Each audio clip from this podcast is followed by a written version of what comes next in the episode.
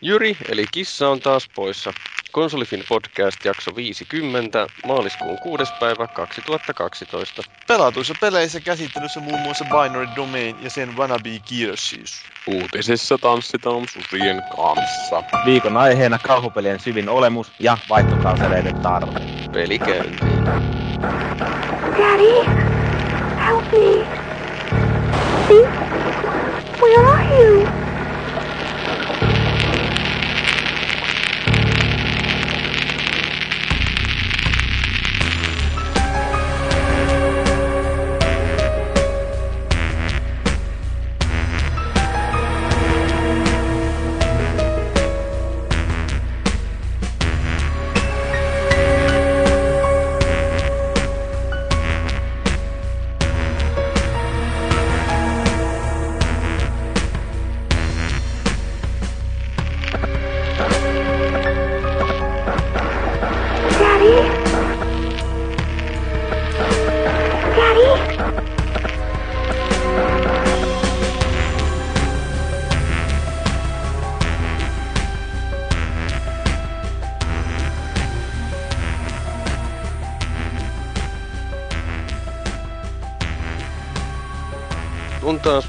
Konsolifin podcastin aihe.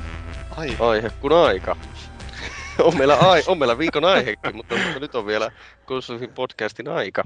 Jumalauta, me poiketaan kaavasta ja meillä on aihekin tällä kertaa mukana. Nimenomaan. Mm. Ja Jumala. tänään meillä on keskustelemassa erittäin tuttu kööri niille, jotka on podcasteja kuunnellut. Meillä on täällä muun muassa Maagiset. Moi moi! olipa se. Joo, Siinä oli lyhyesti. Sitten meillä on Siis- täällä myöskin uskonnollinen johtajamme ja editoijamme Paavi. No, päivää, iltaa, huomenta. Mitäs teille kuuluu? tosi hyvä. Jumalauta. Se oli vielä parempi Niin jäätävää. Tässä on tämmönen hiljainen huominen nyt käynnissä, no ei oo. En, en ollut missään liikenteessä jälkeen, kun oltiin Mursun kanssa perjantaina. Ai niin, Niin, se. se oli, se oli semmonen, että Mulla ei- oli parempaa tekemistä silloin.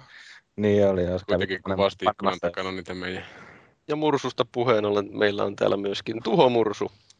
Joo, terve, terve. No, tervehtykää. Nyt on flunssakausi ja juuri luin uutisen, että NASA vahvistaa, kuinka 2013 tappaja-asteroidi osuu maahan. Voi jumala, oliko se se verkkomedia uutisen? Joo, justiinsa Joo, tässä on. kyllä kirjoitettu niin päin persettä, ettei mikään. Tiedemiehet sanovat. Sillä voi aloittaa kaikki lauseet, sen jälkeen mikä se olisi? enää. Mikä sen todennäköisyys oli 0,02 Niin. prosenttia? Niin, tätä kun ajattelee ja menee lottomaan, lottoamaan, niin voi olettaa, että on paljon todennäköisempää osua lotossa kuin tässä, että universumissa löytää joku tommonen saatana ja tappaa meidät täällä. Sehän oli niin se asteroidi, jossa siinä puhuttiin, niin se oli 60 metriä, eikö se oli halkaisittain, että se nyt ei mitään globaalia katastrofia aiheuttaisi. No, eiköhän sinne pari Bruce Willistä voi lähettää niin Black Deckerin kanssa niin poraa reikiä. Joo, siihen, kyllä siis- mä ajattelin, että se on Mm. just niin tämä paras taktiikka, että koulutetaan nimenomaan öljynporaajista astronautteja, Mm. eikä astronauteille sanota, että miten ne poraa, vaan ne just toisin. Niin, niin se on helpompi. Näin. kyllä. No niin, pojat, hyvä, Käyttää, että hyvä, Lentää. hyvä pojat. Mutta jos näyttelee Liv Tylerin isää, niin silloin pystyy ihan mihin vaan. Mm, tai Liv Tyleria. Niin. Tai. Ben Affleckia. Mm. Tai sitä sun, Affleck. tai asteroidia. Mä voisin näytellä sitä asteroidia, mikä sitten joskus tulee tuolta.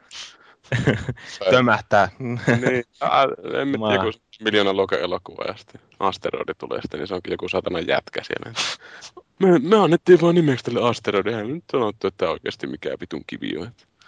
No niin, meidän keskustelijat käy jo lämpimänä täällä. Eli minä olen siis Felis Leo ja tuo Jyri on nyt seuraavat kaksi viikkoa jossakin ihan muualla, niin tässä nyt sitten, no ensi viikolla taas jotain muuta, mutta tällä hetkellä minä yritän tässä hostailla ja Jyri aiheen ei semmoista paikkaa maailmasta, mihinkä asteroidi ei voi osua. nimenomaan. Niin. Pelaa sitä Rayman Originsia. Ainoa paikka, mistä on turvassa. ostanut. Cap Verde. Ja Niin, Tämä jakso pitäisi mennä ihan tavallisella sapluunalla, eli ensin puhutaan, että mitä ollaan pelattu, ja sitten käsitellään mielenkiintoisia uutisia muun muassa Assassin's Creed 3, ja sitten puhutaan vähän kauhupeleistä, että mikä tekee kauhupelistä pelottavan, ja sitten vähän muistoja kauhupeleistä ja pelaako niitä edes ja niin edelleen. Ja, ja aloitetaanpas nyt tuosta mahtavasta, että mitä kukin on pelannut ja näköjään mun nimeni on tuossa ensimmäisenä, niin minäpä aloitan, että olen pelannut Black 3 Binary Domain-peliä. Eli tämä Poppo, joka on Jakusa-pelejä aiemmin tehtaillut, niin he ovat nyt sitten... Mitäs sieltä? Ei ole nimimuna. Hyvä. Ilmestyi käsikirjoitukseen ihan uusia asioita. Niin, Se on hyvä, että se elää tämä käsikirjoitus koko ajan tässä Kyllä, aikana, niin näinhän näin. Kuvaaminen, ajan hermolla. kuvaaminen, Käsikirjoitus on valmis vasta, kun podcasti on valmis. Niin. Niin. Mutta rakastit sä yhtä paljon tätä peliä nyt sitten kuin meikäläinen silloin siinä, kun mä olin demo testaillut ja kehuin sitä ylisanoilla. onko sä lukenut ollenkaan mun ennakkoa siitä? No, kyllä mä sen taisin lu- lukasta joskus, mutta aika paskaa se ainakin oli oman kokemuksen mukaan sen demon perusteella. Siis se alku on ihan järkyttävä. Siis tuntuu sillä tavalla, että siinä kuunnellaan kaiken maailman turhia läpätyksiä ja juostaa jotakin harmaita, tylsiä käytäviä pitkin ja No just semmoiset fiilikset muuta vastaavaa. Joo. Niin, niin, siis se, se kestää varmaan puolitoista tuntia. Mutta sitten se alkaa Mitä siinä demossa tapahtuu? elämään. No, Se on varmaan se alku, mä veikkaan. No siis okei. si- no, aika semmoinen joku alku, mä en mun nyt tarkkaan muista, mutta jonnekin sinne mennään tappaa niitä robotteja semmoisen oikein kliseisen porukan kanssa. Ja, Niin. No oliko siinä semmoisia just niitä kohteita, että se, kun siinähän siis mennään semmoisen tiimin kanssa. joo, Ja sitten, että ne tiimin jäsenet välissä heittää jotain sit sun pitää reagoida niihin. Joo, Niin joo, ja sitten tyyli, että no, näet kaikki, kun siihen tulee niitä isompia robotteja, hypätään jonnekin selkään, ruvetaan ampua jonnekin takaraivoista. Joo. Mm. Siis sitähän siinä on mainostettu paljon just sitä, että siinä on sitä vuorovaikutusta niiden tiimijäsenien välillä ja sitten se vaikuttaa siihen, että miten ne tot, niin käyttäytyy siinä taistelukentällä ja kuinka hyvin sujuu taisteleminen, että jos sä pidät En siellä. nyt kyllä ainakaan normaalilla vaikeustasolla mitään kauhean kummallista huutan, no, huutanut, kun huomannut. No niin, siis se onkin silloin lähinnä pite, pidemmällä kantamalla, että niin siinä sen koko pelin aikana, että jos sä niin jatkuvasti kettuilet jollekin jätkälle, niin Niin, no joo. Kyllä, kyllä siinä on joku semmoinen palkki, joka nousee ja laskee sitä mukaan, miten sitä kohtelee sitä tiimikaveria siinä, mutta ei se nyt ole... Siis se varsinainen toiminta nyt muistuttaa hyvin vahvasti semmoiselta Metal Gear Solid meets Vanquish meets Gears of War. Et niin kun, siinä ei ole mitään siinä pelissä sillä tavalla varsinaisesti mitään kauhean ihmeellistä, mutta toisaalta taas sitten kun mulla nyt ei ollut muutakaan tässä työn alla, niin tota, kyllä mä ihan dikkaan siitä, koska mä tykkään siitä kolmannen persoonan toiminnasta sillä. Että, Joo. että kyllä mä pelaan sen ihan mielelläni, että jos mä ostasin sen pelin, niin se olisi ehkä, ehkä niin kuin 25 euroa käytettynä tai alelaarista. Mutta onko sulla tota, niin sitten boxilla vai tuolla pleikkarilla se? No se on pleikkarilla mulla. Joo. Oletko huomannut siinä mitään niin kuin, ruudun päivityksessä mitään ihmeellistä? Ainakin musta tuntuu, että se oli välillä vähän tahmanen. Ja Joo, se sen nyki ihan vidusti joissakin pomotaisteluissa. Että, se nyt, ainakin se silloin se ennakkoversio, jota me pelattiin, niin se meni ihan totaaliseen junturaan siinä, kun se joku se yksi pomo Juu. kaatu. Juu, siis jossakin vaiheessa on sillä tavalla, että alat ampua sillä rynnärillä, niin just se, että tan tan tan tan tan tan tan tan tan tan tan tan tan tan tan tan tan tan tan kun se- ei välttämättä tuommoisessa toimintapelissä ole mikään hirveän hyvä juttu. Joo, ei, ei. mutta siinä, oli siinä jotain niitä hauskoja yksityiskohtia niissä roboteissa, että kun ne hajoaa ne niiden armorit ja sitten, että jos Niin, sä ammut se pään irti, niin sitten rupeaa ampua omiaan. Ja... Juu, ja jos ammut jalat irti, niin ne käy kuin Dead Spaceissa, että ne lähtee Ryömimään. ryömimään kohti. Vähän Terminator-tyyliin sieltä. Mutta eikös noin kaikki tommoset jutut on niin kuin nähty jossain kearseissa, että kun niitä ampuu niitä No Ninja päähän, niin ne alkaa oli, laukomaan pitkin omia niin kuin, se, no siis Ninja Gaidenissa oli sellainen, että ne ryömi kohti, ja sitten Dead Spaceissa oli tietysti. Joo, no eihän olisi siinä Joo. mitään uusia juttuja välttämättä ole tässä. Niin. Ei joo. Perus. Mutta siis semmoinen siis perustoimiva ja hauska. Siis sillä lailla, että ei, ei mitään ihmeellistä, mutta kun nyt ei tällä hetkellä muutakaan ole, niin kyllä mä ihan nautiskelen siitä. Itelle kävi tuossa, mietiskelin tuossa kaupassa sitä binaaryä, että mikä tämä tämmöinen peli on. Kävi hauskasti sitten, kun oli se kotelo siinä kädessä, niin alkoi kuulun takaa semmoista, että minkähän pelin mä ostasin. Ja joku juttelee siellä kovasti. Mä hetken, hetken kesti tajuta, että se juttelee mulle saatana siinä. Kattelin niin selkä siihen päin jotain binaarydomainia ja sitten alkaa joku setti sieltä tulla, mutta tota, itse pelistä tuli vähän mieleen noista aina toi Quantum, vai mikä se oli se? se Quantum Theory. Ei se ihan niin, ei, ei se niin sontaa ole kuin Joo, mä oon tota, itse asiassa pari kertaa sen demon ladannut, että mä taisin sen joskus muinoin ottaa ihan mielenkiinnosta ja kokeilin sitä, että kyllä nyt ihan semmoinen oli, mutta aika paskahan se oli. Ja sitten toisen kerran otin sen, kun unohdin, että kuinka paska se oli, että mietin, että jotain tuommoista Gearsin tyyppistä teki mieli pelata, mutta ei se. Ei se oikein, kun se ei toiminta niin. Niin. ole niin sulavaa kuin Gearsissa ja sitten Niin. grafiikat on huonommat, että se nyky No kyllä se periaatteessa toi Quantumikin, Quantumikin toimi siinä mielessä, että sitä voisi maksaa sen vitosen tai jotain. Mutta siinä tarvitsisi olla oikeastaan just tämmöinen tilanne, mitä Felis sanoi, että ei ole mitään pelattavaa, että ei, ei niitä ehkä välttämättä osta siihen jalkoihin sitten, jos on tota vähänkin, vähänkin jotain kiinnostavampaa. No ajatellaan, että vaikka mulla tämä binary-domeini tässä, niin jos se syystä tai toisesta mulla roikkuu vielä, vielä torstaina, eikö, eikö, to, eikö torstaina kahdeksas päivä? On, eli tulee Mass Effect, Mm. niin tota, enpä taida enää sen jälkeen Mm. enää hirveästi binary-domeinien suuntaan katsella. Et sä massan pelannut jo, perkele. Joo, mutta mä haluan pelata se hyvällä. Mä pelasin sen pahanna tuossa arvosteluversiossa. Mm. Ihan tahalla, tahallaan pelasi tekana pahalla sen. Joo, miksi? purra. No kun mä haluan tehdä ne ns-oikeat ratkaisut, jotka mä tekisin noin niin kuin muuten, niin, niin sitten siinä tällä mun ns-oikealla profiililla, jonka mä importtaan sieltä kakkosesta. Okei. Okay. Joo, niin, niin, tuoni niin sä et importtanut ollenkaan tohon noista vai? Ei sitä voinut varmaan Ei sitä voi. Pelaa. Niin. Aa, niin joo, totta, totta. Joo. Tipukille siis niin. Niin, no en mä, mä en ymmärrä näistä asioista kato mitään, niin sen takia. No ethän sinä näistä suuren Mm. maailman jutuista tiedä. Niin. No niin, n- nyt ei tota, nokita maagisia enää, mutta maagiset kertoo meille Reimänistä ja Deuseksestä. Ahaa, me hypättiin sinne nyt sitten. Joo, tota niin, mä pelasin, tai latailin sen Rayman Originsin demon sitten, kun mä itekin löysin sen loppupeleissä sieltä vitan tai PSN. Storesta. Niin, ei siinä tarvinnut muuta kuin laittaa hakukenttää ja kirjoittaa Rayman, niin se löysi. Niin, niin, mutta se oli jännä, kun sitä ei tosiaan mainita. Siinä kuitenkin on semmoinen että demo-osasto, niin sitten siellä demo-osastolla ei ole ollenkaan. Ja tota niin, kyllä se siis silleen, tähän normaaliin harmaaseen pelitulvaan, mitä on, niin on semmoinen tosi piristävä poikkeus siihen, että tosiaan tavallaan vaikka mä oon niinku niitä videoita kaikkia nähnyt siitä ja arvosteluita, kattelua ja muuta, niin silti siitä jotenkin yllättyy, että miten komeen näköinen se on siinä Vitan näytöllä se peli. Ja tota, niin kaikki ne animaatiot sun muut ja just nämä välianimaatiot, semmoista vähän niin kuin, mulle tuli jo, jo, jollain tavalla vähän lapsuus mieleen joku Ren Stimpi niistä silleen näistä kaikista pullistelevista silmistä sun muista ja vastaavista. Ja Ren and silleen, Stimpy. joo, hieno sarja. Tosi hieno. Joo. Ja En kyllä omien lapsia antaisi katsoa semmoista sarjaa. Joo, olen no, sitten eikö, eikö, ne kaikki, eikö ne kaikki piirretyt ole niin kuin lastensarjoja? niin, varsinkin No jossain Japanissa, missä hentaat ja lonkerot vilisee, niin siitä Niin. vaan Joo, lapsille joo. aamupala piirretty.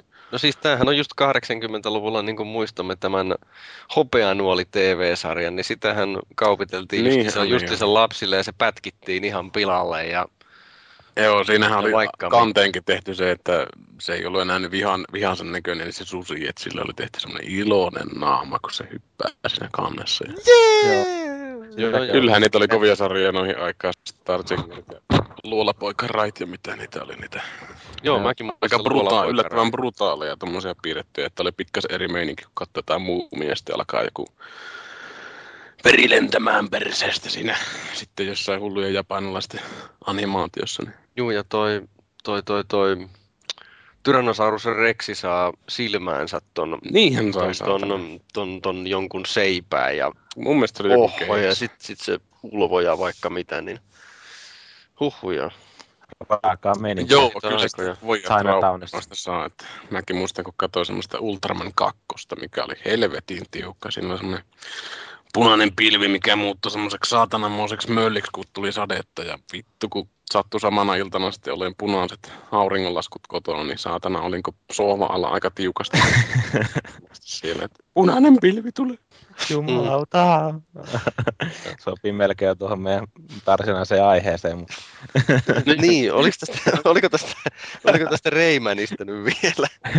No joo, siis no se mun täytyy sanoa, että siis totta kai siis se pelaaminen on semmoista tosi skarpiolosta ja niin kaikki toimii niin kuin pitääkin. Ja tosiaan niitä, on se silleen niin kuin pe, semmoiseen perustasoloikkaan johonkin Marioon vaikka verratessa, ne on tosi sitten silleen näillä irtorajoilla totta kai käytetään hy, niin kuin, nä, niin kuin liikevariaatioissa hy, hyödyksi ihan mukavasti ja muut vastaavaa. Homma se oli mukavasti siinä eteenpäin koko aika, vaikka välillä kyllä teki mieli jäädä vähän niin kattelemaan sitä, niitä, niitä hienosti piirrettyä tai maala, ma, suorastaan niin maalauksellisia ympäristöjä siinä. Että, et, tota... Otin just tiimille sen, niin en kerran vielä kurkistaa, mutta mä olin boksilla jo katsonut sitä demoa ja kehunut sitä jo, niin helvetin hienon näköinen, että saa nähdä, miten sitten PCllä on vielä se setti niin, sitten. Se, kattelin tuosta kattelin tuossa noin, niin kuin, tai tuosta Steamista, niin siinähän saa jonkun Rayman 2 The Great Escape ladata etukäteen, jos ostaa sen. Oh jaa, en tota, sen vertaa. Ostaa sen niin kuin tosiaan ennakkoon, että sehän ilmeisesti julkaistaan vasta tota, niin tässä maaliskuun lopussa, vai milloin se julkaistaan tuohon niin PC. Mm, jotenkin tämän, tässä tämän kuun... pian, katsotaanpas tuossa listassa joo. on maaliskuun 29, joo. Joo, että siihen asti voi päätä sitä Rayman 2 sitten. Kyllä siis on ihan törkeä hyvän näköinen peli, mutta siis tavallaan tuossa ehkä mennään siitä sinne, mihinkä monet tuommoiset hyvännäköiset tuommoiset piirityt menee, että noi modellit, niin kuin, niitä vaan skaalataan. Jos ne animoidaan, niin niihin ei tavallaan tehdä niin kuin uusia freimejä, vaan niitä venytellään ja moukutellaan, silleen niin kuin liikutellaan, että ne on semmoisia lohkoja, tavallaan niin kuin kiinni toisessa, että se animaatio on tavallaan sitten semmoista vähän halva olosta, että siinä oli semmoinen bossi kohta siinä alussa, mitä mä taisinkin jossain kastikkeessa manata aika paljon, että kuolin ihan saatanasti siinä ja tota, siinä tulee semmoisia matoja perässä, millä on liukkuvat leuvat, niin ne leuvat on niin kuin ihan selkeästi eri, niin kuin erikseen animoitu siitä madosta. Ja... Louskuleukoja. Niin, tai siis jotenkin se animaatiotyyli, että se on semmoista venymää ja poukkuvaa ja just sellaista, että sitä ei oikeasti animoitu, vaan sitä niin kuin jotenkin elävöitetään. Niin. Mutta onhan siinä tosi hyvin niin kuin oikeasti animoituja juttuja, että venyy jotkut jutut ja niin poispäin. Että... Niin löytyy sitten varmaan niin niitä virheitä, kun rupeaa oikein tarkkaan silleen Niin, mutta siis tuommoista eh, tämän tyyppistä grafiikkaa on aika oikeastaan aina peleissä vaivannut se, että sitä niin kuin animointi on hirveän halva olosta. Että se saattaa stillinen näyttää ihan jumalattoman upealta, mutta sitten pelissä on semmoista, niin kuin, että sitä vaan skaalataan tai pyöritetään sitä jotain tiettyä osaa. Että esimerkiksi niiden louskuleukojen, kun on kaksi semmoista saatanan leukasysteemiä, niin ne niin kuin vaan liikkuu ees taas toisia kohti, että sitten ei ole niin kuin se kummemmin animoitu. Että se, esimerkiksi se, että kuinka ne on varjostettu siinä niin kuin ihan piirtäessä, niin se ei muutu yhtään, että se on just sen näkee siitä sen, että se on Joo. vaan tehty semmoisella. Mutta mikä siinä, helvetin hyvä peli. On, on, ja sitten täytyy vielä sanoa se, että tuo äänimaailmakin oli ainakin mun mielestä on. tosi onnistune, onnistuneesti to, toteutettu, tai siis tosiaan niin voisi kuvailla tosiaan jollain fantastisella tai jollain muulla sanalla silleen, niin kuin, että mm. musiikit ja sitten nämä kaikki nämä, kun siinä tulee näitä kohtauksia, kun siinä on näitä hullunkurisia ja hilpeät lauluja sun muita ja tommosia, no, niin siinä niin kuin, jotenkin tämmöiselle vähän paatuneemmallekin kaverille alkaa jo pikkuhiljaa vaan levitä se maireen hymmy kasvulle, tai niin kuin joku voisi puhua jostain melkein hullun kiilosta silmistä siinä vaiheessa. Kun tänne... Samanlainen hymy kuin Jannulla on sitten, kun sä se oluen siihen naamaan eteen. no, melkein sama, joo. Niin. joo mitä se on, vähän... kun pelataan Raymania ja sitten ollaan kännissä. Niin. No, sit, niin, ja sitten vielä kaveriporukalla kännissä, niin sehän voisi olla, varsinkin niin kun on isommilla konsoleilla, niin sehän voisi olla täyttää ekstaasia se homma sitten. Joo, kyllä totta, toi Rayman Origins, että ainut kova juttuhan siinä on toi hinta, että se on melkein täyden pelihintainen. Ja se on vähän silleen hassusti, kun sen on jutellut silleen siitä, että kun jollekin ihmiset kysyy, että minkä peli mä voisin ostaa muksuille, niin mä ostaa tuon. Niin se on hirveän kallis peli, että jotenkin asennoituminen siihen, että lastenpelit se niin on halpaa. halpoja. Että, niin, että jotenkin vähän hassu silleen, että on se nyt satana laatupeli ja laatupeli ja onhan se nyt kuitenkin kympin taitaa olla halvempi kuin muut. Niin ja siis, e, siis onhan nyt saa niin kuin nykyään pleikkarillekin tota, ja Xboxille varmaan. Mä kattelin jostain... Briteistä jos ostaa niin joku 10 puntaa. Niin, jotain 15 mm. euroa varmaan, mitä se nyt on sitten. Joo, itse varmaan joutuu ostaa se kyllä Steamiin, että mä oon ja sit... Steam, Steamin huoraksi muodostunut, että mä en koskekaan mikään fyysisiin pelilevyihin enää ikinä. Että... Ja sitten tota, niin ihan niin kuin CD-onistakin taisi saada sen 26 euroa niin kuin jollekin pleikkarille ja Xboxille, että ei se nyt niin kuin, missään ihan niin kuin hirveän kalleissa hinnoissa enää pyörii. Ja sitten ei. mä kattelin vielä sitä Vita-versioakin, niin sittenkin saa niin kuin verkkokaupan Ahvenanmaa niin kuin siitä puljusta, niin tota, 26 euroa, että sekin on niin kuin melkein kympi halvempi kuin siellä pleikkaristodessa. Joo, mutta tuossa taitaa osittain vaikuttaa se, että mistä ihmiset hankki ne pelit. Että taisi olla tuolla pelihankintaketjussa foorumeilla just siitä puhetta, että kuinka jotkut ei vieläkään näinä päivinä ole tätä nettiä löytänyt peliostoissa. Että saattavat maksaa sen City mikä City Marketin tota, 70 ja muita iloisia summia sitten niistä peleistä ja sitten jotkut tilailee jostain rajojen takaa niin jollain kolmalla kympillä, niin on niin. se vähän... No, siinä tietenkin sitten, niin. joo, ei ole ihme, jos vähän valitetaan sitten hinnasta, että niin kuin ollaan silleen, että... Niin, tai tavallaan kun noissa tuommoissa isoissa puljuissa on aina lastenosastot semmoisia helvetin epileptikon painajaisia, että siellä on niin kuin hirveästi kaikkea väriä ja mikä ei oikeastaan maksa kovin paljon. Ja ehkä siinä tavallaan on sitten ajauduttu siihen mentaliteettiin, että pelitkään ei saa maksaa paljon, jos ne on niin kuin lasten pelejä. Jahan siellä jotain huukon persrajen revitystä jollain viidellä eurolla tai jotain. Mutta siis kun ajatellaan, että tämä on kuitenkin ihmisten niin kuin, työ, että ne tekee tämmöisen Raymanin ja mm, tavallaan se, että ei niin kuin, saa semmoista oikeanlaista tunnustusta tiimi siitä niin, omasta työstä. Ale, alennetaan tavallaan se, että mitä tehdään. No mitä me tehdään? No pelejä. Niin. Että no ei se ole oikein ammatti, että kaikki homothan niitä pelejä vaan tekee huvikseen silmät kiinni. Ja jotain tuommoista vähättelyä sitten siinä. Että... Perin, perinteistä. Niin, tai jotenkin tommonen, että kun oli tuossa no turhaan mä sitä tähän sanon, kun mä voisi sen tarkemmin sanoa, mutta Felixin kanssa oli just aikaisemmin puhe tosta, että mitä mielikuvat tuona sitä työpaikkojen suhteen, että ehkä just pelityöskentelijä niin ei välttämättä ole semmoinen kaikkein hohtosi ammatti, että, että, että baarilla vaan kinkut kuumenee, kun sitä mainitsit, että mitä sä teet. Mä suunnittelen pelejä. No kieltämättä ei se kauhean kuumaa valuuttaa ole. Että... No en tiedä, kyllähän nykyään on aika tota, mediatietosta. No niin. Enemmän kuin sanotaan, että kymmenen vuotta sitten. Että Mietitään tätä Cliffy Beaton, niin eikö se ole niin rokkitähti melkein nykyään? Ainakin omasta mielestä. Se on sama tämmöiset DJ, mitkä soittaa niitä keikkoja ja sitten tuulettaa sillä ihan vitusti. Ihan kuin on sillä ihan nätin näköinen vaimokin. Tai tuleva vaimo. Joo. Siinä on semmoinen Tuleva ex-vaimo. niin. Se on semmoinen Paavi motivational posteri, mikä on kotona. Joo. Sä voit Paavi laittaa meille tuohon vaikka tänne Skypen chattiin sen kuvan. No voi mä nyt pistää voidaan, tar- voidaan antaa oma tuomio sitten siitä kanssa. Ei. Joo, tuossahan sitä on yksi kuva esimerkiksi. Ai se löytyy suoraan sitä sun tieto. Oho, selvä. Ihan tommonen kymmenenvuotias. Mitä helvettiä. Jumalauta. No, mä pistän parempiakin kuvia siitä.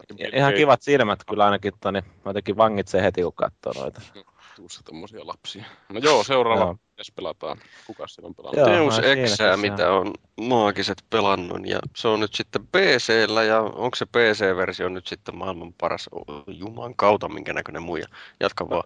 Joo, kyllä muija oli ainakin ihan kiva, mutta tota niin, joo, mä tosiaan latailin sen Steamista nyt sitten viimein. En mä tiedä saanko sitä halvalla, mutta helposti sen ainakin ladattua. Sitten se oli jonkunnäköisessä alennuksessa tuossa Steamissa. Olisiko jotain, jotain 16 euroa olisiko ollut suurin piirtein. Olisin saanut varmaan, niin, olisin saanut varmaan sitä netistä tilattua halvemmallakin, mutta tota, se nyt oli jotenkin niin paljon helpompaa vaan klikata siitä ja sitten laittaa latautumaan. Niin... No olitko tyytyväinen? No tota, joo, kyllä mä siis ainakin tähän mennessä, mitä mä oon nyt pelannut sitä, niin ihan, ihan on tykännyt. Ja tosiaan mä sitä aikaisemmin on tainnut olla pleikkarilla täällä muulla testata kanssa, niin tota, kyllä se ainakin nämä kaikki lataustavat sun muut, niin menee niin kuin tosi nopeasti ja pelikin pyör, pyörii hyvin ja on komeen näköinen. En mä nyt sitten tiedä, että onko toi ei välttämättä mitään raskaampia pelejä kyllä sitten ole, kun se on varmaan ehkä, olisikohan toi nyt konsoleet silmällä pitää kuitenkin mm. suunniteltu. Että... Joo, no itse totesin vaan tuossa kanssa hetken pari sitten tiimistä ostaneena, että aika yllättävän jäykkä kuitenkin siihen nähden, että se on aika simppelin näköinen. Että enemmän tulee mieleen joku cell shading meininki siitä kuin perinteinen. Niin, niin no se ei toi nyt siis teknisesti mikään niin taidon näytä tietenkään ole, että siis nämä kaikki kasvaanimaatiot sun muut, niin nekin on aika jäykän näköisiä muuta vastaavaa. Että niin, Eikö se ollut julkaistessaankin jo jonkun verran vanhempi teksti? Joo, se oli aika kova juttu silloin, että tota, tai no kovaa ja kovaa, mutta sanoin, että vanhalla koodilla tuodaan teille tavaraa, mutta ei se mitään peli ole hyvä, että tykkää tehdä hulluna, kun tämä on parempi kuin se Invisible Wars. Mm, mikä se kakkonen oli? Että... Kakkonen oli jo se, mikä... Epäpyhä kakkonen, ykkönen on ykkönen, ei kakkoseen. Kyllä, kyllä. Se on. Mutta niin, te, joo.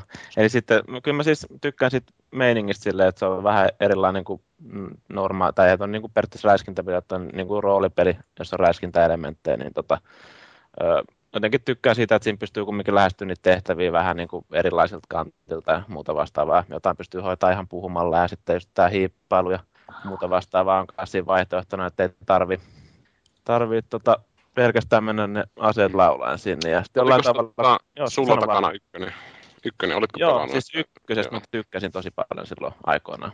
Ja siinäkin oli just sitä, että pystyi vähän, vähän tota niin, olla, Mm. olla variaatio siinä pelaamisessa sun muuta. Niin joo, se monesti vaan sitten nykyään, ketkä pelaat on uuden, ei ole sitä ykköstä pelannut ollenkaan. Enkä mä nyt sano, että sitä tarvitsisi pelata, mutta siis kun moni varmaan kuuntelija on sitten sen pelannut ja ajattelee, että se oli hyvä peli, että voi voi, kun tota, uskaltaisi tota uutta pelata. Niin, niinpä.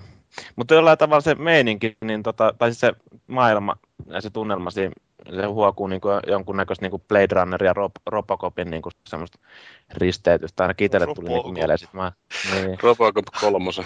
No joo, just sitä. No, laadukkaat, laadukkaat leffoja sen ykkösen jälkeen julkaistu siitä Robocopista. Täytyy miettiä, että mä, mulle ei kauheasti kyllä mieleen mitään erityistä maailmaa, kun sanotaan että Robocopin maailma. Niin mulle tulee vain mieleen se YouTube, se Robocop-räppi aina mieleen. Mutta niin, jos, jos, on siis räpätty siis se Robocop-leffan tapahtumassa. Joo. Mutta enemmän Onko tosiaan... sitä sit- Robocopistakin uutta elokuvaa tekemässä? Kyllä, niin kai meinas. Siinähän taisi olla tämä, mikä X-Menissä siinä uudessa näytteli sitä mm, Smegmaattoa. Eikö se ollut siinä se Robocoppi? Minä en tiedä. No en minäkin. Pikkarainen voi kohta tulla huutamaan jostain takaa voi, vasemmalta. se voi korjata, käydä kommentoimaan sitten. Batman. Mutta joo, siis silleen niinku tunnelmaltaan semmoinen, että kyllä mä niinku ainakin uskon, että on nyt niinku ainakin läpi, läpi pelaa tuohon hintaan nyt niinku tosiaan vähän semmoista erilaista pelaamista, että tosiaan se ääninäyttely nyt ei välttämättä aina ole ihan mitään parasta luokkaa siinä, että Eikä se muutenkaan ehkä ne animaatiot niissä keskusteluissa ja niin poispäin. no niin ei, niin, si- niin, siitä mä sanoin kanssa tuossa aikaisemmin, että siis nämä kaikki huulisynkät sun muut, niin, ne ei Niin. ole mitenkään se, se yleinen fiilis, joka niissä keskusteluissa on jo vähän. kovin vakuuttavan näköinen. Adam Jensenin vetää semmoisella Clint Eastwood. Ja tota, sitten niinku jo... Mitä? Ette pelastiko läpi jo vai olitko vaan... Ei, en ole vielä kerännyt tällä viikolla mä sen ostin ja en mä nyt sitä ole vielä sitten, kun joku, olisiko Joo. viisi tuntia pelannut, että ei sinne nyt ole vielä kerännyt silleen, kun jotain vähän pintaa raapasta. Mullakin on se vielä edelleen aika pitkälti samassa vaiheessa, mihin se jäi silloin joskus syksyllä. Se pelasit se, nauhoitit vähän jotain niin kuin, Niin, mä striimasin joo, sitä, siitä. striimasin sitä, kun mä pelasin, jotain mä pelasin varmaan jotain viisi tuntia kanssa tai jotain semmoista, että mä jossain siellä Kiinassa seikkaan. Mutta se, se on Ihan ihan... itselläkin aika pahasti kesken se, että ostin joskus joulun kieppele vai milloin, en kyllä sen jälkeen koskenut Se- siihen. oikein. Se on, huono, se on huono homma, jos on monta peliä niin kuin siinä samaan aikaan pyörimässä. Siinä saattaa joku sitten hyväkin peli unohtua helposti. Eh, niin, kyllähän sitä joo. Just vai minkä, vai minkä takia jä, jäi kesken. No joo, no ehkä just sen takia, että tota, oli muita pelejä siinä. No niin, Dark Souls. enemmän, että... No niin, Dark Souls, joo. Mutta tota, siis just se toi Steamin ongelma on vähän se, että tota, just kattelin tota listaa tuossa noin, niin se on niinku ruudusta ylhäältä alareunaan pelejä täynnä. Ja mä just mietiskin, että mä oon yhden pelin niistä pelannut läpi, että Kuinka monta peliä sulla on Steamissa? Mitä? Kuinka monta peliä sulla on Steamissa? Se nä- Öö. Sitten kun sä otat siitä valikossa sieltä se, että missä lukee All Games siellä niin kuin siinä libraryssa. kaikki pelit. Siinä lukee 40. vielä... Joo, 40. No, mulla on 67. Hähä. Joo. Mutta Se siis on se on totta, että siinä on niinku just semmoisia pelejä, joita niinku ei tule pelattua. Niin, Mm. niin. Mutta mulla, toisaalta... mun täytyy, niin, joo, sano vaan. Niin, no sen verran vaan tuosta Deus Exista varmaan sanonut sata kertaa jo aikaisemminkin, että ei se jotenkin vaan napannut. Että olihan se ihan jee, jee, jee, mutta jotenkin vaan sellainen, että tämä on niin nähty, että vähän vaan semmoinen olo, että ei, ei, ei oikein. Ehkä jonain sateisena päivänä, kun on tarpeeksi humalatilaa, niin voi mennä siihen kokemaan sen Joo. tulevaisuuden. Mm. Mä ehkä silleen vähän poikkean, musta tuntuu, että jotkut muutkin on sanonut täällä podcastissa aikaisemmin, tai mä en tiedä, onko se ollut sitten just teikäläinen silleen, että ei, ei vaan nappaa. sitä, Minä, ei, minä ei, sanoin, että mä en tykännyt siitä. Että et ei pääse siihen vaan niin kuin jotenkin käy. Mutta jotenkin mulla on niin kuin, just se, niin kuin se tunnelma ja nämä kaikki nämä musiikit sun muut ja tuommoinen niin kuin se, vaikka se nyt ei ole välttämättä ihan se tekninen toteutus parasta luokkaa, niin kyllä mä niin kuin, olen tähän mennessä niin kuin nauttinut siitä.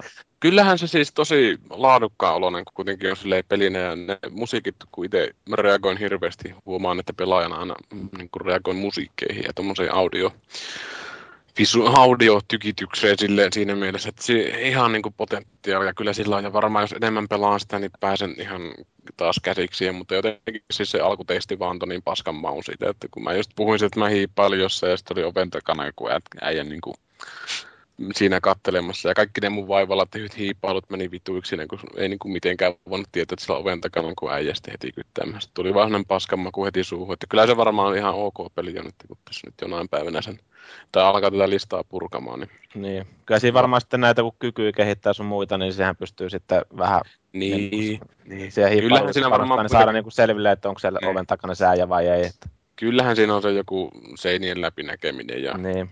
tuommoista, mutta sitten jotenkin vaan silleen niin vituutti siinä niin helvetisti, että kauhean, että oh vitsi vaan niin ja mä oon mennyt täällä Jukka Palmu persessä, että tiskin takana ne ei ole nähnyt mua täällä ja sitten joku oven takana joku jätkä, mitä ei voinut mitenkään nähdä, niin sitten mikä jätkä sä oot, tulkaa kaikki pasit ampumaan tätä miinalla perseeseen, että jotenkin oli semmoinen, että mutta joo, ihan hyvä peli varmaan. Sulla oli ainakin, mä muistan, että sä valittelit justiin siitä kusisilmäluukista, joka siinä on.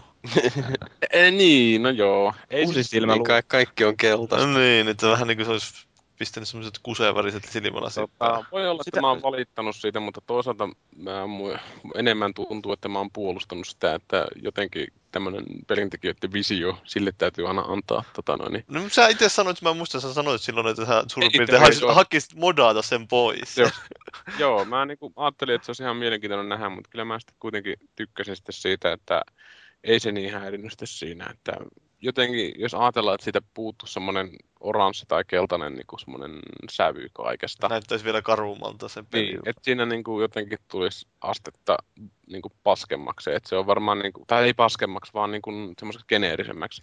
Joo. Että ehkä se semmoinen sävy on sitten ollut semmoinen viimeinen juttu, mitä ne on pelintekijät tehnyt, että miten tämä eroaa muista peleistä, mutta kun nimellä nyt taitetaan tuommoinen kusilasi jokaiselle silmään, että Kyllä toi, siis, joo, tuon mä itsekin silleen kyllä huomasin siihen aika, no ei se nyt huomaamatta voi tietenkään olla, mutta tota, jotenkin se al, alkuun mulle tuli vaan sellainen fiilis, että onko tässä niin kuin näytöasetuksesta päin helvettiä tässä tai jotain vastaavaa. Joo, kyllähän se varmaan, jos ei sitä tajua tai sille niin kuin hakee hotsita, koska siis helposti huomaa tuommoisen yleisen asetuksen, että se saattaa näyttää jotain paskalta, että onko tässä nyt jotain.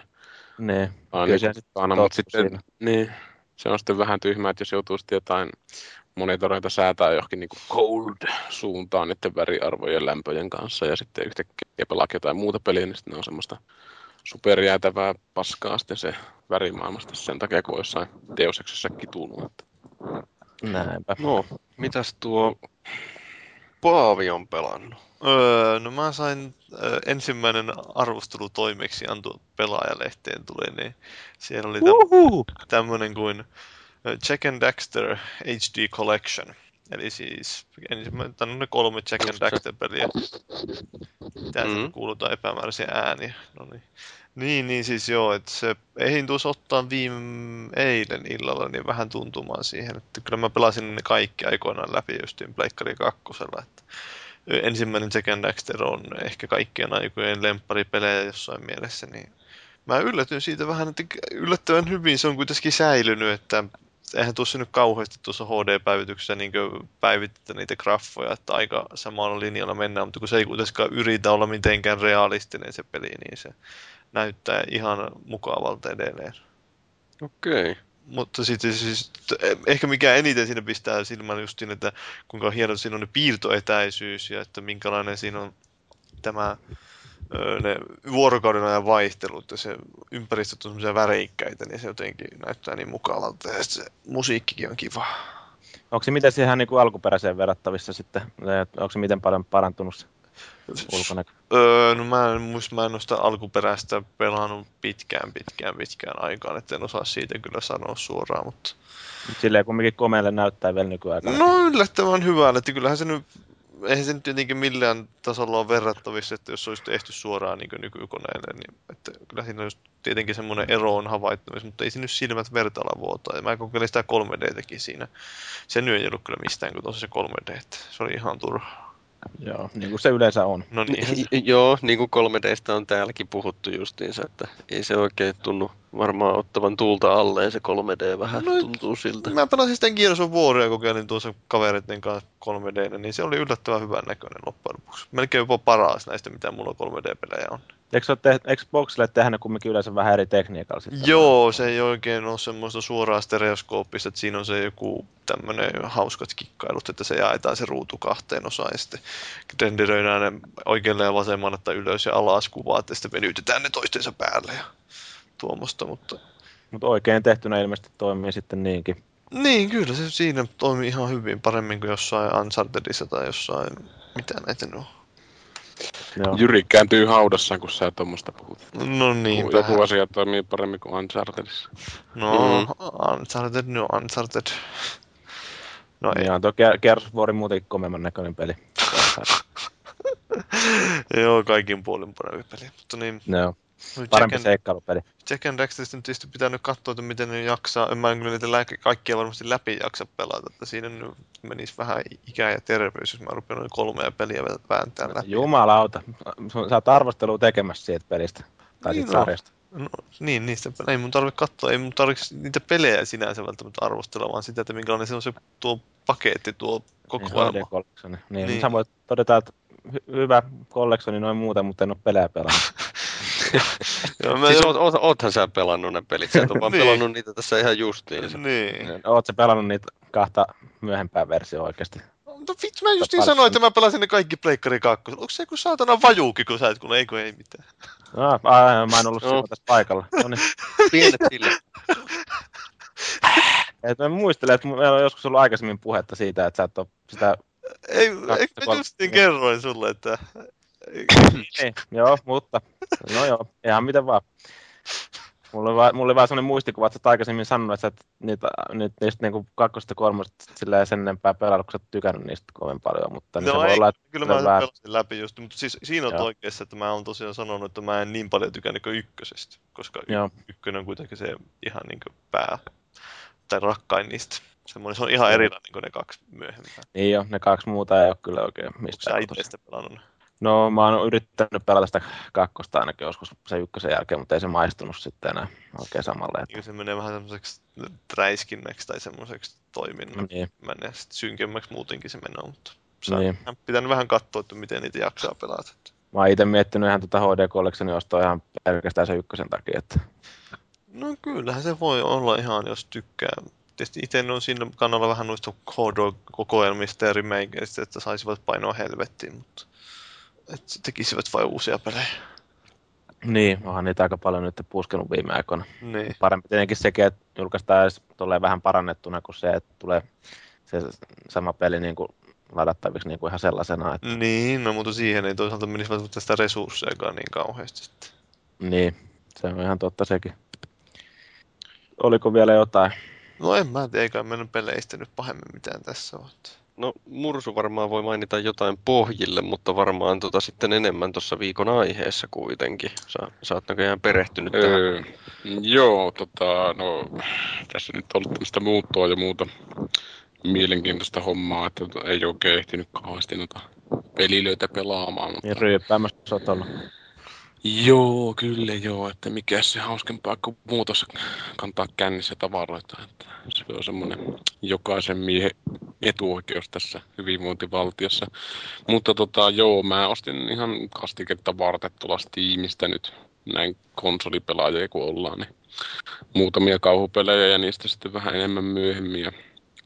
Mutta tota, Witcher 2 mä nyt on venytellyt tuossa, että vähän ottanut semmoista video talteen sitä niin sanotusti ennen kuin maaliskuussa tulee se Mega Mega Jeesuksen mälli-uudistus, että kaikki muuttuu sen jälkeen, kun Mooses tulee, että täytyy sitten tehdä jonkunlainen katsaus sitten siihen uudestaan, kun tulee tämä konsoliversiokin. Mut miten tämä, Ihan- oli, aikaisemmin oli just tuossa Witcheristä oli jo vissiin puhetta, ja sitten siellä joku tuolla Twitterissä valitteli, niin mä että nyt nostaa esille tämä, että kun sä et ole ollut viimeisimmäisen kastikkeessa mukana, et ottanut päästä vastaamaan tuohon. Et jo Semikami siellä justiin sanoi silloin, että meni kyllä täysin ohi Witcher 2 grafiikkarantti, että Depth of Field on todella hyvä, mutta tekstuurit liian tarkkoja, vut. Öö, niin siis minähän sitä sanoin. Niin, sinä, että- sinä. Joo, Niin, niin, niin, siis sinä sa- joo, vittu kun siis, no anteeksi kirosana, mutta siis tota, Herran Jumala, siis ethän sä paljolla silmällä näe niitä niinku, jonkun ihopoimujen nystyrän väännöks käännöskohtia, että sehän on hirveän näköinen peli silleen, että mä niinku jouduin tosta sen jonkun ihme työkalun laittaa, missä blurras tavallaan sitten vähän sitä grafiikkaa. Koska siis se sattui oikeasti silmiin, koska se oli niin, kuin niin tarkkaa kaikki siinä. Mutta se, mitä se tekee loistavasti, on se niin kuin, just se depth of field, että sillä taustalla niin kuin ne kaikki puut Joo. ja tommoset. Mä oon ottanut niin paljon screenshotteja sitä pelistä, että mä voin nyt havainnekuvia laittaa sinne viestiketju oikein, mitä mä nyt tarkoitan, mutta siis se on niin, niin kuin rapeen näköinen peli, että se näyttää elottomalta mun niin kuin silmiin. Että mä en tykännyt yhtään siitä semmoisesta ylitarkasta meiningistä, että no, jokaiselle jotakin, mutta siis mun mielestä se näytti niin epäluonnolliselta ja tosi paskalta silleen suoraan sanottuna, että niistä niinku tavallaan semmoinen luontainen pehmeys puuttuu. Se Tuli välillä mieleen tämmöiset PS1-mäisyydet, niin kuin on tämmöisiä tosi karkeita kulmia ja muotoja hahmossa, niin jotenkin niistä samalla tapaa se eli, elinvoima kaikkos, kun ne näki niin helvetin tarkasti, että ne oli niin kuin pelihahmoja ja eihän niitä koskaan niin, kuin niin hyvin pysty sitten mallintamaan nykyhetkellä, että ne näyttäisi niin kuin kuitenkaan aidolta ja sitten kun ne on sellaisia ylitarkkoja, niin ei vittu. Ehkä Minä tykännyt yhtään. Että... ehkä boksiversio on sitten vähän pehmeämmän näköinen. Niin, voipi olla tietysti tuokin sitten ihan Ei, mahdollista. ei mutta- te Tämmönen- niitä niin tarkkaa. tämmönen pieni mainos tässä, että mä kävin kirjakaupassa, niin öö, oliko se nyt kesäkuussa pitäisi tulla tämä kolmas suomennettu Witcher-kirja, Haltioiden verta. Mm, Ne, mä, oon, mä oon lukenut ne kaksi aikaisempaa suomennettuna, niin ne on ollut oikein siistejä, että aion ostaa kyllä heti, kun julkaistaan se kolmas kirja. Kyllähän se vähän semmoista geneeristä tietysti toi tarina siinä itse, että jotenkin, mä en ole sitä siis kovin pitkälle pelannut, mä oon sitä alkua vähän pelannut ja sahannut ja vähän niin kuin testailu ja kokeillut silleen näin Dark Soulistina, että miten se voi pärjätä sitten semmoiselle Dark Soulille, että nyt se uudistus sitten, että kun ne myö, tuo, tuo todennäköisesti vähän Dark Soulimpaan suuntaan sitä kombattia, niin se voi olla tosi mielenkiintoinen juttu sitten, että odotan sitä aika No, Diablo 3 ehkä eniten tällä hetkellä, mutta siis on se kyllä tosi korkealla tuossa listassa, että Witcher 2 on kovasti potentiaalia. Mutta tota, tuosta grafiikasta just, niin ei, ei niinku, liikaa on liikaa minun mielestä ainakin, että tosi epärealistisen näköistä, näköistä jotkut semmoiset kuvat sitten, että vähän semmoista tulkinnallisuutta kaipaan kaikkiin asioihin. Kohta varmaan sitten tuossa kauhupelien tiimellyksessä sitten sanonkin enemmän sitten siitä, että ei se mitä näytetään, vaan se mitä ei näytetä. Mitä ei näytetä nimenomaan. Että se on aina ollut niin kuin salaista kansista lähtien, että huomannut, että, että tota, joskus se on liikaa liikaa, että kyllähän se fideliteetti on kova sana tietysti niille, ketkä tykkää siitä, mutta mun mielestä se vaan oli niin kauhean huonon näköistä. Että. No, ennen kuin viuhahdetaan pimeydestä kauhupelien saralla, niin pidetään pieni tauko ja sitten ruvetaan puhumaan uutisia.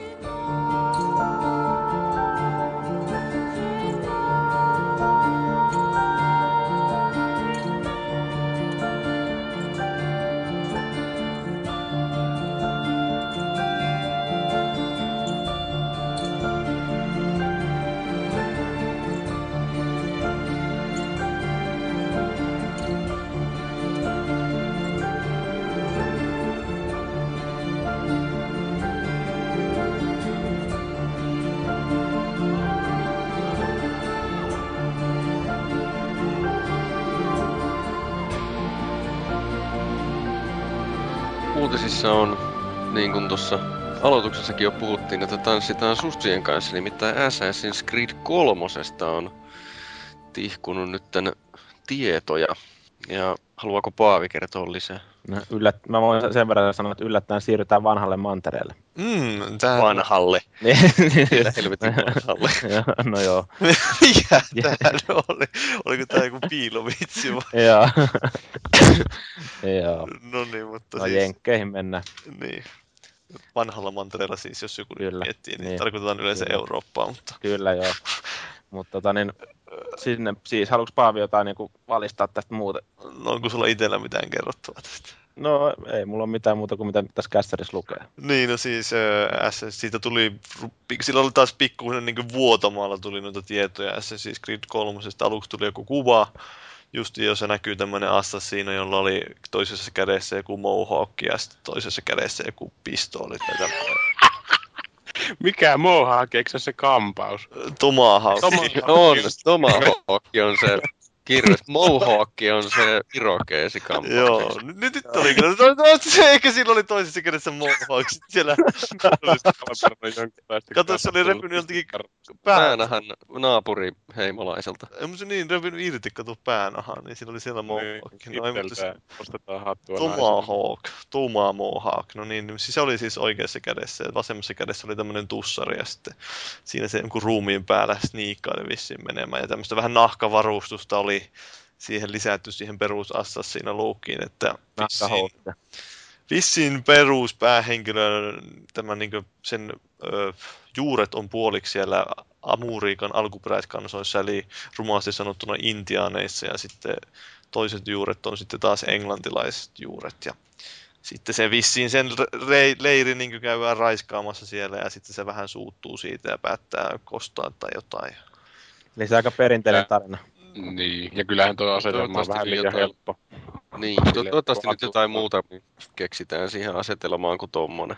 No siis, Niin, mutta ei- Voihan, niin, voihan toi nyt olla asetelmana siis, niin, mutta siitä mistä lähtee sitten ammentaa sitä itse.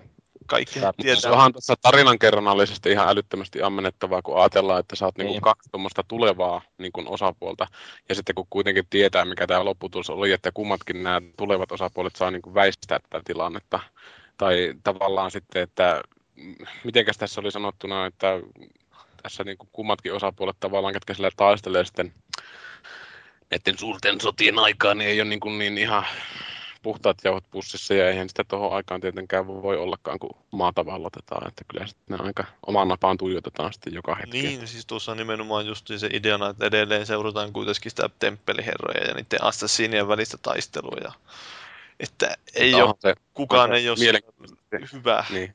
niin, kukaan ei ole hyvä. Että onhan se mielenkiintoisesti toi temppeliherra meininki esillä näissä amerikkalaisten kaikkien tämmöisessä symboliikassa ja muussa, että voisi olettaa, että temppeliherrat on sitten näitä sen pään väkeä niin sanotusti. Että itse kuitenkin siis innostuin ihan älyttömästi tuosta intiaanimeiningistä niin sanotusti, että aina kun sitä on jossain pelissä, vaikka mä en nyt mikään kauhean inkkarifani olekaan jostain syystä, niin sitä kun sitten tulee vähän jossain, muun muassa Prey, ehkä nyt varmaan ainut peli, missä sitä on. Gun. Niin jo, ja mikä se oli se Blackthorn jossain SNESillä ja mitä niitä oli niitä. Mutta Mutta katsot, joka tapauksessa, katsotteko niitä screenshotteja, jotka siitä oli vuotanut tuosta pelistä? joo, kyllähän on Si- ihan... Juoksin siellä jossain lumisessa metsässä ja kiipeili puissa ja jotain tämmöistä. Että Niin, kyllähän se Red Dead Redemption tyyppistä on vähän. Tuli, tuli mieleen vaan just se, että kun aikaisemmissa peleissä on kiipeilty just niin kuin, ö, rakennuksia, että ne on ollut semmoisia aika tiiviitä paikkoja, joissa on sopivan korkeita rakennuksia ollut, että mä en tiedä, että onko tuossa sitten minkälaista, onko se enemmän sitten siellä luonnossa tetsaamista vai min... Niin, se voi olla vähän vaikea tehdä kuitenkin semmoista metsää, missä olisi Red Dead Redemptioni vai? No niin, niin tuossa on just se metsästystä ja tuommoista, että siinä mitä tuossa niinku, öö, on sitten metsästyksiä ja noin laitettu, että jos sä puukotat, mitä oli, puukotat nalleen sata kertaa, niin sä saat huonomman nahan, kun ammut sen kerralla jollain paskasta tai jotain muuta. Että ihan mielenkiintoisia minipelijuttuja. On tässä näköjään hyviä kommenttejakin täällä Neocaffissa tähän laitettu. että Ready, give it to me now. Cli- Climbing trees and cliffs. Ja sitten joku kuva vielä laitettu on tuonne musta mies tuolla. niin, sitten, äh, siinähän ne sanoi, että se on se tiimi on kehittänyt sitä kolme vuotta nyt, että niin oikeasti tarkoituksena olisi vähän tuoda siihen jotain uutta, että sitä ei ole vain jatkettu niin jostain Brotherhoodista tai Revelationsista, että sitä on siellä sivussa kakkosen jälkeen kehitetty. Niin, kyllähän näillä näitä tiimejä varmaan niin kuin on Joo, kyllähän hommaa. Että Ubisoftilla on sopivasti hajautettu homma, että pystyy aina vuosittain julkaisemaan jotain sitten. Että. Mm. Mutta itse kiinnostaa ainakin suuresti nähdä sitten se eh, Captain Obvious-juttu, eli kuinka tämä eh, niin sanottu mm, mythos UFO-juttu niin kun sitoutuu sitten tähän eh, intiaanien legendaan, että kun niillä on nämä omat tarinat näistä Sky. Joo, niin on. Mutta meneekö sitten vähän semmoiseksi öö, X-Filesin pyörittämiseksi vai miksi tämä menee tämä touhu, mutta siis sitten, ihan mielenkiintoista, mielenkiintoista sitten pelata varmaan. miten Miten liitetään taas, jätetään tästä? Joo, sano vaan. niin, että miten liitetään justiin nämä Öö, niinkö siihen, niihin maan, maan isiin liitetäänkö siihen just jotain illuminaatiota, niitä salaliittojuttuja, just temppeliherroja. Että, Niin. Mutta Niin, kyllähän se varmaan on aika suora tie, että onhan niissä, missä se on, että nykyään taitaa olla niiden dollareissakin kaikenlaisia symboliikkaa, mitä on niinku ihan jostain salaseuroista asti. Niinku, no niin, just On. all seeing eye ja niin poispäin. Että. niin, että ne on niinku niitä justiinsa näitä NS-pahiksia. Kyllähän siitä on paljon ollut justiin kaiken maailman salaliittoteorioita siitä, että kuinka se on perustettu. Niin, ja mitä sitä ihminen keksii, kun on liian paljon aikaa, niin kaikenlaista tuommoista turhaa. Ja onhan se ihan mielenkiintoista jossittelua tietysti taas. Että, Jep. mutta tota, kyllä niin kuin on ihan onnessani silleen oottelen, että aina on ollut, olleet hyviä noin Ash Creed-pelit ainakin omasta Kyllä joo. mielestä. Ja siis tää tosiaan tuo... Tämä no niin, ykkönen ei ollut, mutta sitä ei lasketakaan. Se on joku kenraaliharjoitus käynnissä. Niin, no mä nyt en pysty taas sanoa tähän oikeastaan mitä. Menisin sanoa kyllä joo, mutta sitten mä tajusin, että mä en ole pelannut muuta kuin se ykkösen. Että... tota, tä- täytyisi varmaan, täytyisi varmaan tota pelata eikä ne muut alta pois ennen kuin... Joo, Ennen kuin rupeaa tätä suosittelen- odottaa. Suosittelen kovasti niitä muita, että ihan erilaisia pelejä kuin se ykkönen. Mites Felisille, kun sä sanoit, että sä oot innoissaan tästä?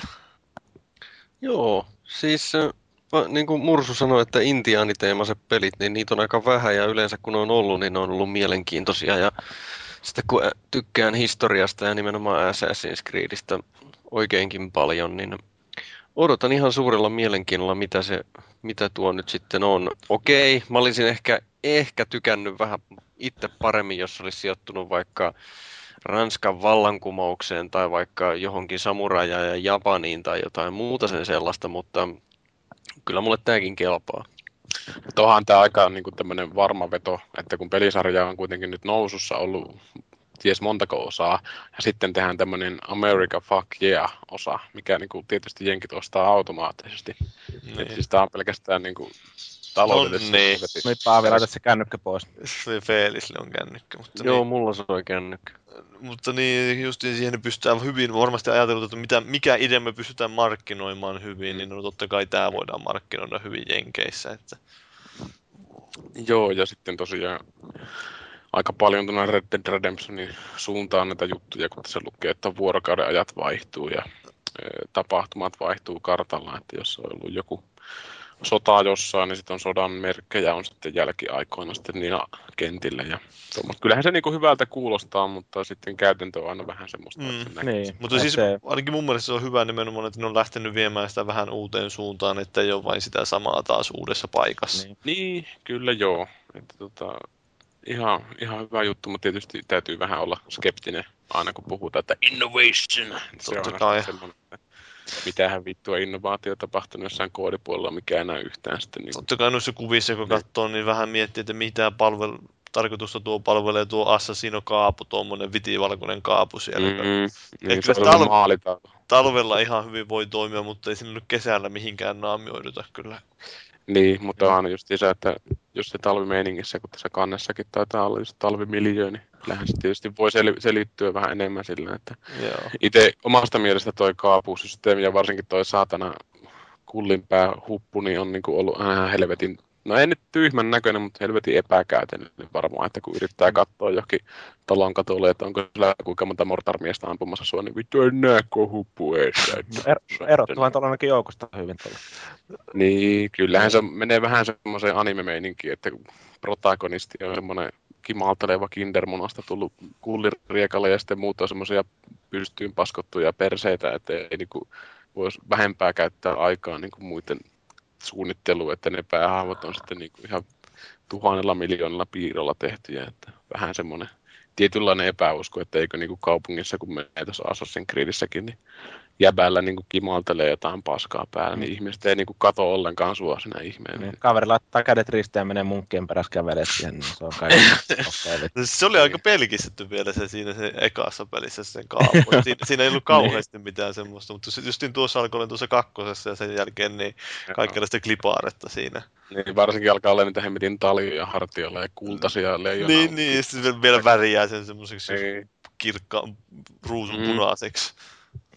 Joo, se nauratti tuossa, kun pelasin tota kolmosta. Et, ää, siis mikä helvetti, Revelation. Niin Joo. tota, kesken mulla tossa ja sitä sitten pelailin. Ja siinä justiinsa kaikki jotain ryysyläisiä siinä ja sitten meikäläinen tulee tässä kimaltavassa paskassa sinne ja sitten kun mä menin sillä mikähän nappi se oli, kun se niinku si- siirtää hellevaroja niitä sivuun niitä Joo. tyyppejä. Jokaista naista otti tisseistä kiinni se mun tyyppi, ja sitten kun ei edes kattonut senkään takia sitä tyyppiä, että Jumalteleva jätkä tulee hemmetin slummeihin ja sitten sen jälkeen vielä kourii jokaista naista tisseistä siinä, että ei niinku saa mitään huomiota siinä. Niin. Sellainen perinteinen, että mennään horjahtaa ja ottaa sitten ryntäistä. No ei se ole edes morjahtaa, se oli semmoinen että tulee ja testaa vähän sadon nyt täällä. Että, Joo. Ja kaveri ottaa litsarin poskea sitten. joo, kyllä tota, Perinteinen tarina. Niin, mitähän tästä voisi sanoa tästä kolmosesta. Kyllä mä siis ootan ihan onnessani sitä, että vähän on pettynyt kyllä ton S-Revelationin musiikki, että kun se Kyddi on kuitenkin tehnyt niin hyvät teemat siihen aikaisempiin osiin. Vähän jotenkin nyt alkaa maistua jo paskalta silleen, että pikkusen olisi niin kuin voinut... Onhan siinä semmoista variaatiota tapahtunut niiden pääteemojen suhteen, kun mies on vanha ja niin poispäin, mutta ehkä tota, me saadaan nyt näiden kolmosen myötä sitten näitä klassisia, mikä se Overture of Döppö Döppö Dö, klassinen sävellys on, missä niitä tykeillä ammutaan ihan vitusti siinä, niin kuin se kuuluu siihen sävellykseen, että ehkä me saadaan vähän semmoista sitten tässä. Että. Tai Northern Southin se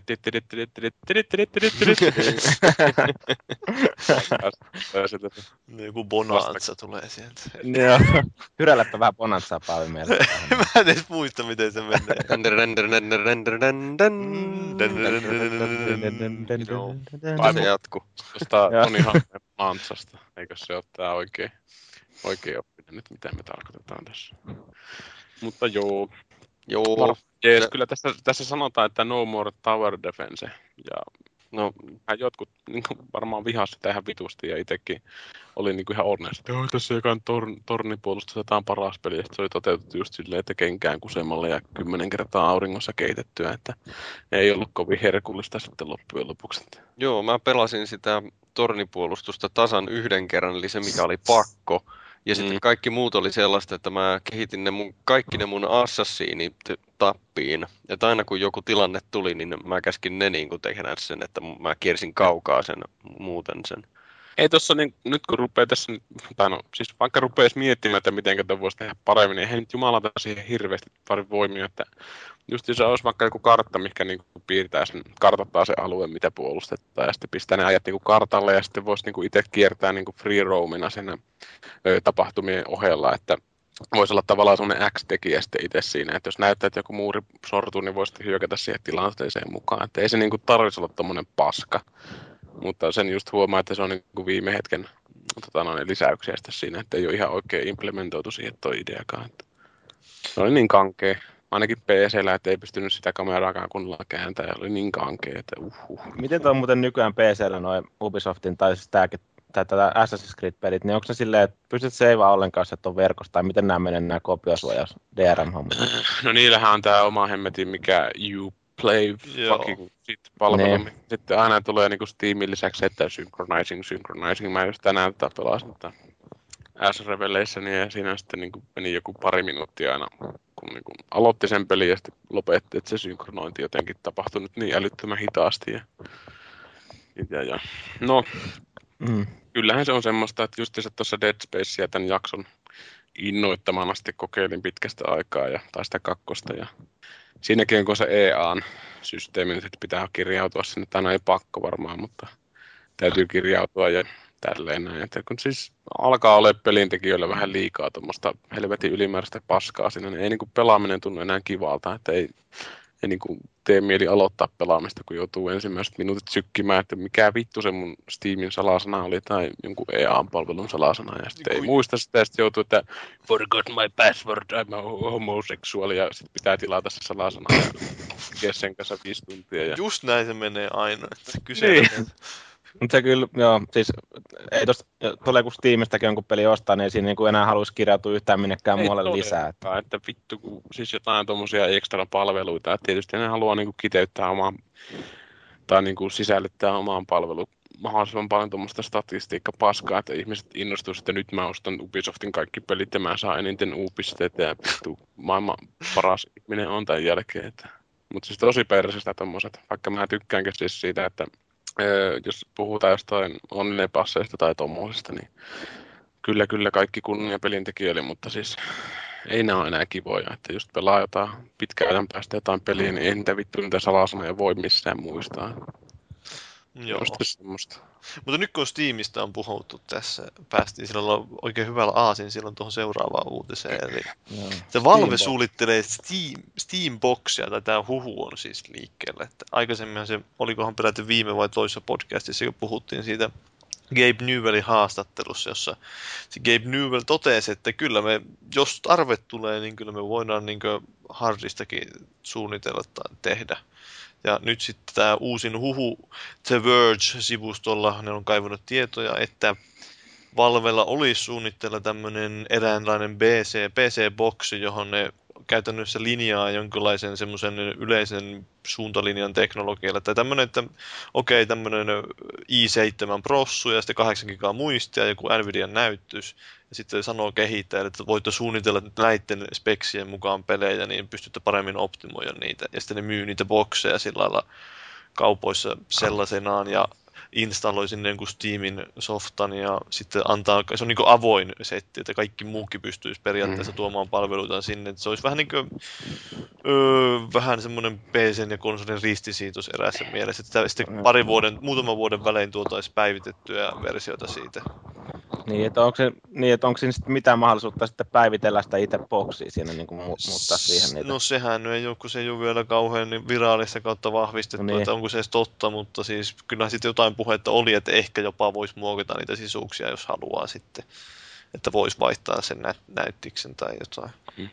Kyllähän toi hyvä, hyvä plääni, jonkun Steamihän on Jumalalla ja kaikille pakanallisille Niin, siis tähän varmaan tavoitteena olisi nimenomaan, että ei ne haluaisi PC-pelaajille tuota suunnata, vaan nimenomaan konsolipelaajille, jotka ei Mm. uskalla mennä PC-pelejä pelaamaan. Niin, Että, mutta onko, Niin. siinä sitten se, onko siinä sitten se pelko, että kun nyt pelejä suunnitellaan nyt sitten sille Steamboxille, aika moni rupeaa suunnittelemaan sen spekseille niitä, niin sitten nämä, jotka omistaa jonkun ihan hyper super PC, niin joutuu kärsiä siitä. no kyllähän ne nyt jo kärsii. Ee, mm, niin, mutta ainahan tulee sitten se mahdollisuus lisätä silmäkarkkia. Niin, Niin, en, Jos mä uskon, että sen enempää kärsisikö nyt. Niin. Kun nykyään Niin, porukka jos- valittaa, että ne kärsii nykyään siitä, että konsoleille suunnitellaan noita pelejä, niin ei pysty sitten PCllä saamaan niin sitä täyttä nautintoa tai huomaa sitten tosiaan. No onhan toi aika PC:llä. pitkälti sitten semmoista ylimääräistä ulinaa, että kun kons- tai siis pelit on niin kuin lähtökohtaisesti paskaa. Että liian vähän tulee semmoisia Jeesus-pelejä, että ne sitten laitetaan syy johonkin, johonkin nurkkaan sitten sen takia. Mutta siis jos tota Steamboxia ajattelee, niin eihän se periaatteessa ole muuta kuin se, että jos äh, firma X tekee pelin, niin se tekee Steambox-versio, missä on Y-määrä partikkeleita näissä tai jossain vitun loitsussa, niin sitten PCllä voi sitten mahdollisesti pimpata sen Y plus potenssiin 10 000 Niin. efe- efektimäärää, että eihän se nyt silleen, että Ja- tavallaan vaan rajoittaisi tämmöisiä efektejä ja muita. Että... Tietenkin jos on semmoinen oikein vielä ulkonäöllisesti suuntautu semmoiseksi kompaktiin näköiseksi ja muuta vastaavaa, niin kyllä se niin kuin varmaan olohuoneeseenkin soveltuu paremmin, jos se haluaa ihan sinne sijoittaa sitten. Niin. Niin, miksei se soveltus? Tietysti, että tuossa Niin. täytyy ottaa huomioon se, että miten se suunnitellaan ja kasataan se laite, koska i7 ja ää, näyttis nykyään niin on aika isoja mokkuloita. Ja sitten jos niihin täytyisi vielä sitten saada jonkunlaista hiljaisuutta, että ne voisi soveltua johonkin olohuoneeseen. Mutta toisaalta onhan toi PS3 ja Boxikin aika äänekkäitä. Joo. Niin. Että- niin, että Ja sitten tota ei- suurin ongelma, mitä mä nyt näen tässä, että jos näitä haluaa lähteä vähän niin kilpailemaan, ei välttämättä konsoleiden kanssa, ehkä vähän osittain niiden kanssa, sitten osittain Applen kanssa, Apple TVn kanssa, niin että miten paljon ne pystyy satsaamaan siihen markkinointiin ja toisaalta kuinka alas ne pystyy painaa sen hinnan, koska ne, niin. jos tämä huut nyt pitää paikkaansa, niin ne ei kuitenkaan ota mitään proviikkoja siitä, että niin kaikki se on täysin avoin, ei ole mitään lisensointimaksuja tai vastaavia, että kaikki saa kilpailevakin softat tuoda siihen laitteelle, että kuinka paljon markkinointirahaa tuommoisen projektin taakse pystyy toisaalta pistämään ja kuinka alas se hinnan pystyy sitä toisaalta painamaan. Niin. Ei ihmiset lähde ostamaan tuommoista boksia, ellei se ole tosi halpa sitten. Että... Niin, mutta jotenkin mulla on itsellä sellainen fiilis, että kyllä se niin pakko jotain 4-5 hunttia vähintään olla se hinta. Tai en tiedä no niin, sitten, siis joo, vähintään 500. Niin, niin. Mutta toisaalta tuossa aika pitkälti luotetaan yhteisöön, että pelaajat, jotka tietää Steamin, niin helposti suosittelee tätä alustaa sitten muille. Ja sitten jos joku perheen isä Petteri ostaa sen ja sitten huomaa, että vittu, täällähän on pelejä vitosella tarjouksessa täällä Steamissa. Niin, no sehän siinä on hyvä, että siinä on saatana tyytyväinen. Että... Valmiina on jo tuo infrastruktuuri, tuo mm. Steam, ja siellä on aivan älytön määrä sisältöä, joka toimii suoraan siinä. Niin. Mutta just se toi, niin toi pelipalvelu, että se on varmasti aivan uskomaton, jos toi oikeasti on totta ja tulee sitten toi myynti, niin se alennusten määrä varmaan siinä ensimmäisen puolen vuoden aikaa ihan törkeä, että ihmiset ottaa omakseen ton laitteen. Niin saa jengi koukkuu siihen. Niin, no just siihen no. ajatteluun, että niin. itsekin tässä nyt niin kuin steamistynyt, niin en minä näe mitään järkeä niin kuin ostaa fyysisiä pelejä, että kun tuota saa heti ja saa tänään halvalla, niin vittu paljon Mut siis justiinsa niin kuin... Ei tarvi levyjen kanssa sillä, että missä se mun levy nyt on tuolla. Niin, no niin, justiinsa tuossa kun ostin sen, sanoinko jossain podcastissa, kun mä ostin sen Crusiksen niin. levyllä jonkun megaversio, ja sitten mä olin ihan paniikissa, kun joutui vinkin joku levyn laittaa sinne sisälle, kun mä olin ajautunut elämänlaatuun. niin, niin se on itsellekin ollut järkytys sillä just, että, hetkinen, mm. että pitää, eikä mä nyt joudu pitämään jotain levyä sisällä. Että. Mm. Sitten konsolilla... Mutta kun kuitenkin kuulokkeella pelaa, niin ei se äänikään häiritse, kun se levy alkaa. niin, no lähinnä se... Sirkkeli rupeaa pyörimään. Ja sitten ei niin. siellä niin tulee avattua se DVD-asema ehkä kahdesti vuodessa. Että... niin, silloin kun sä poltat jotain piratteja siihen tani niin DVDlle, niin...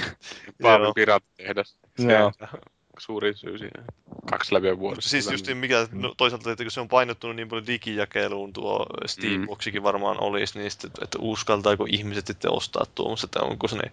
No se on varmaan uusi juttu, mutta toisaalta mä luulen, että se just menee tähän yhteisön niin kuin puskamainontasysteemiin. Että varmasti sanoin, että jos joku sukulainen nyt miettii, että minkähän konsolista ostaisi, kun pikkupauli on siinä iässä, että se voisi pelata jotain, niin mä varmaan ostaisin tällainen Steamboxi. Pelit on vitosta ja 15 euroa ja niin poispäin, että helvetisti pelattavaa. Minäpäs ostan semmoisen. Varmasti ihan helvetin tyytyväinen siihen, että mä luulen, että se menee tällä tapaa se mainonta, jos tämmöinen tulee. No, siinä kyllä ihan älytön potentiaali ainakin. No minusta se on ainakin ihan helvetisti silleen, sitten, niin potentiaalisia asiakkaita. On, niin siis paljon uusia potentiaalisia asiakkaita tuohon niin kuin sen Valvenkin palvelle, mm. tai niin kuin tuohon tarjontaan myös niin kuin näiden PC-pelaajien, tämänhetkisten PC-pelaajien lisäksi. Että Just semmoisia, jotka ei uskalla lähteä, kun PC on mukaan jotenkin vaikea juttu. Niin, niin, niin ja just... sitten jos sulla on valmiina joku helvetin laatikko, missä on kaikki niin kuin sitä sun luottokorttitietoja syöttämistä vaille valmista, niin. niin ei sitä niin kuin paljon helpommaksi voisi tehdä tätä asiaakaan. Ja sitten, öö, hetkinen, mitä mun piti sanoa tuosta, sanokaa jotain, mä mietin. Ah, tuosta Val- Steamboxista. Niin, no siis sitä Applen konsoliahan mä itse olen tässä nyt niin on just, joo. pari vuotta, että tota, mä toivoisin, että se tulisi tähän leikkiin mukaan. Applen konsoli. Vaikkei se, niin, että vaikkei se niin kuin voittaisi mitään ihmeitä, mutta siis varmasti niin kuin pakottaisi muita toimijoita uudistamaan omaa niin kuin palveluansa. Että jos ajatellaan... Haluaisitko sä ostaa neljännen konsolin tai viidennen, jos ajatellaan, että PCkin on pelialusta? No ei mulla mitään sitä vastaan, jos niin kun koen, että sille tulee semmoisia pelejä, mitkä on mahat, pakko saada, mitä ei muille alustoille tule. Että Applen rahalla Assassin's Creed... Precisely. Mitäs, mitäs tota Applella olisi sitten tämmöisiä omia? No rahaa, ja sillähän saa kaikki omaksi, jos haluaa. Ni, niin joo, joo. E, eli, eli todennäköisesti heidän taktiikka olisi sitten, että ne ostas siipiensä suojaa joitakin studioita, jotka tekee jotain tämmöisiä kovia yksin Niin, ei, ei mulla niinku nytten tällä hetkellä niinku kylmiltään on niin mitään itse intressejä ostaa sitä, jos se tulisi tarjoamaan samaa mitä muut. Mutta mm. kun niillä on iTunes ja kaikki muut leffapaskan palvelut, Nimenomaan. ja kuinka Ai niin joo. tuote se Apple Joo. on, kun ajatellaan sitä, että se on niin kuin Nintendo-potenssin Nintendo, se Apple.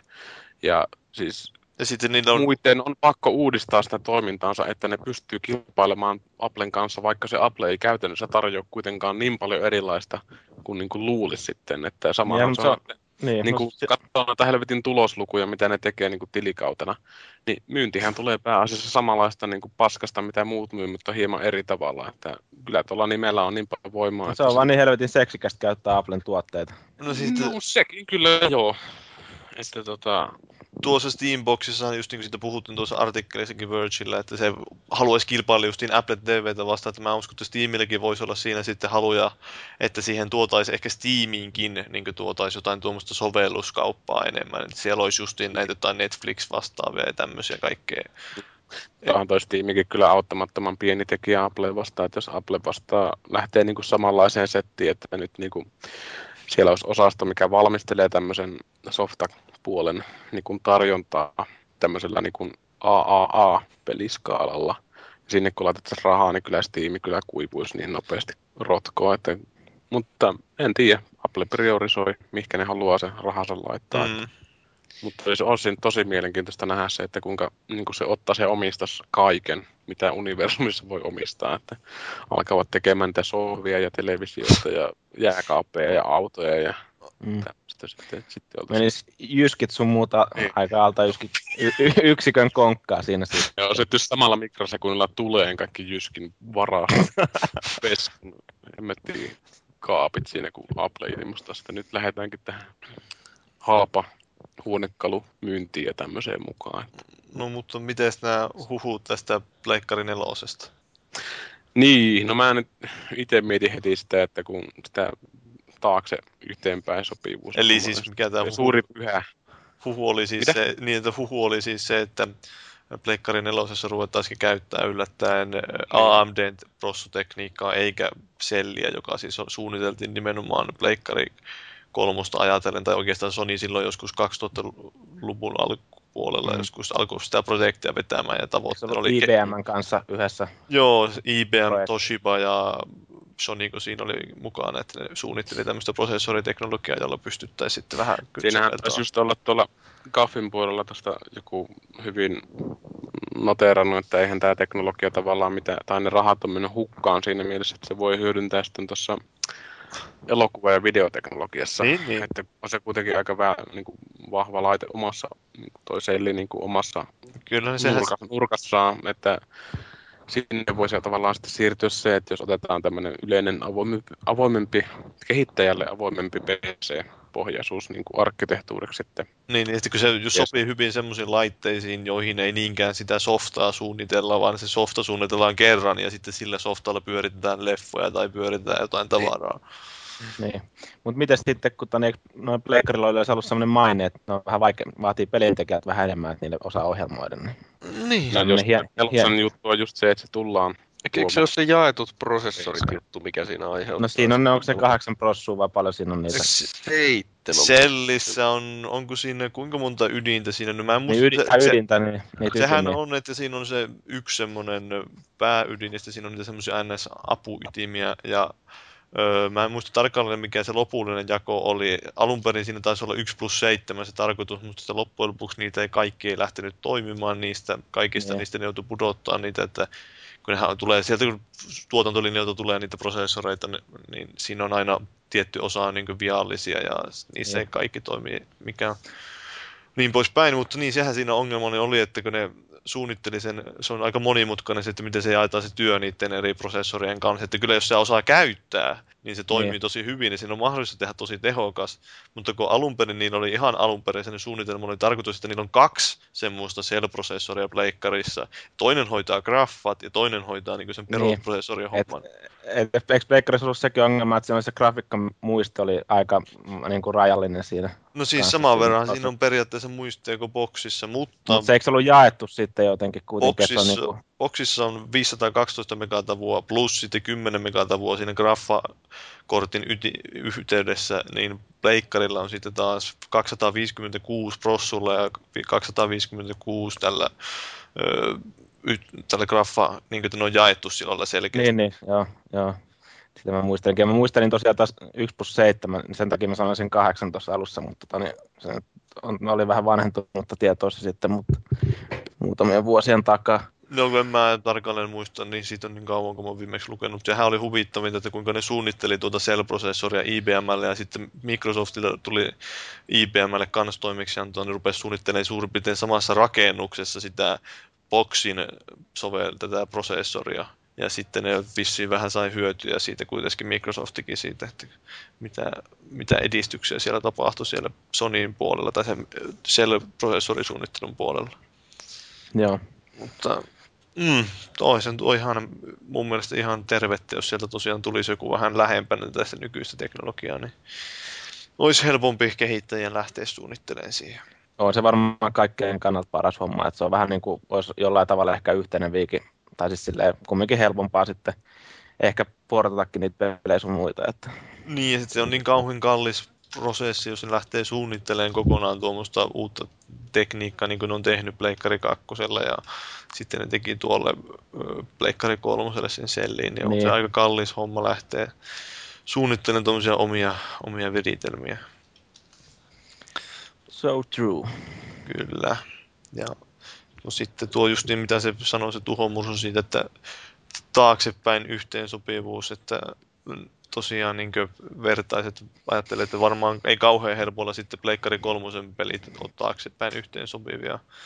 Niin, Jos, No aika nopeastihan se tuntui poistuvan siitä Pleikka kolmosesta tämä PS2 yhteensopivuus. Niin, ja en Niin. mä usko, että siinä on kauhean suuri huoli, kun on tajunnut, että kuinka paljon ne voi tehdä rahaa kaiken maailman teräväpiirtopaketeilla. Voi- paketeilla, joo, niin nimenomaan. tai sitten laittaa ihan pelkästään ne pelit vaan ladatta, ladattaviksi silleen, että ne emuloidaan jotenkin siinä Mm. sitten. Kuinkahan monta, moneen eri kertaan ja monessa paikassa ja muuta niin on uudelleen julkaistu vaikka joku Super Mario kolmonenkin vaikka justiin näillä Nintendo-masinoilla. Niin no Nintendohan tuossa vielä, niin kuin, vaikka tuossa monesti Sony kritisoidaan näillä uud- uudelleen julkaisuilla, niin Nintendohan tuossa kuitenkin aika monen edelläkävijä tuossa hommassa. Niin, no, nyt Joo, ja kun siis se on ihan vaan, sitä ei ole edes päivitetty mitenkään. Se on vaan lätkästy sinne justiinsa, että nyt okei, nyt voit pelata viila Super Mario kolmosta, piste. Ei siinä ole mitään sen kummempaa. Niin, sitä ennen se on tullut jollekin muille käsilaitteille sun muille ja Mm, su, sun nimenomaan. minne kaikkialle muualle. Että. nyt kun tarkistin tuo, että miten se meni tuo Cellin prosessori, eli siinä on siis tosiaan yksi se Power Processing Element, eli PPE, ja sitten siinä on kahdeksan niitä sivuyksiköitä, mutta niistä sivuyksiköistä yksi on kytketty pois päältä, ja sitten toisaalta toinen, toinen on pelkästään sen ö, käyttöjärjestelmän käytettävissä, eli kehittäjillä on niin kuusi semmoista sivuyksikköä, että se pää, päämonni siellä käytettävänä. Että Tämmöistä No niin. mukavaa. Ei, omalla tavallamme jokainen oltiin oikeistossa aikaisemmin. Että. Joo, että se on vähän tuommoinen erikoinen, erikoinen viritelmä, että sitä on hankala varmaan, jos rupeaa lähteä justiin suunnittelemaan tuommoiselle, kun ei missään muussa ei ollut semmoista oikein vastaavaa settiä. Niin on hankala vähän vaatinut uudenlaista ajattelutapaa, mutta toisaalta kyllähän vähän kaikissa koneissa oli tällä sukupolvella, että kun tuli kokonaan kaikki, kaikkiin näihin, tai no molempiin boksiin ja pleikkariin tuli nämä Modi, mo, moniydin. niin, toisessa että se vaati vähän uudenlaista ajattelutapaa. Eikö boksissa ole kolme ydintä vai miten se menee? Kolme ydintä ja kaksi äijettä per ydin. Saas Joo. nähdä, miten nämä Pleikka 3 kehittäjät nyt sitten tykkää, että jos niiden täytyy taas opetella ihan täysin uudest, uusi teknologia tosiaan. Että, Ei se välttämättä ihan täysin uutta, että jos se on niin PC-arkkitehtuurin suuntaan, että niin, on niin. jotain, jotain kuitenkin sitten vähän paremmin ponnistusala. Että nyt se oli varmaan se Sellin kehitys sitten semmoista rotkoon pudottamista, että Newellihän taisi se todeta siitä, että ei niillä ole mitään intoa, niin kuin alku, alussa totesi, että ei niillä ole mitään intoa niin kuin laittaa resursseja mihinkään uuteen tuommoiseen kehitykseen, että kun se ei ole ajateltu pelin kehittäjiä ollenkaan tuossa asiassa, että mieluummin keskittää tekemään tuotetta, kun että miettii, että miten se tuote tehdään alustalla. Ne ei- ne ei varmaan- erilainen. Ne ei varmaan uskalla enää, tois, enää toisessa konsolissa pist, pistää tota mm, niin sanotusti vähän litsareita pelin kehittäjille vaan huomioida vähän. Joo, kyllähän se nyt on niin kuin nähty, että mitä se niiden strategiasta toi tullessaan, jos verrataan siihen, että jos ne olisi käyttänyt jotain boksi-tyyppistä ratkaisua, että olisi vaan ollut joku PC-arkkitehtuuri siinä alla, niin jotenkin kaikki nämä sellin tuomat ongelmat olisi niin kuin olleet poissa. Että se oli se just se alkuperäinen suunnitelma oli niin hullu siinä, että sehän, tai niin koko, koko Pleikkari 3, jos ajattelee, että miten sitä on lähdetty suunnittelemaan, siinä on niin paljon riskejä ollut, että kun siinä oli se Blu-ray, ja sitten että luotettiin siihen satanan selliin niin paljon, niin, mm. niin ihan käsittämätöntä vedonlyöntiä ollut kyllä se, että mm. kun sitä on lähdetty tekemään tuota koko laitetta. Mutta se on jännä Blu-ray voitti. Niin, niin, voitti vaikka pornoteollisuus oli ton HD-DVDn oh. takana alun perin. Kyllähän se voitti, joo, mutta toisaalta, kyllä se toisaalta Blu-ray oli yksi syy, että miksi Pleikkari oli niin helvetin kallis niin pitkään ja minkä takia se myy niin huonosti niin pitkään. Niin ja Maagisetille, niin kyllä nykyään piratesia saa, saa ihan Blu-raynakin. Se mahtuu vieläpä yhdelle Blu-raylle, ei, ei tarvitse DVDnä olla mikään 3D, kolme, kolmen DVD-boksi, vaan se kaikki mahtuu yhdelle Blu-raylle. Ai jumalauta. mä muuten kattelin, kun mä olin tuossa leffassa tuossa viikolla, tai kävin eilen leffassa, huomasin, että siellä oli Piratesin mainos, mutta se oli joku lastenleffa. Että ne Sä olit sitä. menossa sinne, mutta sitten ei. Katso, ei, se, kun siinä tuli ennen, ennen sitä varsinaista leffaa tuli mainos siinä. Naurettiin vaan kaverin kanssa, että selvää, että siinä kun menee joku isukki sitten vaikka jostain DVD, lata, la, la, lataa sokkona piratepeistä leffan lapselle ja laittaa pyörimään se ilman, että on kattonut mitä materiaalia on tullut ladattua, niin siinä voi olla pieni Yllätys. Yllätys edessä sitten, kun on Pirates tullut ladattua. Mutta niin. Captain. Edward Reynolds, Pirate Hunter. Backdoor Sluts 9 tulee sieltä. Jeps, ja Vitan muistikortit on vissiin vähän hitaita ja kalliita vai? Joo, siis siitä oli paljon puhetta, että kun Sony no, linjasi, että Vitalle pitää ostaa sillä laitteelle erikseen suunnitellut muistikortit, ja ei, ei, tai ei voisi käyttää siis esimerkiksi SD-kortteja. Ja sitten ei. sitä perusteltiin muun muassa sillä, että ne on turvallisempia, ne on laadukkaampia, ne on nopeampia. Mutta mutta joku oli tehnytkin tutkivaa journalismia. Kyllä, Digital Foundry, eli tämä kaiken tekniis, pela, te, pelaamisen liittyen tekniikan messias, niin on tutkinut aihetta ja sitten ne mittailee vähän, että kuinka nopeita ne onkaan nuo kortit, niin no eihän ne nyt pärjää edes niin paljon halvemmille SD-korteille. Ja siinä on vielä se, että niin niissä korttien niin välilläkin on ero, että joku 8 giganen kortti on ilmeisesti hitaampi kuin 16 giganen. Joo, että kyllähän se siis koko, niin kuin, niin. se on just jotenkin vissiin luonnollistikin, että koko niin. kasvaa, niin se on tiiviimpi ja pakeattu, mutta niin siis se on vähän joo ehkä ikävää, kun katsoo, ottaa huomioon, että kuinka helvetin kalliita ne kortit on. Että... Kyllä tuosta vähän semmoinen niin kuin kusetettu fiilis tulee, tai Tuhamudon sanoen perseisen pantu fiilis. Et, tota, öö, mitähän toi, niin, Sony, niin hankkii taas tällä tavalla niin kuin uusi ystäviä itsellensä varmasti, että helvetin kallista ja niin, hitaita, hitaita mutta onhan tuossa, onhan tuossa kuitenkin sekin aspekti, että Sonysta on hauska tehdä tämmöisiä uutisia, kun se on niin helppo kohde. Että jotenkin tuntuu nämä kaikki ratkaisut olevan semmoisia, että ne niinku ker- kerjää oikein tämmöistä myllytystä, että en niinku osaa sanoa, että kuka siellä nämä strategiat päättää esimerkiksi sitä mainoksista ja muista, mistä aina nousi kohuun, niin sitä Black and Whiteista ja mistä. Mutta siis mielenkiintoista, että miten tämä niin vaihtelee tämä niiden filosofia, kun katsoo Plekkari kolmosta kuitenkin. Että siinä oli aika avoin, että voit käyttää muisti jotain kiintolevyjä ja sieltä ottaa jotain tavaraa sinne niin kuin voit vaihtaa itse sen konsolin sisällä olevan kiintolevyn ihan miten lystää isompaan kiintolevyn. Ja niin, että Microsoft haluaa periaatteessa tässä niin kuin ainakin kotikonsolilla enemmän sellainen saatana siinä suhteessa, että sillä on ollut se yksi oikeus. Niin, niin niillä on vähän niin. vaihtunut niin. nämä asemat välissä tässä. Sitten Vitalla nyt sitten taas mentiin tähän, vähän taannuttiin, että onkin niin suljettua järjestelmää. Että... Niin, ehkä niin ajattelin, että ne koittaa sitä vitaa pitää poissa sitä DSM piraattismin paratiisista, että niin. Ei olisi niin helposti tavallaan tehdä sitä laitonta toimintaa sitten silleen. Että... Niin, no PSPllä oli ilmeisesti aika paljon kaiken näköistä homebrew-kamaa. Joo, onhan sille ollut aika paljon. Niin. niin. Kyllä ne kaikille taitaa olla, että varmaan mikä toi Vitaakin, niin kohta tulee ihan niin kuin Vitaalle räätälöityä tavaraa, että taatusti. Joo. Mutta, mutta ei sitä homebrewtä koskaan laittomu- laittomuuksia käytetä. Ei, se on aina ihan puhtaasti vain niin tämmöisiä omia kivoja juttuja tehdään siellä. Niin, niiden, niiden säätämiseen.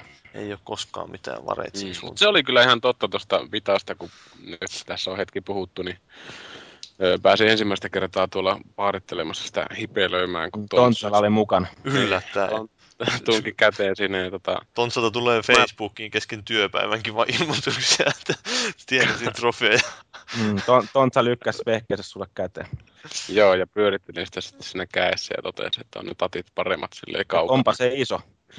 Niin, ettei siinä, se ei pysy käsissä, kun se on niin kuin ne oikeinpäin, että siinä just joutuu niin kuin sormen päällä pitelemään. Joo, sitä se on ärsyttävää. Mä en Se tykkää on yhtään. vittumainen. Siinä niin kuin tulee tavallaan ylimääräistä niin kuin touhua, että kun se voisi istua silleen niin kuin kämmenissä. Nimenomaan.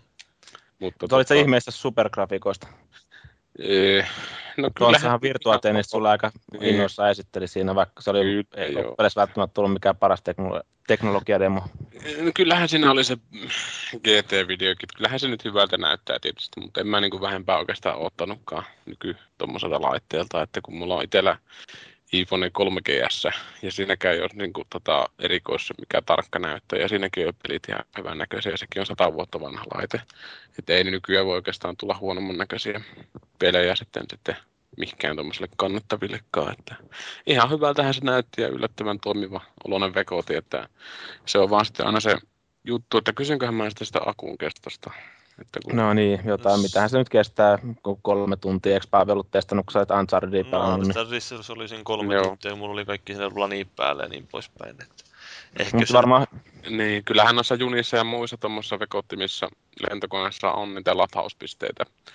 Mutta tota, on toi kyllä auttamattoman vähän, kun ajatellaan, että joku junamatkakin voi helposti kestää enemmän kuin kolme tuntia jonnekin helvetin perseeseen, kun Suomikin on niin ihanasti joo, täsmä, täsmä kansoitettua maata, että Helsingissä opiskelija saattaa asua jossain torniossa tai hevon perseessä, niin sinne saa pikkusen körötellä, että ei PSP kyllä. Eikö se ole vähän niin kuin pelikohtaistakin sit varmaan, että joku meikkaa, että joku Uncharted ehkä vie akkua vähän enemmän kuin jos pelaat jotain pikkupeliä siinä tai muut vastaavaa. Ja näin, että jos sulla on sitten ne kaikki VLANit sun muut tai nämä lanit pois päältä, niin kyllä sitä sitten- varmaan vähän riippuu just pelistä ja Niin. mitä ominaisuuksia siinä käytetään. Että, Ja sillähän pystyy säätelemään sitä sillä näytön tarkkuudella, tai siis kirkkaudella. joo, että pitääkö sitä kuinka tota akun viejinä sitten siinä, että jossain vammaisten sakkipelissä nyt varmaan ei tarvi olla kirkkaus täysillä, mutta tietysti jos jotain Unchartedia pelaa, niin haluaa nähdä ne kaikki ripulit siinä lattialla, että ne ei kävele ohi sitten niistä. joo, kyllä mä en ikinä halua ripuleista kävellä ohi.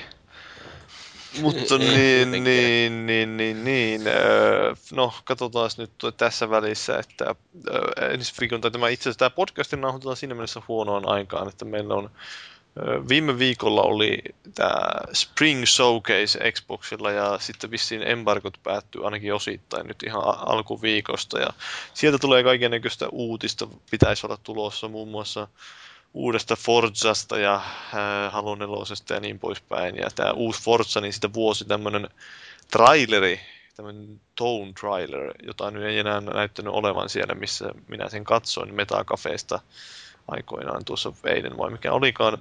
Kuitenkin siinä trailerissa no ei näkynyt pelikuvaa minkäännäköistä, oli tämmöinen fiilistelytraileri enemmän ja siinä lähinnä paljastut ja kehittäjä tosiaan on tämmöinen kuin Playground Games ja aikaisemmin on ollut huhuja, että Microsoft työstää uutta Forzaa, tämmöistä Forza World-peliä. Ja tämä Horizon on ilmeisesti se Forza World, ja siis se on tämmöinen ehkä, ehkä kenties semmoinen avoimen maailman Forza-peli. Ehkä suuntautuu enemmän sinne Test Drive Unlimitedin suuntaan, ja ehkä enemmän semmoista lifestyle, lifestyle-peliä just niin kuin ehkä BGRkin on ollut. Että ei ole niin simulaatioon välttämättä suunnattu. En tiedä, en, tämä on siis ehkä melkoisia oletuksia, mutta siis... se tulee kudospisteet kaikki muut mukaan, kun kurvailet. Lifestyle-peli. No ei, se- siis live, siis onhan se Test Drive Unlimited, onhan se vähän semmoinen, että hei, kato kun coolia ajella tämmöisellä siistillä autolla siistissä maisemissa Ibizalla. No, no joo, okei, no niin mä tajusin mitä sä ajat takaa, Niin, joo. se on Niin. vähän tämmöinen, niin, Fiilistely. joo, että ei ole niin sitä, että hei, onko mun rengaspaineet kohdallaan nyt? Että enemmän tämmöistä haetaan, että keskitytään Just siihen se- ajamisen fiilikseen ja nautintoa ja autopornoa ja siihen, niin kuin, että miten, tota, toi ei ole välttämättä autoporno nyt ollut Forzassakin aika isossa osassa, Joo. mutta siis semmoisen, niin kuin, että sä pystyt niin kuin, unohtaa murheet ja lähteä kruisaa jonnekin upeisiin maisemiin. Hienolla Nimenomaan, kun autolla. siinä on- ajettaisiin nimenomaan teillä, ei niin kuin Forzassa on enimmäkseen ajettu radoilla, niin sitten olisi semmoista, jossa en tiedä missä maisemissa yhtään, että onko siinä joku oikeat maisemat kenties otettu sitten mukaan vai mikä meni. Varmaan vanhalla mantereella ajellaan siellä. Kauheita kuittia tulee. Joo. Pitäisikö mikään Nyt voitte arvella, että kummalla mantereella. mm, Tai millä, millä mantereella. vanhalla tota, mantereella Aasiassa. Öö, Mm. Jossain Etelä-Afrikassa. Sitten totta kai sieltä pitäisi tulla Halo 4 joku traileri vissiin. Niin varmasti. Midnight Se- se- ei kun Koska Onko- se Halonen nyt piti tulla? Eikö se ollut Syksyllä. syksyllä tai jotain? Siellä Joo. Microsoftilla on aika hyvin pidetty nyt kyllä nämä kassit piilossa tältä syksyn osalta taas, että ei ole mitään tietoa. Että no joku Fable Heroes vissiin sieltä on tulossa ja jotain tämmöistä. Fable Heroes on vissiin uusi nimi Fable Journeylle, mutta Kinect kamaa on jotain tulossa. Joo, se Journey kuulosti kyllä niin jotenkin lupaavalle konseptille, että ei, odotukset on aivan, aivan katossa. Mm, se on paha, kun sieltä ehtii tämä Kinect Star Wars tulla ensin, niin se asettaa sen rimaan niin korkealle. se on Mm. näinpä. Kyllä pelaajia hemmotellaan. Kyllä. Varmaan Kyllä nyt on taas Kinect-omistajilla hupaa. Mua vähän vain Mm. mm. harmittaa, että jos tämä Crytekin Raisi on sitten siirtynyt kuitenkin sille seuraavalle sukupolvelle. Mm, siellä olisi ollut myös herkkuu luvassa. Se ei ollut vaan enää mahdollisuus to- toteuttaa näillä nykykonsoleilla, niin pakko siirtää sinne, kun on niin suuret suunnitelmat si- sitä peliä varten. Kyllä. Mutta en mä tiedä tuosta sen enempää, että sieltä nyt tulee jotain uutisia ja voi voi. Ja öö, ensi viikolla tulee myös uutisia varmaan tuolta Game Developers Conferencesta, joka siis on tällä nyt alkavalla viikolla. Järjestetään tuolla San Franciscossa ja siellä näyttää nämä Crytek ja Epic ainakin on sanonut, että molemmat näyttää vähän uutta graffateknologiaa ja sitten varmaan jo firmat vähän paljastaa uusia pelejäkin ja Niin. Kyllähän noin Crytekilla aika isolla on hommat. On kattellut niiden uhoamiseen, että isoja AAA-projekteja käynnissä ja Niin, joo. tuommoista sitten, mutta tota, se on vähän sellaista, että noin puljut tekee itse ne pelinsä ja sitten muut kattelee vierestä ja tekevät jollain hiirenpierulla sitten omat juttunsa, että onhan se vähän semmoista. Ei, ei ihan vielä ole tuo Crytekin Cry Engine päässyt siihen samaan liitoon kuin joku Unreal Engine. Engine, verkele. Niin, eihän se kyllä oikein, että, mutta jotenkin sitten ajatellaan, että kun pelasin just tuossa tuommoista Dear Estheria vähän useammankin viikon, niin Joo. sekin on tehty jollain Soursella vai minkä. Niin Soursella, mutta helvetin komeen näköinen peli ainakin videoiden perusteella. ir, niin, irtoaa kyllä niin kuin siis osaavissa käsissä, että ei sen välttämättä aina tarvi olla semmoista cutting edge shittiä sitten siinä. Että, Valve on niin vähän sellainen hiljakselle aina päivitellystä sourcea, että sillä mm. Mukavasti päivittelee. mutta kyllähän Epicilläkin taitaa tulla sitten tässä myyntipaketissa, mitä ne myynyt noille deveille, niin aika paljon erilaisia työkaluja mukana, että se on kokonainen palvelu sitten oikeastaan. Joo. Se, Vähän tyhmä lähtee rinnastaan toisaalta, että sanoo, että ei, Sousella saa tämmöisiä kikkeleitä, että milläs Epi tuolla vitu Unreal Enginellä piirretään 3D-kikkeleitä. Sitten siinä pitää olla se tuki mukana justiin kanssa, sitten kun ne Niin. sen paketin, että ne auttaa sitten, jos tulee jotain ongelmia. Niin, Joo, ja se siinä on. uudessa Unreal-moottorissa on varmaan sekin, että kun se on ollut niin suosittu se moottori, niin, niin tota, ne varmaan tekee siitä suurin piirtein samalla lailla käytettävän tästä uudesta Niin, niin, kuin vaan vanhasta, niin sitten se on helppo myydä justiinsa, että hei, te, te osaatte jo käyttää tätä. Mm, Mm. niin, se on. Onhan sillä niin, Aika- se on tietenkin niin suosittu ollut se moottori kanssa, että on sillä aika, aikamoista paskaakin saatu julkaistua sieltä. Niin, kyllä justiin se oli sanomassa, että mikähän paskapeli se oli, mitä mä arvostelin, niin se oli just semmoinen, että välillä, välillä näytti helvetin hyvältä, mutta sitten joskus se oli semmoista tosi röpeilöistä paskaa, että niin kuin näkyy, että on vaan pinta heitetty jonnekin ja se oli niin kuin mitään substanssia vailla se juttu, että joku seinä tai jotain puskaa, että oli niin paskan näköinen, että niin kuin peintilläkin saa parempaa, että ei välttämättä se pelimoottoristi aina kaikkea pelasta, että tarvii olla vähän semmoista groundworkia siinä taustalla, että tulee semmoista konsistenssia siihen ympäristöön, että ei niin kuin jossain joku puro näytä joltain ihan teennäiseltä niin sanotusti siinä, että Mm, ist, ei, istuu siihen maisemaan sitten. niin, että, ettei ne pelin te- tekijät piirtele vaan kikkeleet paintilla sitten. Että. Niin, niin, että se on sitten jonkun muun meikäläisen hommaa se, että sitten jos joku sattuu pelifirma kuuntelee, niin kyllä mä voin kikkeleitä tulla piirtelemään sitten sinne. Että Se on, Mutta semmoista. se on, se on Joo, li, lead kikkelin piirteli, piirteli artis Mm. siellä, mutta Kickel designer. kyllä. No, Vielä- tuhansilla linnuilla ei vissi ole kikkeliä, eikä varmaankaan niillä, niillä tota, sijoillakaan. Ootko tutkinut? En, en ole tutkinut, mutta ainakaan niillä pehmoleluilla ei ole ollut heppiä, kun on Et- palluroita. Et, niin sen verran olet tehnyt tutkivaa journalismia. Joo, se Feliksen tutkiva journalismin taso on sitä, että sijoilla ei ole kikkeliä. No hei, Na- Narnia-elokuvaa, jos katsotte, niin tota, eihän sillä Aslan leijonallakaan ole heppiä. Herra. No sehän on semmoinen jumalahahmo, ei mikään Jeesus-hahmo, että sehän sikiää pyhästä hengestä. Ja, Niin, niin. Ei sillä ole Niin, tarvetta siittää jälkipolvia. niin, se Joo. ajattelee vaan tuhmia, niin sitten alkaa jo puntit tutissa. Mutta siis tämä nyt liittyy siihen, että Angry Birds-teemainen alue tulee tota Särkänniemen Tampereelle. Ja tänne nyt on joku kirjoittanut, että siellä on kuulemma muutakin kuin pelejä, että siellä on fyysistä riemunpitoa lapsukaisille, eli siis mitä? Joo, niin siis ne on mainostanut sitä justi vain, että ei, halutaan kannustaa lapsia liikkumaan, harrastamaan fyysistä kivaa, että se on perheille ja niin lapsille suunnattu se alue. Pääsee painiin sikojen kanssa. Niin, mä en tiedä mitään tarkalleen, että siellä oli joku tämmöinen design-firma, joka on erikoistunut huvipuistoihin, niin yhdessä Rovion ja sitten Särkänniemen kanssa ollut suunnittelemassa, että Se on design-firman palkattu piirtämään niille sijoille niitä kikkeleitä. kuinka me korjattaisiin tämä sian design. Anatomisesti onnettomat ry. Mm. Kyllä. Mutta en mä tiedä siitä sen kummempaa. Tuon oli tuommoinen pakollinen, koska kaikki tykkää Angry Birdsissa. Eikö tykkääkin? Tykkää, tykkää. Kyllä. Se on Joo, mä lämpenen. Siitähän tulee joku Space, Space Edition, joka Että täytyy varmaan niin. Nasan kanssa yhteistyössä. Joo, NASA jumalauta, niin hän tappaa meitä sillä komeetalla, niin kuin se tulee se. Nehän se tappaa, nehän sen on houkutellut tänne manaaneet niillä saatana laitteillaan. Tällainen sokeripalalla palalla houkutellut sen.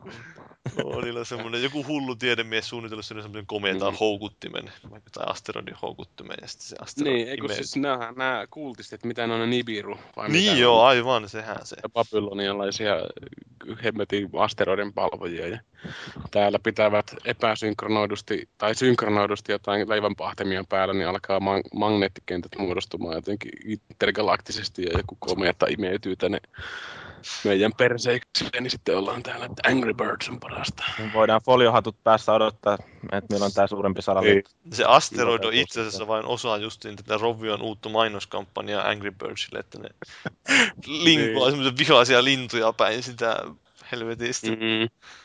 asteroidia. Pistänyt, pistänyt jonkun hemmetin todellisuuden kentät törmäykseen, siellä ei uusi alkuräjähdys tapahtunut jossain ja sitten sitten linkoutuu asteroideja meihin. Näin se menee. Onhan Angry Birdsillä rahaa varmasti jonkun verran. Että. Niin, kyllä. Eikö se ole sillä? Niin, siinähän oli just se jotain, jotain settiä, että siellä on niinku yksi jätkä käytännössä rikas. Niin, se, mitä se, se se, on hauska, se on hauska, kun se, eikö se, tota niin, ken, onko se niinku näitten, kenen faija se on, joka omistaa suurimman osan siitä? En mä muista, mutta jonkun se oli. Että, tota, Ai Kyllähän. Onko se näiden, he, onko näiden hedeen, hedeen Joo. faija? Niin, Joo. Joo. niin Tohan- tota, silloin joku 75 prosenttia koko on paskasta. pantanut- Niin. Talous on pantanut, että niinku saa tähän riskiin katetta, mutta tota, jotenkin vaan huvittava tilanne, että on niinku hajautettu omistajuus jokin yhteen ihmiseen. Toivotaan nyt, ettei dementtia vie mennessä ja edunvalvojat käy sinne jotkut apinat. Joo. Mutta Joo. Näillä oli näillä muutamalla pä- pääjanarilla niin niitä, ihan näillä, niin kuin sitten suunnitteluja sitä niillä kummallakin headillä, niin taisi olla jotain yhtä prosenttia tai 0,6 prosenttia sitten koko Mm, kuukausipalkka semmoista meikäläisen taso, niin sit se on niinku hyvä miettiä, että sit kun firma on tommonen Apple miinus tuhat, niin en tiedä. Kyllähän sitä on hirveästi povattu tätä Angry Birdsia nyt tuolla, että se kasvaa niinku moninkertaiseksi vielä ennen kuin se alkaa kuihtumaan. Että se on joku Blitzard-efekti nyt niillä käynnissä. Että Jep. kummallista se on, kummallista se on, että saa nähdä milloin alkaa kaatumaan. No ei se kaadu koskaan. Ei kaadu toivottavasti. Ei se kaadu. Kunhan alkavat vaan uudistamaan vähän niin kuin sitä tuotantoa, että ei Iisalo Jaakon kanssa sovittiin, että tehdään semmonen, semmonen Cats versus Aliens peli tehdään siellä. Cats versus Aliens, no joo. Niin se on se Paavin kauhupeli, kun sä et kauhupelistä tykkää. Niin. Mm. Mm. Mutta mennäänkö Tarviiks- tähän aiheeseen? Tarviiko tuosta Games Developers Conferenceista puhua? Ainakin Jos tästä- sä, jos sä tarkkaan kuuntelit, mä puhuin siitä jo. Niin puhuitkin, Ju- just sitä mä tässä kysyinkin, että sä mainitsit sen tuonne väliin jo, että Joo, ei sitä Se käsiteltiin jo. oh, hyvä. sen, sen enempää. Se on kourittu siinä. Yes. Yes. No niin, ollaan siis päästy uutisosion mahtavan hienoon finaaliin ja nyt pidetään pieni tauko ja sitten ruvetaan puhumaan viikon aiheesta, joka on siis kauheat pelit.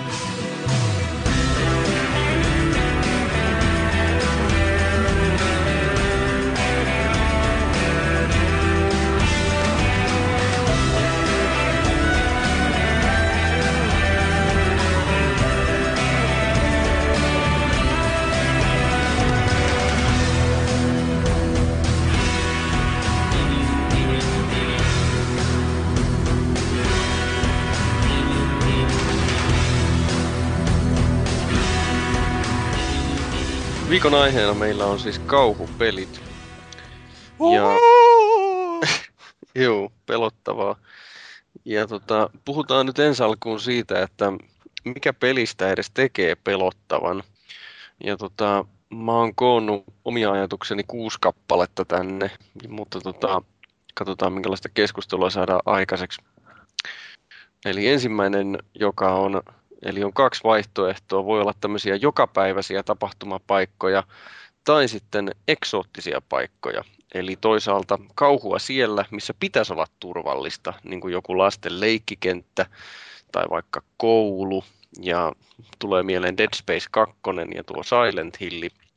Ja, tai sitten eksoottisia paikkoja, eli kauhua siellä, mistä ei mitään tiedä. Eli se, se kun ei tiedä, mitä siellä on edessä, niin se on, se on pelottavaa niin kuin nyt vaikkapa haaksi rikkoutunut avaruusalus tulee tietysti ensimmäisenä mieleen Alien-elokuva, mutta lähinnä Dead Space tai, tai Doom 3. Tosi se ei ollut avaruusalus, vaan semmoinen Marsin asema. Tai sitten se, että on joku tämmöinen outo kylä, niin kuin Resident Evil 4 esimerkiksi oli. Joo. Oletteko eri mieltä? No siis joo, on toi niinku, kun se varmaan omanlaisen niinku fiiliksen tuo niin kuin sille koko pelille sille, että missä se tapahtuu. Että, tota, niin onhan no sitten Resident Evilissäkin aikaisemmin, niin no, se ehkä se, just se ykkösen, se joku mansion niin, tai se kartano, missä tapahtuu, niin sekin on vähän silleen, kumminkin erillään mennään tutkia jotain tiettyä paikkaa, mutta sitten kakkosessa on taas se poliisilaitos, missä mm. tapahtuu, ja sitten se, tota, niin, siinä ollaan siinä välillä niin kuin vähän siinä kaupungissa, että se on sitten taas periaatteessa vähän niin kuin tavallisempi ympäristö jollain tavalla. Ja sitten omallisen tuo myös ne, että minkälainen se pelattava hahmo on siinä. Että, tota, niin, tota, ja näissä Resident Evilissä on normaalisti jotain poliiseja tai jonkunnäköisiä erikoisjoukkojen kavereita siinä ja muuta vastaavaa. Ja sitten tota, jossain Silent Hillissä se on ihan joku tavallinen jamppa tai muuta vastaavaa sitten, joka, ei, niin kuin, joka joutuu vaan tuommoisten niin kuin erikoisten tapahtumien keskelle siinä. Niin, että siinä, että se päähenkilö, millä pelataan, niin se pitää olla tavalla tai toisella semmoinen riittävän yleisesti samaistuttava, että jos se on joku, no okei, siis kyllä nyt vaikkapa Doomissahan se on joku helvatin superavaruusmariini taas sitten, että No, tuu. Niin, mutta kaupunki. niissä on eri tavalla se kauhu rakennettu, että ei sinne Silent Hillissäkään tule niin seinistä läpi 10 miljoonaa cyberdemonia, mitkä räkii jotain hemmetin mm. kybernet, kyberkineettistä mälliä sun silmään, että kyllä yes. se on aika paljon sitten kiinni siitä, että mikä ympäristöön tosiaan peli tehdään, että Juu. Vaikka siinä Resident Evilissäkin oli tämmöisiä kommando hylkeitä ne äijät, niin kyllä ensimmäisessähän siis kauhu tuli 99 prosenttisesti siitä, että se oli niin vitun paska ohjata. Niin, Joo. Niin, tämä on siis Paulussa, että klassinen tämä, että miten voidaan kauhua, niin kuin, siis, tai se päähenkilö, että kun puhut, että minkälainen se päähenkilö on, ja minkälainen sen päähenkilön kyvyt on, että mm. se on sitten taas sitten, tehdään tämmöinen peli, jossa on justiin joku erikoisjoukkueen jätkä, se, joka on päähenkilö, mutta sitten se on kuitenkin ihan avuton taistelee. Että se Juu, ei pysty liikkua ja ampua aikaa.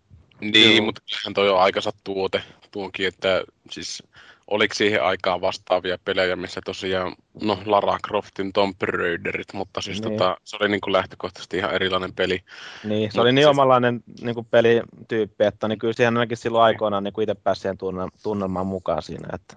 Niin, no, no ei... joo, ehkä enemmän tuosta myöhemmin tuosta Tomb Raiderista kyllä, siis, koska sehän oli ainakin meikäläistä aika pelottava peli jossain vaiheessa, että kun se on Tyrannosauruksia jumalauta, että kun se tuli sieltä ja täytti koko ruudun, niin se oli ihan ennennäkemätöntä, että siihen aikaan, mutta siis Resident Evilit silleen, että se ensimmäinen varsinkin, että no jälkempiä myös, aina kolmosoja asti, että kyllä ne oli niin, kuin niin omanlaatuisia ja pelattavia ennen tota nelosta, että ei siinä mun mielestä kaulla ollut oikeastaan sitä säikäyttelyä ylipäätään, että se ohjattavuus oli vaan niin karmea. Että siitä se tuli se semmoinen saatanan horrori, että vittu jos tuota takavasemmalta tulee joku hemmetin kankkumaisteri, että ei niinku varmana pääse karkuun, niin kuin se puree meikäläistä sitten siitä. Niin, ja että sitten tallennuspisteitä on just vain tietysti Tallen- paikoista, että sä et aina kauhean kusi sun kanssa. Tallennuksessa se oli se saakelin Ingrip. Joo. Ingriponi, joo. Joo. Mutta tota, niin, esimerkiksi Niin. Resident Evil 3 taisi olla silleen, että jos nyt vielä tuosta tallennuspisteestä puhutaan, niin siinä oli mun mielestä sillä jollain tietyllä vaikeustasolla, niin ne oli kumminkin ihan tota, niin, loputtomia ne ingrippoonit, ettei siinä tarvinnut silleen niitä niin kuin etsiä erikseen mistään. Että, Mutta siinä pitäisi vaan olla ne tietyt täytyy- pisteet, missä sä voit tallentaa. no joo, sun piti etsiä ne tallennuspisteet sitten, ja sitten siinä oli se hieno systeemi, että millä se tavara, arkku, maagiset arkut, mitkä missä niinku oli kaikissa, pa- niinku joka paikassa oli samat tavarat, ja sitten sulla oli se tietty määrä, mitä sä pystyt laittaa sinne omaan inventoriin, ja sitten aina rämpläillä niitä, kun sä tarvit jonkun vaikka juonen kannalta tärkeä esine. Joo, niin juo- olihan se, olihan se kyllä se Resident Evil, että inventorisysteemi ihan perisestä alusta asti, että kun ajatellaan, että sä oot itse jossain, jos sun pitäisi niinku eläytyä siihen peliin ja ajatellaan, että sä olisit joku jätkä jossain linnassa, missä on ihan vitusti kaikkea paskaa, mitkä yrittää kaikki niinku tappaa sua, ja sitten sulla on inventorissa joku haulikko, sinko, haulikko, sinko, ja sitten healtit on välis, vähissä, ja sitten löydät jonkun ruusun, millä sä saat parannettua healttia, niin sitten kun sitä ei, se, se, sitä ei saa mahutettua inventoriin, yrtin. tulee semmonen, niin yrtti jo herppi, niin tota, se tulee semmoinen olo, että vittu, jos mä olisin oikeasti tuolla, niin mä tunkisin vaikka perseen täyteen noita yrttejä niin kuin ihan varuuden vuoksi, että vaikka Niin, tai kuin, pistäisi hampaiden väliin tai korvan Niin, taakse tai ihan mitä tahansa. Siis saatana väkisin kantaa niin yrti, mutta se on sitten eri asia, jos on niin kuin joku sinko tai joku muu, se on sitten eri asia. Mutta siis jotenkin naurettavaa se, Se pitää olla se yrti- ruukku kuljettaa mukana, kun niitä kantaa. Niin, Kyllä. Siis näissä kauhupeleissähän niin ihan viime vuosiin, varmaan Dead Spaceen saakka, niin oli justiinsa tämmöisenä riippakivenä, että kauhupeissä pitää olla kankeat kontrollit ja sitten niin kuin huono tallennussysteemi. Viitaten huonolla siihen, että, että se tavalla tai toisella oli tämmöinen rajoittava tai ärsyttävä, niin kuin justiinsa se Ingripponi.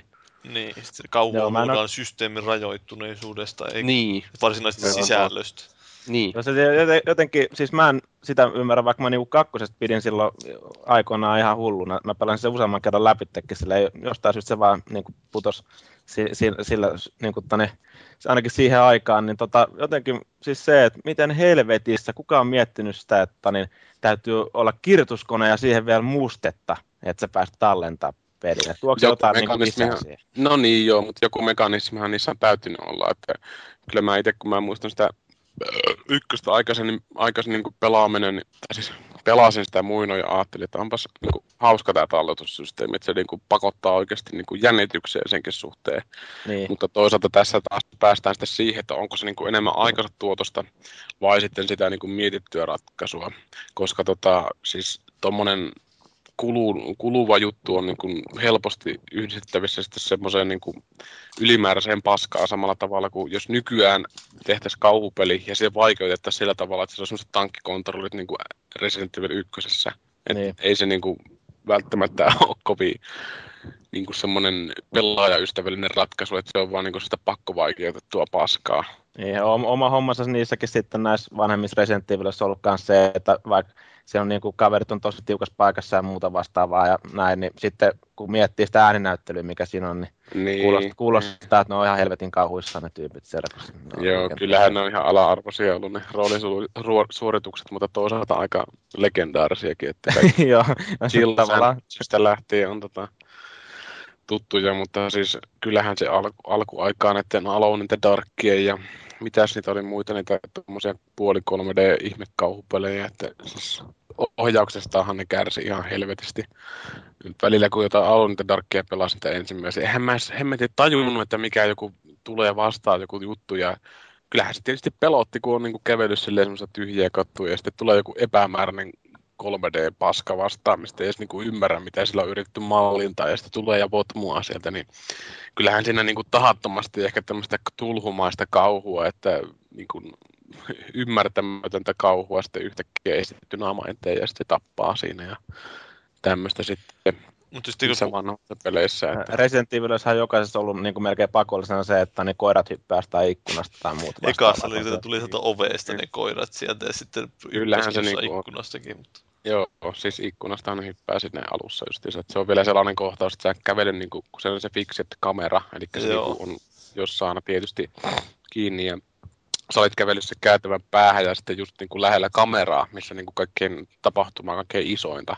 Niin. Niin hyppää koira ikkunan läpi niin kuin hiljasta on tietysti ollut aikaisemmin ja sitten yhtäkkiä ihan räjähdys ja sitten niin kuin alkaa se action-musiikki ja tämmöinen. Kyllähän se tietysti säikähtää ja olihan se kieltämättä ihan niin kuin hyvä ja sille tälleen tehty, mutta en niin kuin kauhuelokuvien suhteen ole koskaan tämmöistä säikättelystä oikein niin, Niin. välittänyt. Se on Niin. niin, helppo.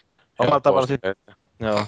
Omalla tavalla sitten, että kakkosessa oli taas, kun siinä on niitä likkereitä sun muita, niin ne oli sitten semmoisia, että kun kuuluu se tip, tip, tip ja menee jossain pitkä, Mm, kattoo pitkä ja muut vastaavaa, niin silleen mun mielestä ihan onnistuneita vihollista Niin, siis aika paljon tuosta kauhustahan on just sitä, että aikaisemminkin todettiin, ja varmaan miljoona muuta ihmistä ennen meitä todennut, että ei se, mitä näytetään, vaan se, mitä ei näytetä, ei just kun ääni kuuluu jostain pyllystä, niin se on helposti niin kuin aika pelottavaa sitten. No tietysti, jos ei ole kysymys pierusta tai ripullista, mutta tota, no voihan nekin olla pelottavia.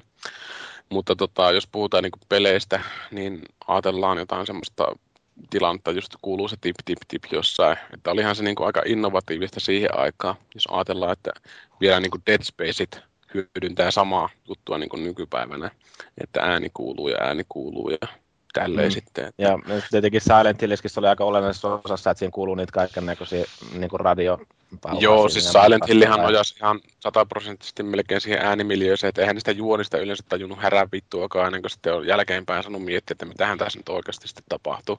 Mutta siis se Yamahakan soundtrack ja äänityöskentely oli niin uskomattoman upeeta, että vaikka se ensimmäisessä Silent Hillissä oli semmoista industrial pauketta, että niin kuin ladan peltejä hakattiin jollain hemmetin mm, fossiloituneella pakaralla tai jotain muuta, että siis eihän se musiikkia varsinaisesti ollut sinne kauheasti.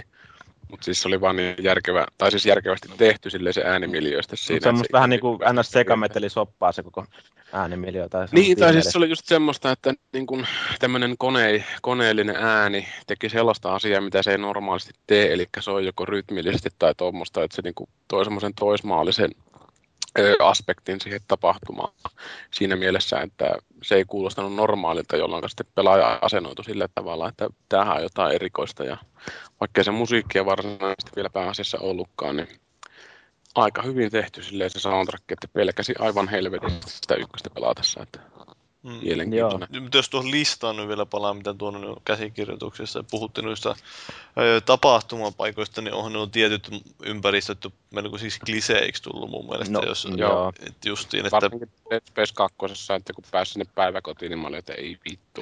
niin, niin justiin päiväkodit. käynyt siellä polin paskaksi kaiken, mikä liikkuu, että mä en jaksa. No, jotenkin mä oon niin väsynyt siihen. Mutta tässäkin täytyy vaan huomioida se, että missä iässä näitä pelejä pelaa.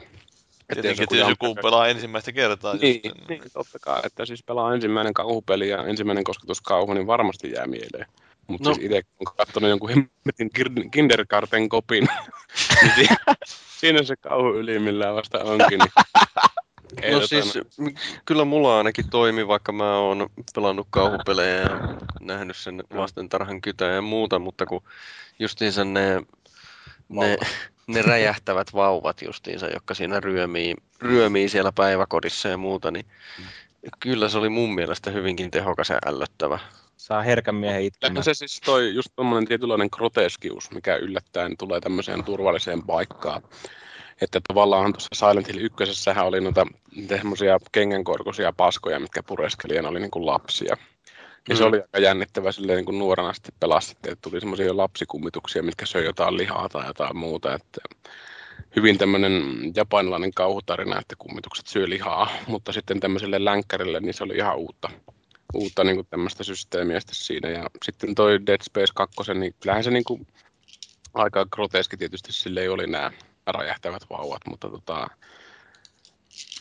jotenkin itse vaan asennoitu heti siihen, että jaa, täällähän tapahtuu sitten kaikkea semmoista, mitä voisi olettaakin tapahtuvaa, että ei ollut semmoista yllätyksellisyyttä oikeastaan sitten siinä, että lähinnä mä keskityin vaan sitten pelimekaniikkaan, että miten mä tässä huoneessa asemoidun, että tuossa on joku liukumäki ja aha, se on pultattu maahan leikisti jollain näkymättömillä mauloilla, että mun pitää sen ympärille sitten tapella, jos tässä huoneessa tulee jotain. Ja vähän niin kuin tuommoista tuommoista lähestymistä sitten siihen, mutta tota, no, jos lähtee vielä niin kuin tämmöistä Resident Evilia taaksepäin, nyt kun tässä ei kellään ole kiire minnekään, kello on jo 12 yöllä, maanantai tulee ja niin poispäin, niin tota, mitenkäs noin Nessiä ja seikojen pelit. Oliko teillä mitään sellaista peliä, mikä jännitti? Niin kuin, jos, puhu, jos puhutaan siitä tuossa, kun päästään tuonne muistoihin kauhupeleistä. Ai niin, täällä oli semmonenkin osuus. Jumalauta. Joo. No, ollaan niin, eli sä, sä mainitsit tämän mullistani kohdan kuusi tässä, eli riipivä äänimaailma ja sitten tämä groteskius tai gore, mikä siinä juuri, että, ja. että jossakin tippuu jotakin ja se, se sitten, tai, tai sitten just mm, se, että on joku, joku vehje, joka tekeekin ei ole varsinaisesti musiikki, vaan se menee rytmissä, sen noteeraa, että se menee rytmissä ja mm. muuta. Se tekee jotain epänormaalia, että joku hemmetin tuulet alkaa niin kuin rapsuttamaan jotenkin tiettyyn tahtiin. Mutta tämäkin on sitten aika helppoa, tai ei helppoa, vaan tämmöistä niin kuin turhaa säikyttelyä, että omakohtaisestihan mä jauhoin ton Dead Spacein tuhat kautta tuhat achievementti, että mä tykkäsin ihan helvetisti siitä, koska Skifiä ja kauhua kun sekoittaa, niin silloin voi olla muuta kuin Alienit ja mm, Event Horizonit ja kaikki tämmöiset hienot asiat. Ja Cthulhut tietysti, Lovecraftin Cthulhut, niin, niin kuin kosketuksen päässä. Mutta siis tuosta Dead Space kävi semmoinen tilanne, että kun sen vaan tajus, että valtaosassa niistä örinöistä ja ölähdyksistä ei niin kuin tapahtunut yhtään mitään niiden jälkeen, niin multa ainakin katosi se immersio sitten niiltä osin, että siinä vaan kuuntelee, että joo, ihan mukavaa ääntä, että tämmöistä aina kuuluu, kun mä oon paskalla, mutta ei tässä nyt kuitenkaan mitään örkkiä tule, niin voin ihan normaalisti käydä tätä katua. Että, mutta siis se, se taas sitten riippuu aika paljon sitä, että minkälainen niin kuin pelaajana on, tai kuinka paljon on tottunut tuommoiseen kauhuun. Että yksi kaverihan ei tosiaan pysty pelaamaan tätä Dead Spacea ensimmäistä huonetta eteenpäin, että kun kuuluu semmoista ihmeellistä ääntä. Että... No sä mainitsit justiinsa tämän, tämän, tämän osan numero kaksi tässä listassa, eli, eli rytmitys. Eli se, että pelaajan täytyy pelata sitä pelaamista, tai siis sitä, mitä siellä tulee vastaan. Mutta sitten jos siinä käy, just niin kuin sanoit, että sitä oppii huomaamaan, että okei, tuolta mm. kuuluu tuommoista ääntä, mutta sieltä ei tule mitään, niin se menettää sen tehonsa. Niin, mutta sitten sama on päinvastoin, joka kävi, mä muistan Doom kolmosessa, että aina kun käveli uuteen huoneeseen, sinne tuli pimeys ja sitten kuuluu Brown, niin osasi jo automaattisesti kääntyä 180 astetta taaksepäin ja siellä oli joku örvö. Niin, niin, niin sekään taas ei pelottanut enää, että aina meni uuteen mm. huoneeseen, käve, kävelee huoneen keskelle 180 käännös ympäri ja losauttaa haulikolla. Joo. Jollain tavalla sitten taas, kun se puhuu tuosta Doom 3, tässä ei oikeastaan vielä, tässä on sitten, onhan noit sit löytyy tuosta FPS tai niin siitä first person kuvakulmasta kuvattuikin jotain kauhupläjäyksiä, esimerkiksi tuo Condemned, niin se on mun mielestä jotenkin saatu ainakin se ensimmäinen osa, niin ainakin mulla oli itsellä semmoinen fiilis, että ei monen pelin kanssa ollut niin semmoista niin kuin periaatteessa, no jollain tavalla vähän niin kuin ahdistavaa fiilistä, kun etenee siinä pelissä ja muut vastaavaa, kun siinä on niitä kaiken näköisiä hörhöjä rykii kimppuu ja sitten se on niin kuin se tunnelma saatu tosiaan niin tiiviiksi, niitä voi tulla sitten ihan minkä kulman takaa vaan ja muuta vastaavaa. Tässä tapauksessa se... täytyy aika paljon pelin luottaa sitten kuitenkin siihen äänimiljöiseen, niin. että, että se ei voi olla semmoinen, siis se ei saa olla sellainen tilanne, että pelaaja havahtuu vasta silloin, kun ruutu on punaisena ja joku saatanan kieli tunkeutuu sun persestä sisään. Niin. Että se ei saa olla se tilanne, että se täytyy olla jotenkin havaittavissa, koska silloin se on mun mielestä siinä osastolla, että se on niin kuin liian helppoa paskaa. Niin että itse ostin just ton Metro 20 Kolme, kolme, mitä kolme. vittua on, niin joo, kolme kolmosen, niin se on just semmoista, että siinä on niin urpo se äänimaisema, että mä en tiedä jaksanko mä sitä pelata, että siinä monesti havahtuu vasta niin kuin, niihin mölleihin vasta kun on ruutu punaisena ja tämmöistä. Että...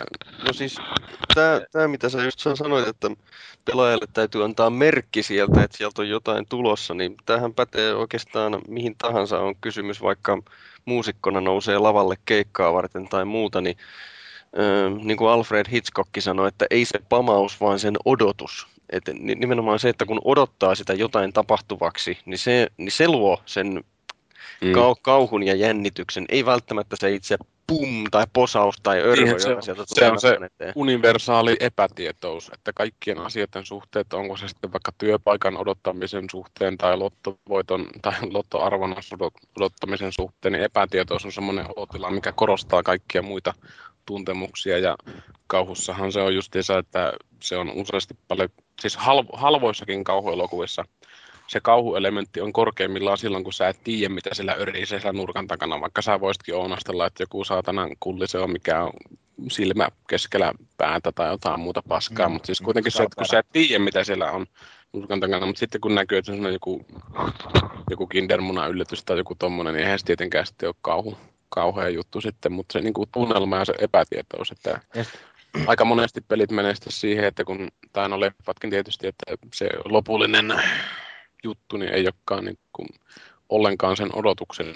veronen tavallaan, niin. että siinä on sitten unohdettu sitten muut asiat tässä tarinan kuljetuksessa, että kauhuelokuvakaan ei saisi pelkästään olla mun mielestä sitten sitä suoraa sitä niin kuin sataprosenttisesta öri, ör, niin kuin örisijää, että siinä täytyy olla jotain muita juttuja, kuten esimerkiksi tässä öö, minun suosikkiohjaajani John Carpenterin The Thing uusinta versiossa, jossa siis se kauhuolento oli tietysti kauhuolento, mutta tota, sit siinä oli vahvana aspektina sitten nämä näyttelijöiden niin kuin epäluulo toisiaan kohtaan. Ja sitten kun se kauhuolema oli paljastunut, niin se näyttelijöiden epäluulo niin kuin piti sitä suspenssia niin kuin yllä. Niin, että kenenkään ei pysty Niin, luottaa. Ja... niin, että se niin kuin tavallaan jatkoi sitä tarinaa, että se ei voi olla pelkästään tai nojata niin kuin yhteen juttuun, että ei niin kuin harvoissa tilanteissa tämmöinen loppupaljastus on millään tavalla niin, niin kuin kiehtova ja niin kuin semmoinen täydentävä kokemus, kun sen alkujohdannon tai tämmöisen juonon voisi niin kuin antaa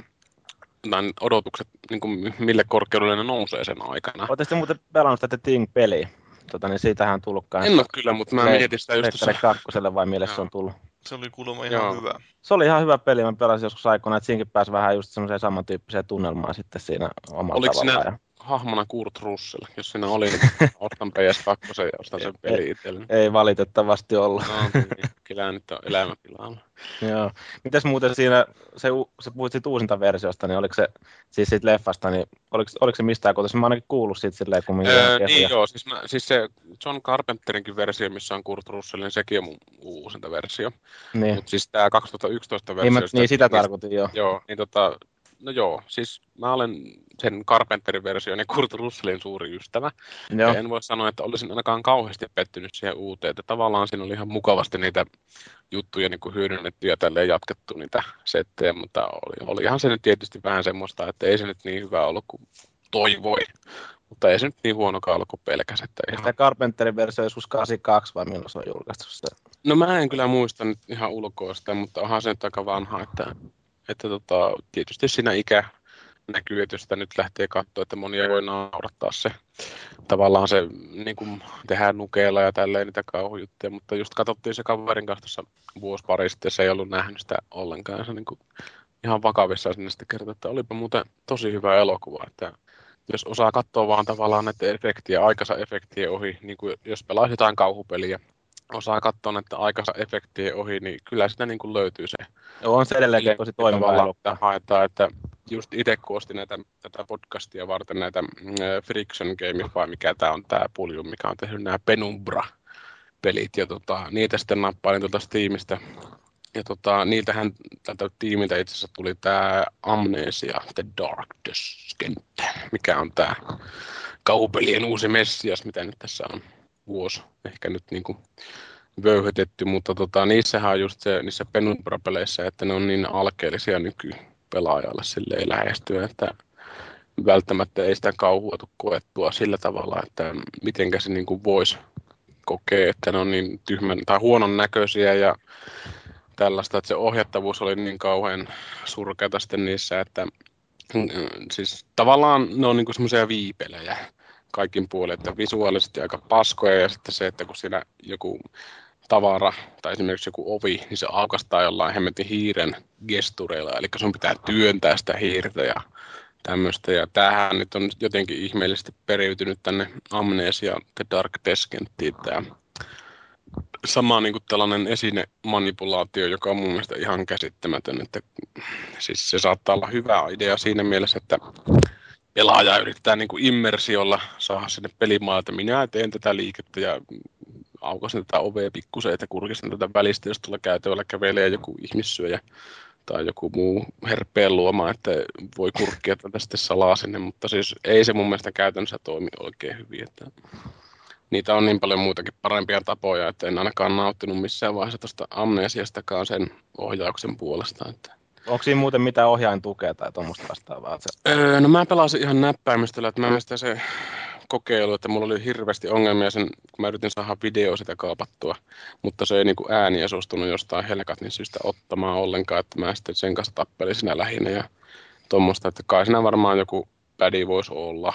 Tai niin kuin nykyaikana, että jos ei ole, niin se on sitten helvetin huono juttu. Että samahan sen taisi olla ton PC Mass Effectin kanssa sen kolmosen. Niin. Että jos ei siinä pädi tukea, niin vittu paskin ratkaisu ikinä. Ei niissä kahdessa aikaisemmassa ainakaan, kun mä joskus ostin ne tosiaan alennuksesta muutamalla eurolla, niin mä ajattelin, että nyt ruvetaan pelaamaan uudestaan PCllä, mutta se töksästi, töksästi siihen, niin kuin mä en jaksanut ruveta pelaamaan niitä näppäimistöllä hiirellä.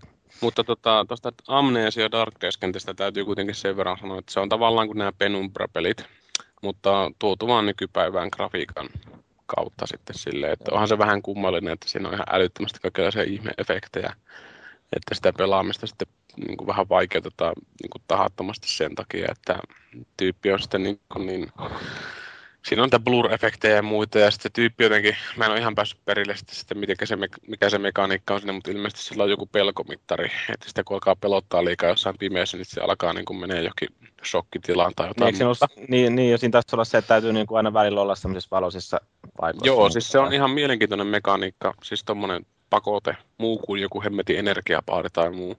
Mutta se oli jotenkin vaan niin vähän hassusti tehty sitten siihen. Ja... Eikö se rupea niin jotenkin periaatteessa pimahtaa se kaveri vai mi- Joo, jotain semmoista siinä tapahtuu. Ja sitten sen verran mä luin tuosta sen pelin kehittäjän kommentti, että se on ihan mielenkiintoisen lähtökohdan ottanut siihen, että jos kuolee siinä pelissä, niin sä et koskaan ilmeisesti synny, synny niin kuin samaan paikkaan. Että sä niin kuin johonkin muualle niin kuin tut henkiin ja se on just koittanut välttää sitä tilannetta, että kauhupeleissä jos koittaa niin kuin samaa tilannetta useammin pelata läpi, siinä häviää niin kuin, tota, sitten tavallaan se kauhuosuus, koska se menee semmoiseksi suorittamispaskaksi.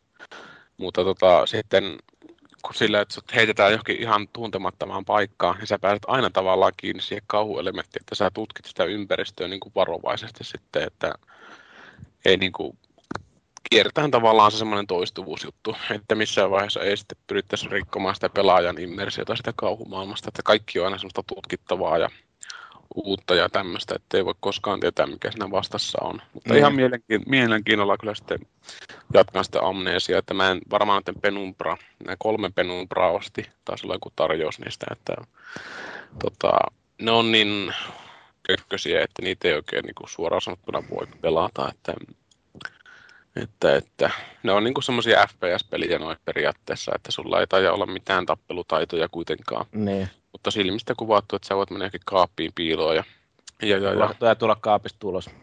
Niihin voi tulla kaapista ulos, niin kuin mä kanssa tuossa totesin kaverin kanssa, kun sitä näet. Että... Ai tulit kaapista ulos? Joo, että mä voin mennä kaappiin ja katso, kun mä tulen ulos tältä komeena, että tulitikut käessä ja niin pois. Mutta okay, tota, eli Mm. Eli tota, tässä nyt mainittiin... Tämä meni tämä Felisleon lista meni ihan... Ei kun... No itse asiassa tässä nyt on vielä kaksi kohtaa mainitsematta. Eli tuli jo mainittua justiinsa tämä ennalta arvaamattomuus ja se, että se mitä ei näe, niin se on pelottavampi se kuin mitä näkee. Ja sitten puhuttiin myös nämä loppuratkaisut. Ja no mulla nyt lukee listassa esimerkkinä Psykon ja tämän Saha, eli So-elokuvan loppuratkaisut. Ja no, se taas vielä kerran sama asia, että less is more, että se mitä ei tiedä, niin se on se, se on monasti just se pelottava. Mm, mutta harmittavasti noissa justiinsa tota, hirveän paljon nojaa tämmöiseen niin epätietouteen, että niissä kauhupeleissä ei oikeastaan muuta sisältöä. Että niissä voisi olla jotain ihmisuuden paskaa, että niin karkeasti sanottuna, että ei tarvitse olla pelkkää sitä kauhua, että Mm. Ei se kauhu kauhean pitkälle kuitenkaan riitä, että kun se paljastuu se loppupaska, että onkin joku hemmetin viettelevä sokerikuutio, mikä on herättänyt niin kuin omat seksuaaliset aistinsa jostain mutaatgeenisesti tai jotain muuta, niin ei, niin kuin, se ei kuitenkaan ole niin täyttävä lopputulos kuin kuitenkin se, että voisi olla jotain muuta siinä ohella sitten, sitten kuitenkin. Niin. Mutta tota, sullahan on tuossa listassa tosiaan toi mun favorite, eli Dark Souls, ja tota, mun täytyy oikeastaan sanoa, että se on ollut kyllä kaikista paras kauhupeli. Jos ei lasketa näitä nuoruusvuosien Castlevaniota, mistä ehkä sitten myöhemmin muisteluosuudessa, mutta tota, se kauhu on vähän erilaista. Että se voi olla just tämmöistä, niin kuin, mitähän se voisi olla. Jossain Alone the Darkessahan se oli semmoista aika niin kuin fyysisen maailman kauhua joissakin. Sitten oli jotain sarjamurhaajia ja tämmöistä. Että se on niin kuin tämmöistä hyvin humaania kauhua, että siinä on joku mielipuoli tai tämmöistä. Ja sitten se voi olla jotain niin kuin, tämmöistä Lovecraft-maista tähtien takasta kauhua, mikä on niin mun mielestä ehkä se kaikkein ihanin kauhumiljö, että nämä tulhut ja kaikki tämmöiset niin kuin ja se kauhu on just siinä, kun sä et käsitä, että minkälaisia olentoja siellä on. Ja sitten niiden normaali arki on sellaista, että kun niitä yrittää seurata tämmöisellä inhim, inhimillisellä psyykkeellä, niin lusi, tulee niin kuin lusikallinen housu ja sielu lähtee korvasta heti ensimmäisen sekunnin, ensimmäisellä neljänneksellä lentämään ja järki lähtee. Että se on niin kuin kaikkein tämmöinen mielenkiintoisin osuus, koska se on niin koska, siinä, koska siinä voi kuolla koko ajan, siinä ei niin, voi... Tai siis, kun sitä ei vaan käsitä sitä, että siis näitä Dead Spacessa justiinsa tämä tähtien takana kauhu, niin mä oon tykännyt ihan älyttömästi sitä artefaktista ja muista näistä jutuista, vaikka ne nyt on aika humaanit lähtöperät niilläkin kuitenkin sitten siinä loppujen lopuksi. Mutta sitten on justiinsa tämä Dead Spacein kauhu, mitä kanssa siinä on, että nämä öllimöllit, että on näitä tämmöisiä limaa lötkiäisiä ja muita olentoja sitten, mitkä on perinteisiä hirviöitä, mitkä sitten repii riekaleiksi muilla sanonkuvaamattomilla tavoilla. Että No viimeinen kohta tässä mun listassani, joka ei ole vielä mainittu, niin on sitten niin sanotusti uskottavan oloiset ympäristöt vs. tällainen päänsisäiset hallusinaatiot. Eli to, toisaalta voisi olla kauheata justiinsa se, että no joku Silent Hill, että se on periaatteessa tuttu ympäristö, mutta sitten siellä tapahtuu jotain ihan kummallista. Taikka sitten viime aikoina tulee mieleen tämä, joka nyt ei varsinaisesti ollut kauhupeli, mutta se oli kauhuosio, niin tässä Batman Arkham Asylumissa, kun oli tämä Scarecrow, ne hallusinaatiot. Mm. Eli semmoinen, että kun tietää olevansa hallusinaatiossa, niin, niin tota, ymmärtää just sen, että tässä voi nyt periaatteessa tapahtua ihan mitä tahansa, että, että, että tota, justiinsa se no, ennalta arvaamattomuus, se ennustamattomuus, että mitä tässä nyt tulee. Niin on no, epätietoisuus justiinsa, että niin, se antaa mahdollisuuksia siihen, että se tapahtuu sitten seuraavaksi, ei pysty tosiaan niitä ennustaa. Mm. Että. Mm. Mutta toisaalta peleissä on vähän semmoinen ongelma, että niissä ei voi kauheasti tapahtua ihmejuttuja, että ne on yleensä semmoisia skriptattuja paskaosioita. Että jos ajatellaan, että olisi joku ö, peli, mikä on niin tehty jokin ostoskeskukseen vaikka, ja siellä olisi joku hemmetin panssaripaska, mikä niin kuin tulee sun perässä, että se tulee seinistä läpi, mistä tahansa kerroksesta läpi, niin sehän loisi niin kuin ihan käsittämättömän turvattoman olo. Mutta kun kuitenkin pelaajana tiedostaa sitten, että se ei voi tulla tuosta seinästä läpi, koska tämä pelimoottori ei taivu semmoiseen. Että jotenkin sitten, eikö tässä Resident Evilissä jossain ollut se hemmeti mikä tyrantti, mikä pystyy sitten jossain tulee seinien läpi? Öö, siis toi Nemesis vai? Tai niin, Nemesis. Joo, siis siinä kolmosessa. Joo, sehän tuli Joo. jostain se läpi. Niin tuli se jo, oli että se... mitä mä ajattelin, että olisi niinku voinut olla paremmin, jos olisi niinku niin. jokaista seinästä päässyt. Sitten, mutta se oli omalla tavallaan siis silleen, vaikka se kolmonen oli ehkä tavallaan vähän toimintapainotteisempi kuin esimerkiksi kakkonen, niin. ja siinä oli enemmän kuten sun muita näin niin kuin saatavilla ja tällaista, mutta siis se oli kuitenkin sitten, niin kuin se Nemesis oli tavallaan semmoinen kaveri, mitä, mitä, mitä sitten silleen pelkäsit, kun se tulee jostain, niin kun sä et kumminkaan pystynyt tappaa heti tai mitään muuta niin, vastaavaa. Niin. Toi oman niin, semmoisen painostavuuden Niin, tuommoinen pakottavuus siinä, että jos ajatellaan, että olisi joku niin kuin, tämmöinen pysäyttämätön voima. Niin, niin just että jos olisi niin kuin hallusinaatio esimerkiksi ja olisi niin kuin tämmöinen joku kieputus siinä, että jostain syystä nämä hallusinaatiot saa niin kuin ihan fyysisiä manifestaatioita, että jos sä näet, että sulta lähtee jossain näyssä vaikka käsi irti tai jotain muuta, niin sitten tapahtuisi oikeastikin, että se tavallaan asettaa semmoisen turvattoman olo, että mitä tahansa voi tosiaan tapahtua, että mutta se on vähän toteutus, toteutus oikeastaan teknologia orja, että kaikkea ei voi nyt oikein saada. Että, että sehän on sehän mielenkiintoinen peli, että jos sulla nyt oikeasti olisi semmoinen joku Assassin's Creedin mekaniikalla toimiva niin kuin liikkuvuus, mikä niin kuin mä tykkään ainakin itse ehkä eniten. Että sillä on semmoista elopainoa sillä tyypillä ja se reagoi niin kuin ympäristössä kanssa. Jos ajatellaan, että joku käsi voisi vaikka lähteä oikeasti irti, niin se pakottaa sun pelaamista niin kuin muuttumaan.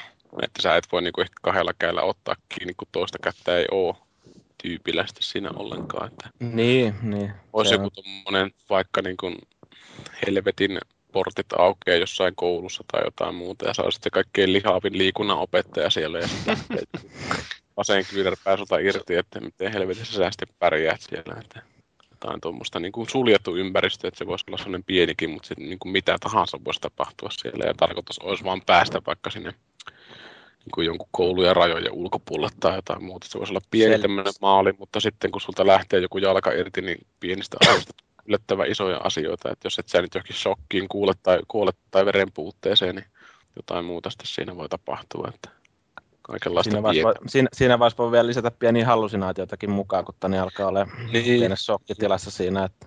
Mutta toisaalta noissa hallusinaatioissa mä en- en ainakaan hirveästi tykkää niistä itse, koska ne on useasti aika semmoista niin kuin, tuttua pelottelua, että joku ääni kuuluu jostain ja sitten tulee joku verinen kulli siihen ruudun vasempaan reunaan tai jotain muuta. Että Tässä ei siinä on taas se, että sä oot tottunut niihin. Niin, totta, totta. Että siis kyllähän ne nyt aina saa mut varpailleen, kun kuuluu pelissä semmoinen örinä ja tämmöinen örinä.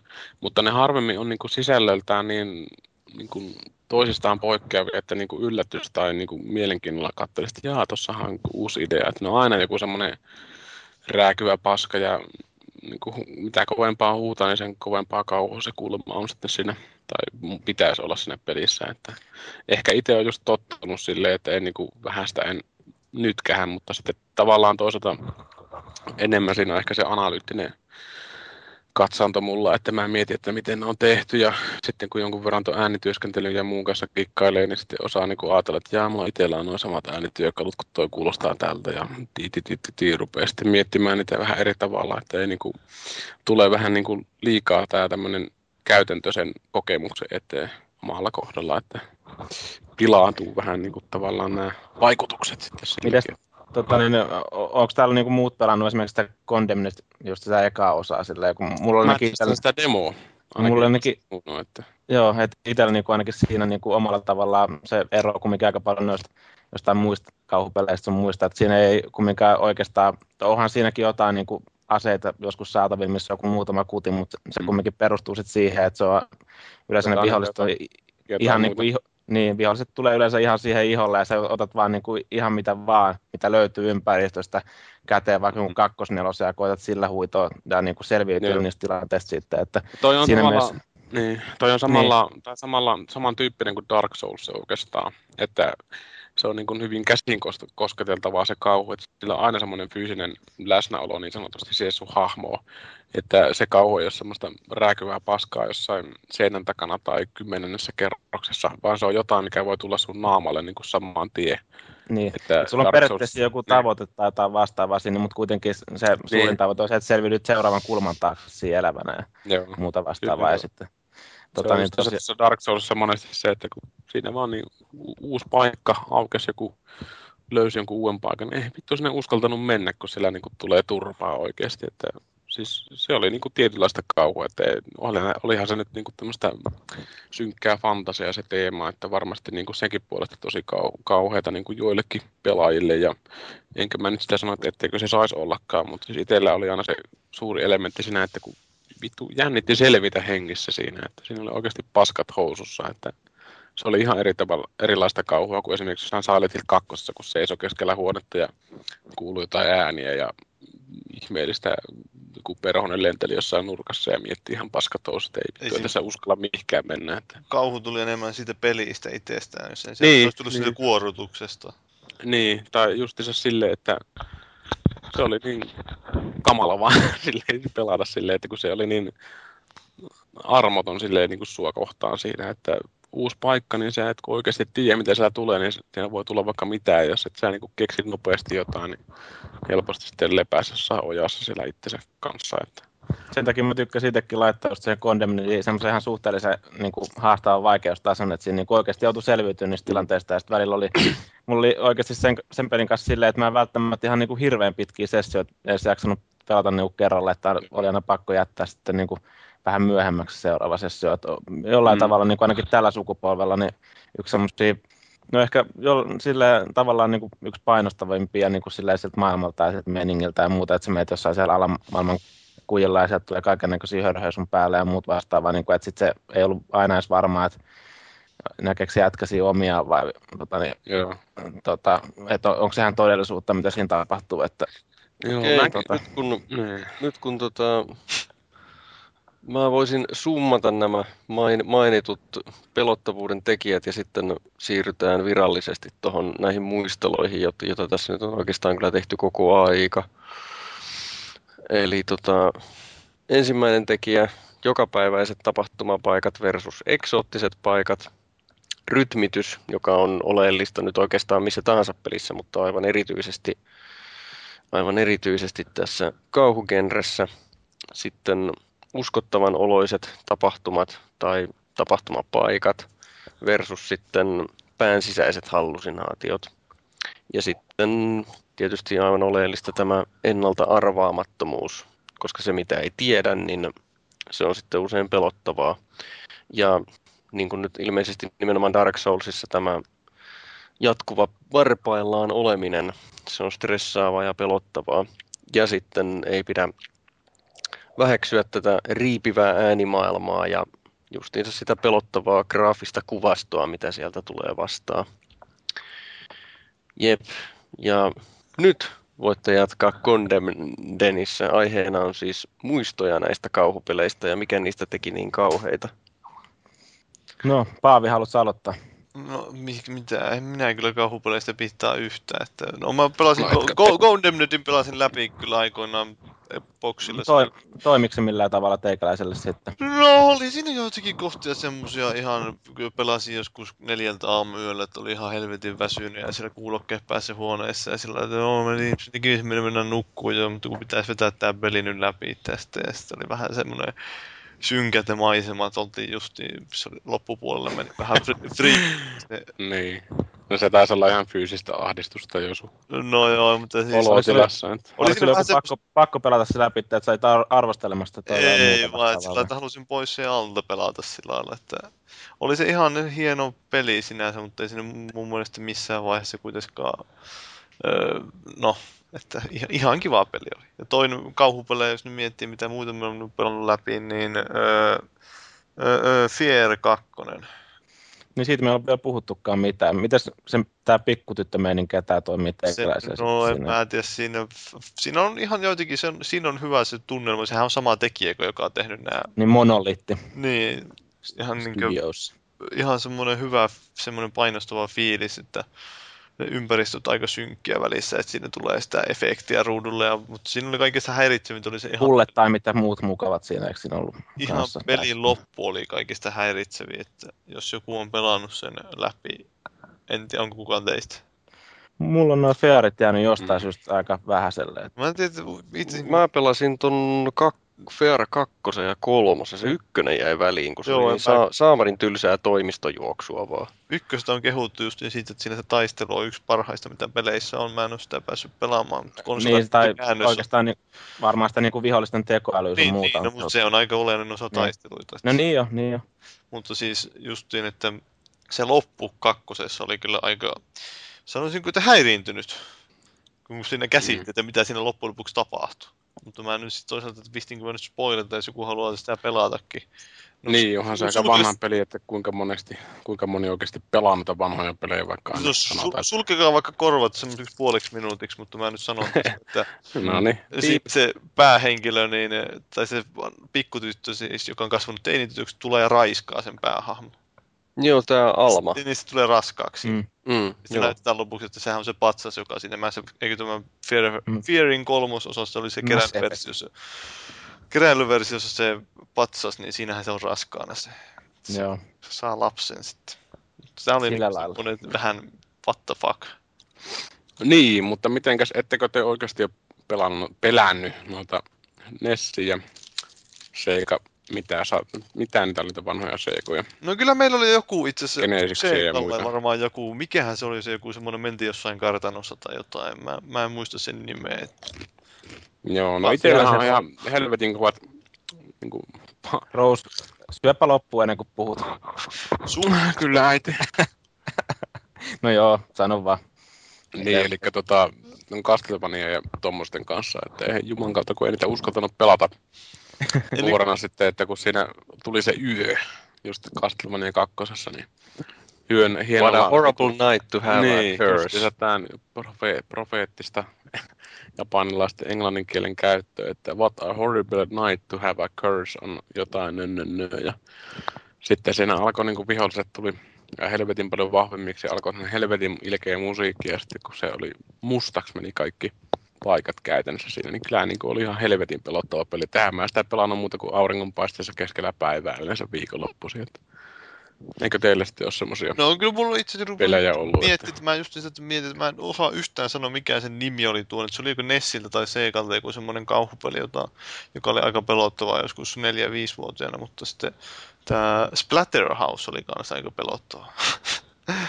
Jotenkin, en mä tiedä mitä se oli, mutta siinä oli niitä just vähän semmoista ihmeellistä meininkiä kanssa jotain. Millä laitteella se oli? Mulla Mega Drivella. Se on justiin, no. tuommoinen päähenkilö on tuommoinen jääkiekkomaski päässä vetää siellä ja mäiskii turpaan Joo, kaikkea. Siinä on aika karun näköistä tuo meininki vai, että siinä on... Niin, Friday the 13th meininki. Niin, siellä on tuollaisia kauhean groteskia maisemaa ja kauheanlaista hirveä. Eihän sitä Sampari nuorena paljon tarvinnut, että pelkäs kun... No eihän sitä siis just... just joku... Se katteli joku sen vuotta, no justiinsa justiinsa, mutta joku sen vuotta sitten kattelin kummipojan kanssa tätä Disneyn sitä mm, fantasia-animaatiota. Ja siinä on alussa nämä semmoinen konserttisoittajat, se sinfoniasoittajaporukka, ja se niin kuin asettuu paikalleen siinä niin kuin semmoista punaista taustaa vasten, että kun ne kävelee, näkyy semmoiset siluetit niistä, niin kummipoikasta sanoo, että mä pelkään noita. Ja se oli niin kuin ihan vakavissaan sitten siinä, ja se pelkäsi niitä, ja jotenkin sitten itse ajattelin, että on nyt oikeastaan aika pelottavia, että kun ei niin kummallinen musiikki soi, ja tämmöisiä ihmeellisiä tapahtumia ihan ruudulla, että ei sitä välttämättä tarvitse olla niin kauhean koherenttia kauhua, että ei välttämättä tarvitse olla näitä suolenpätkiä tai muita kauhuääniä, kun jotkut pelottaa sitten nuorempaa pelaajaa, että ei ihme, että itse ollut ihan paskatahossa jonkun Rigaren tai jonkun Castlevania kakkosen kanssa, että kun siinä niitä örmelöitä ja tämmöistä sitten, että kun siinä on se vielä sitten se selviytymisen kauhu, että ei tuossa kummipojalla, kun se pystyy vaan painamaan top, stoppia noista soittimesta, tai minähän sitä tietysti painoin sitten, mutta siis itse kun pelasetaan Castlevania, niin ei enää vittu voinut mennä piiloon mihinkään muu, kun oli niin kuin selvittävä vaan eteenpäin, että sai joku uus, uuden tallennuskoodin tai jotain muuta sitten siinä. Että... Joo. Kai sitten vanhemmalle on kyllä hankala niin syvällisesti immersointua mihinkään peliin, niin kuin jotain Dead Spacea, kun mä nyt pelasin ekaa kertaa viime kesänä niin en mä huomannut siinä nyt mitään, tai siis kyllä mä ymmärsin, että sinne jossain vaiheessa yritettiin mm. kauhua, mutta oli siinä ihan tunnelma hyvä ja siis tämmöinen, mutta en mä niinku pelännyt missään mm. vaiheessa tai minkälaisia kauhufiiliksiä tullut, että niin. se oli niin. semmoista ihan hyvää skifi-meininkiä. Että. Mm. Niin. Mm. Tosiaan itsekin, niin mä en tiedä, musta tuntuu, että mulle itsellä ainakaan ei, ei ole silleen muistissa tuossa välttämättä minkään Castlevania näiden kanssa niin kuin ihan hirveästi silloin pelännyt aikoinaan, mutta yhden naispuolisen ihmisen kanssa, kun mä juttelin niin kuin näistä semmoisten kanssa joskus tullut juteltua, niin Oho. se Pelkäsit sen kanssa jutellessa? Ja pelkäsin vähän jutella sen kanssa. Kirli, kirli si- si- Joo. niin, niin se, se, se sanoi, niin kuin, että tota, se silloin aikoinaan, kun se Broidi pelasi niin Castlevania jollain Nessillä tai muut vastaavaa, niin kun se itsekin sitten tota, niin se katto vierestä, niin se ei itse uskaltanut edes pelata sitä niin kuin silloin, että se vasta niin kuin muutaman vuoden niin kuin sen jälkeen, mm. niin tota, sitten uskalsi itse tarttua siihen, ja siellä on itsellä niin kuin edelleen se Nessi nyt tallessa, ja Castlevania löytyy, Castlevania Joo, löytyy sitten muuta jaloissa, että... toi kasipittinen ja Castlevania 2 ja kaikkea muitakin tässä täytyisi testata joskus. Maakin tulee vaan tämän känniin. Olette siitä mieltä, että, että tota, aika monessa listassa, kun puhutaan kauhupeleistä, niin sinne laitetaan biosokki. Niin tota, mun, mun mielestäni se ei ole varsinaisesti kauhupeli, mutta ainakaan siis siinä mielessä, että siinä ei varsinaisesti yritetä mitenkään erityisesti pelotella. Se on vaan se, se semmoinen kaiken perseelleen mennyt ahdistava se maailma, jossa siellä ollaan. Mutta tuossa kato justiinsa se, että mitä on kauhu. Onko mm. se niin just joo, joo. verisiä hemmetin kyrpiä vai onko se nyt oikeasti sitten jotain tunnelmalla rakennettavia. Sitten mä niin kuin itse ehdottomasti pistäisin Biosokin kauhupeleihin maailmaan, koska siis onhan se nyt, se voi pelottaa monia pelaajia ja siinä on niin kuin ensinnäkin keskitytty ihan älyttömästi siihen ympäristön niin kuin rakentamiseen. Et se on niin kuin niinku yhtenäinen ja toismaallinen paikka, mikä sä menet ja se on tuntematon sulle. Ja sä menet siellä ihan niin kuin paskatoussa. Plus sitten on nämä Big Daddit ja muut meiningit sitten siinä läsnä. Mm. Että vaikka mäkään niin kauhuisen siinä ollut varsinkaan sen takia, että mä niin olin ihan ihmeessäni, tai no en ihmeessäni, mutta siis katsoin, että onpa hienosti suunniteltu tuokin asia, että tähänkin paikka voisi oikeasti toimia. Että siis minä kyllä pistäisin se ihan selkeästi kuitenkin kauhun piikkiin. Joo, se semmoinen niin perillinen näille system, system sokeille sun muille, että kyllä ne, nekin voisi niin listata Joo, siihen samaan hommaan. ne voisi olla. Että semmoista... tunnelmaltaan menee siihen kategoriaan, että kyllä se joutuu varuillaan tosiaan olemaan, tai siis omalla tavallaan se tunnelma on rakennettu semmoiseksi. Että... Mutta sitten tuossa pelissä on just siis, no, kaikissa näissä FPS-jutuissa, missä on oikeastaan kauhua, niin niissä on vähän liialti tota, sitten tätä asearsenaalia aina tyypeillä, että tai... Paitsi Condemnedissa. No niin, joo, no Amnesiassa ja jätkällä ei ole niinku mitään käytännössä. Niin. Siinä. Tota, siis tämmöisiä pelejä on, että niinku on tämä teema tämmöistä NS-kauhua, jotain Jericho ja mitä nämä on nämä muita. On Gearsissäkin ekassa nyt vähän. Ni, no niin, no totta joo. Siis Gearsit ihan puhtaasti. Onhan ne nyt aika helvetin kauheita pelejä, että älyttömän lohdutonta meininkiä ja sitten ne örmet on semmoisia tosi groteskeja paskoja siinä. Mutta sitten kuitenkaan ei tule missään vaiheessa oikeastaan semmoista kauhuoloa, koska sulla on niin järjetön ydinarsenaali mukana, että vaikka tulisi Lucifer potenssiin Lucifer, niin aina niin saa turpaansa sulta, kun pistät jonkun ydinkärjen se anukseen tai jotain muuta sitten siinä, että ei, ei niin ole semmoista turvatonta oloa oikeastaan missään vaiheessa. Et se niin, on niin eli siinä on oleellista just se, että se aseistus pitäisi olla justiin semmoinen, että siinä niin. kokee olemassa, että just ja just selviää. Mutta kun jossakin Gearsissahan niin... ei käy sillä tavalla, että kun taistelu päättyy, niin niin tota, aseessa on 500 panosta jäljellä tai jotain muuta. Että niin, mutta siis jotenkin noissa peleissä pitäisi olla se, että jos niin kun nojaa siihen juttuun, esimerkiksi ihan ensimmäisen Resident Evilissä, että jos se nojaa siihen, että sä löydät sitä mummon aamutossusta jonkun niin kuin paketillisen haulikon luotaja, niin sitä haulikon luotipakettia ei ole siellä, jos sulla on tietyn verran panoksia tietystä kohdasta mennessä.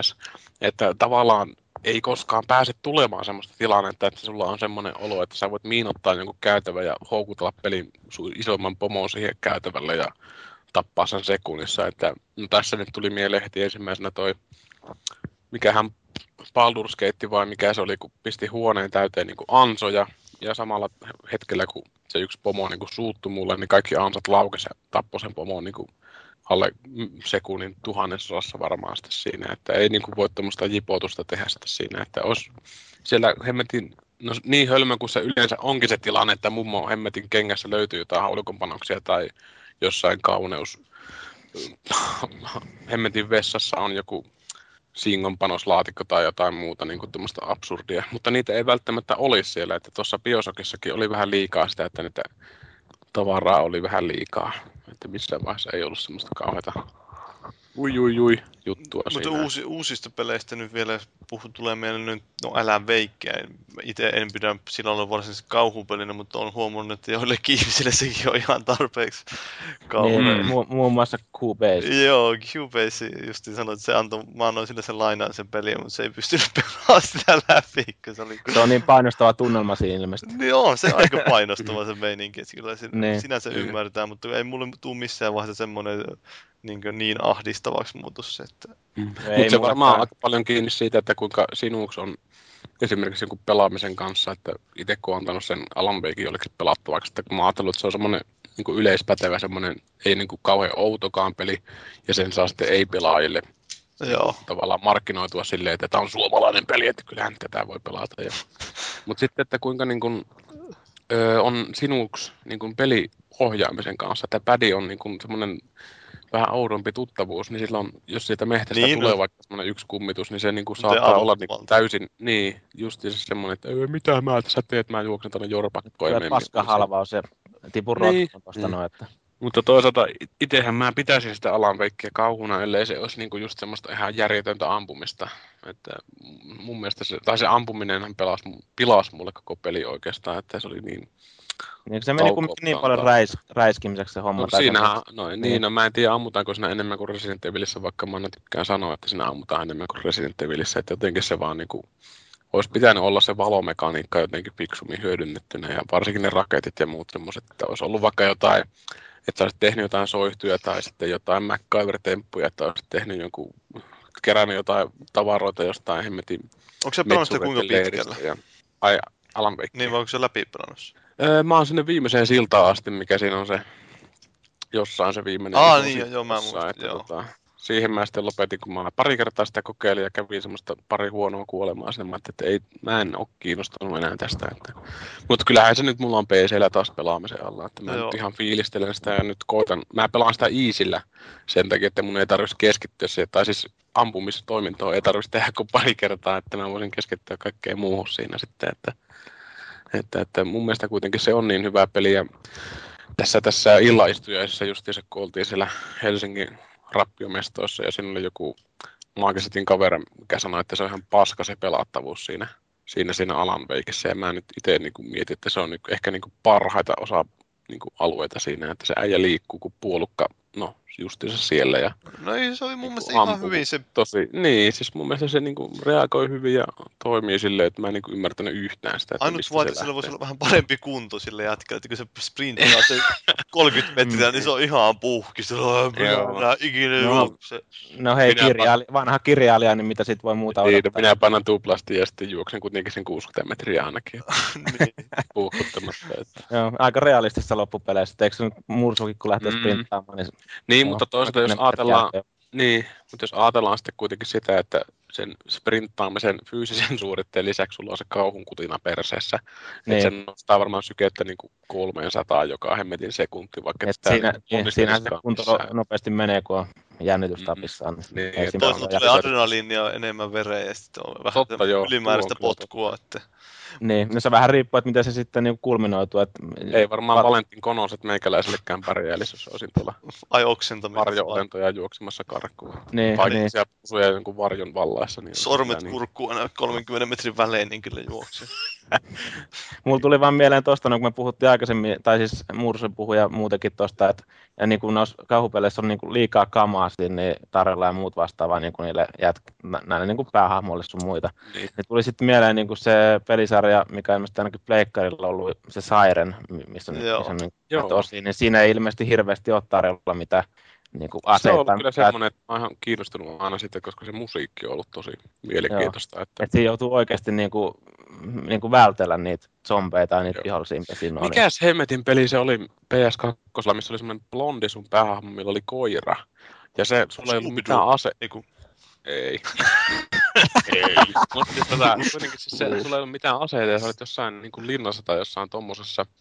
Ja tota, siellä oli joku tämmöinen Frankensteinin hirviötyyppinen, mikä oli hirveän niin kuin, ahistavaa silleen, kun ajatellaan, että niin kuin naispelaajan kannalta, että mitä kaikkea semmoinen brutaali mies voisi sulle tehdä hennoille naiselle. Ja sitten sillä oli apuna semmoinen hyvin inhimillinen olento, eli joku koira, mikä johdatti sua tai tälleen. Onko se joku se oli- Haunting Ground? Joo, jokuhan tommonen, Haunted tai jotain tuommoista. Haunting Ground taitaa olla. Mä noin tästä ainakin kuvien perusteella, niin tässä on toinen blondi hahmo, missä on valkoinen koira mukana tuossa. Että, Mikä se oli? Haunting Grounds? Öö, katsotaan nyt vielä Haunted uudestaan, kun- Ground. Ha, ho, niin, haunt, joo, Haunted Ground. Joo. Siinä kannessa on koira. Joo, Joo, niin muutama just se toisen, joo. Joo. Joo. Niin onkin. on Mä mini- jotenkin aina niinku kiinnostunut silleen tosta, että siis siinä on just niinku riisuttu kaikki, no ei nyt ehkä nyt vaatteet, Nai- mutta no, on turhat. tuo nainenkin aika vähissä vaatteissa kyllä, että kun katsoo nyt joku... Ai onko? Oh. Siellä on toinen kiva valkoinen mekko ja tissit näyttää olla vähän kondiksessa. Ja, tota, niin toi, No toi- sehän olisi kauhupeli, jos sillä olisi yksi tissi ja sekin olisi kainalossa. Se olisi semmoinen kauhupeli. Maakin. mutta, tota, niin, mutta siis joka tapauksessa kun ajatellaan sitä, että niin kuin ihan lähtökohta, että minkälainen pelaaja on, että onko niin kuin mies vai nainen tai siis tyttö vai poika, niin kyllähän nämä tilanteet kokee ihan eri tavalla, jos ajatellaan sitten sitä, että kuka eläytyy tähän ja on niin kuin miespelaaja, juoksee jotain 50 naista karkuun, niin ei siinä oikein osaa pelata, pelätä samalla tavalla kuin on joku naispelaaja, joka juoksee 50 miestä karkuun. Että onhan ne niin kuin tämmöiset seksuaalirikostapahtumat Joo. niin kuin oma lisänsä sitten taas ihan sellainen, mitä niin kuin itse en ole ollenkaan tietyssä tilanteessa ehkä osannut kuvitella sitten, että joskus ruvennut vaan miettimään, että kuinka kamalaa semmoinenkin voi oikeasti olla, että siitä saa ihan lisää sisältöä tämmöinen konsepti ihan arvaamattomalla tavalla sitten Itse on alfa-uros. Niin, niin, että ei voi odotella, että joku 50 mies tulisi tuota mehtästä köörimään meidän karvasta, minun karvasta kainaloa. Että. Tuossa on kyllä aika mielenkiintoinen tuo asetelma tuossa pelissä. Muut vastaavat. Niin, no mä just jostain, mä muista oliko ihan pelaajalehti joskus sata vuotta sitten ja luin sitä, että Joo. ihan mielenkiintoinen silleen, että siitä asti ollut mielessä, mutta ei ole vaan Niin. koskaan sellaista Stalkereita tilannetta. tulee yrittää raiskata, saatana. Niin, niin, kyllä joo, että just tästä seksuaaliaspektista, kun puhutaan, niin oletteko te nähnyt sen elokuvan Splice? En, mutta mä tiedän, että se näyttelee Castle. Olen David tietoinen, Hewlett, mutta en ole nähnyt. Stargate siis vihainen Se tohtori. Splicehan tota, mitä on? Star- Stargate Atlanticsen se David Hewlett, eli siis se Dr. McKay, niin sehän näyttelee siinä. Ai oliko se siinä? Oli se siinä. No. Joo, no joka tapauksessa sehän on tämän kauhuporukan, tämän, tämän, tämän, tämän, tämän, tämän Dark Castlen. Muistaakseni näitä elokuvia, niillä Dark Castellaan on tullut ihan törkeä määrän tämmöisiä kauhuelokuvia, esimerkiksi ne Gothicat ja Ghost Shipit ja tämmöistä. Se on niin kuin vähän sillä niin kuin jutulla, että se niin kuin ottaa semmoista hyppysellisen semmoista yliluonnollista ja yrittää sitten sitoa se jotenkin tämmöiseen uskottavaan ympäristöön. Ja siinähän on just tämä tämmöinen kliimaksi niin kuin ihan kirjaimellisesti just se tämmöinen NS-seksuaalirikos, mutta sekin on tapahtuu niin ihmeellisissä olosuhteissa, että ei sitä voi oikein syyttääkään, että se on niin kuin aika ravisuttava kohtaus toisaalta, että sitä kahtellessa tuli vähän huono olo. Mutta tota, semmoista. Aika tosiaan Guillermo del Toro ollut tuottajana. Sehän on heti pate- No parempi elokuva. Huippuleffa siis, pakko olla. Joo, kyllähän joo. Tällä, tällä on tällä Darkcastella kyllä monta tuommoista kauhuelokuvaa, missä on aika paljon potentiaalia, mutta sitten käytäntö on vähän semmoista, että esimerkiksi tämä 13 Ghosts, joka on tota noin, niin siinä oli tämä Monkin näyttelijä, tämä Niin, mikä sen Janarin nimi? Shalhubi. Shalhubi, joku se jätkän nimi oli, niin sekin oli vähän semmoinen botsattu mahdollisuus, että siinä oli paljon hyviä juttuja, että tykkäsin niistä kaikista kellareihin lukituista, lukituista kummituksista, ne oli hyvin tehty, mutta sitten se oli niin kuin vähän komedian puolella se elokuva sitten mennyt kuitenkin, että tämä on ihan mielenkiintoinen porukka, tämä Darkcastle Entertainment, että kannattaa tsekata. Joo, ihan mielenkiintoisen kuulostaa kyllä. Mutta mitähän me puhuttiin peleistä? Niin, mulla oli vielä Jotain- sem, sem, joo, jotain näistä erilaisista muisteluista. Oletteko te pelannut kukaan niin semmoista peliä tuolla Pleikkari kakkosella kuin Extermination? En, mutta muistan kyllä sen pelin, että se oli semmoinen oli- räisitoimintapeli.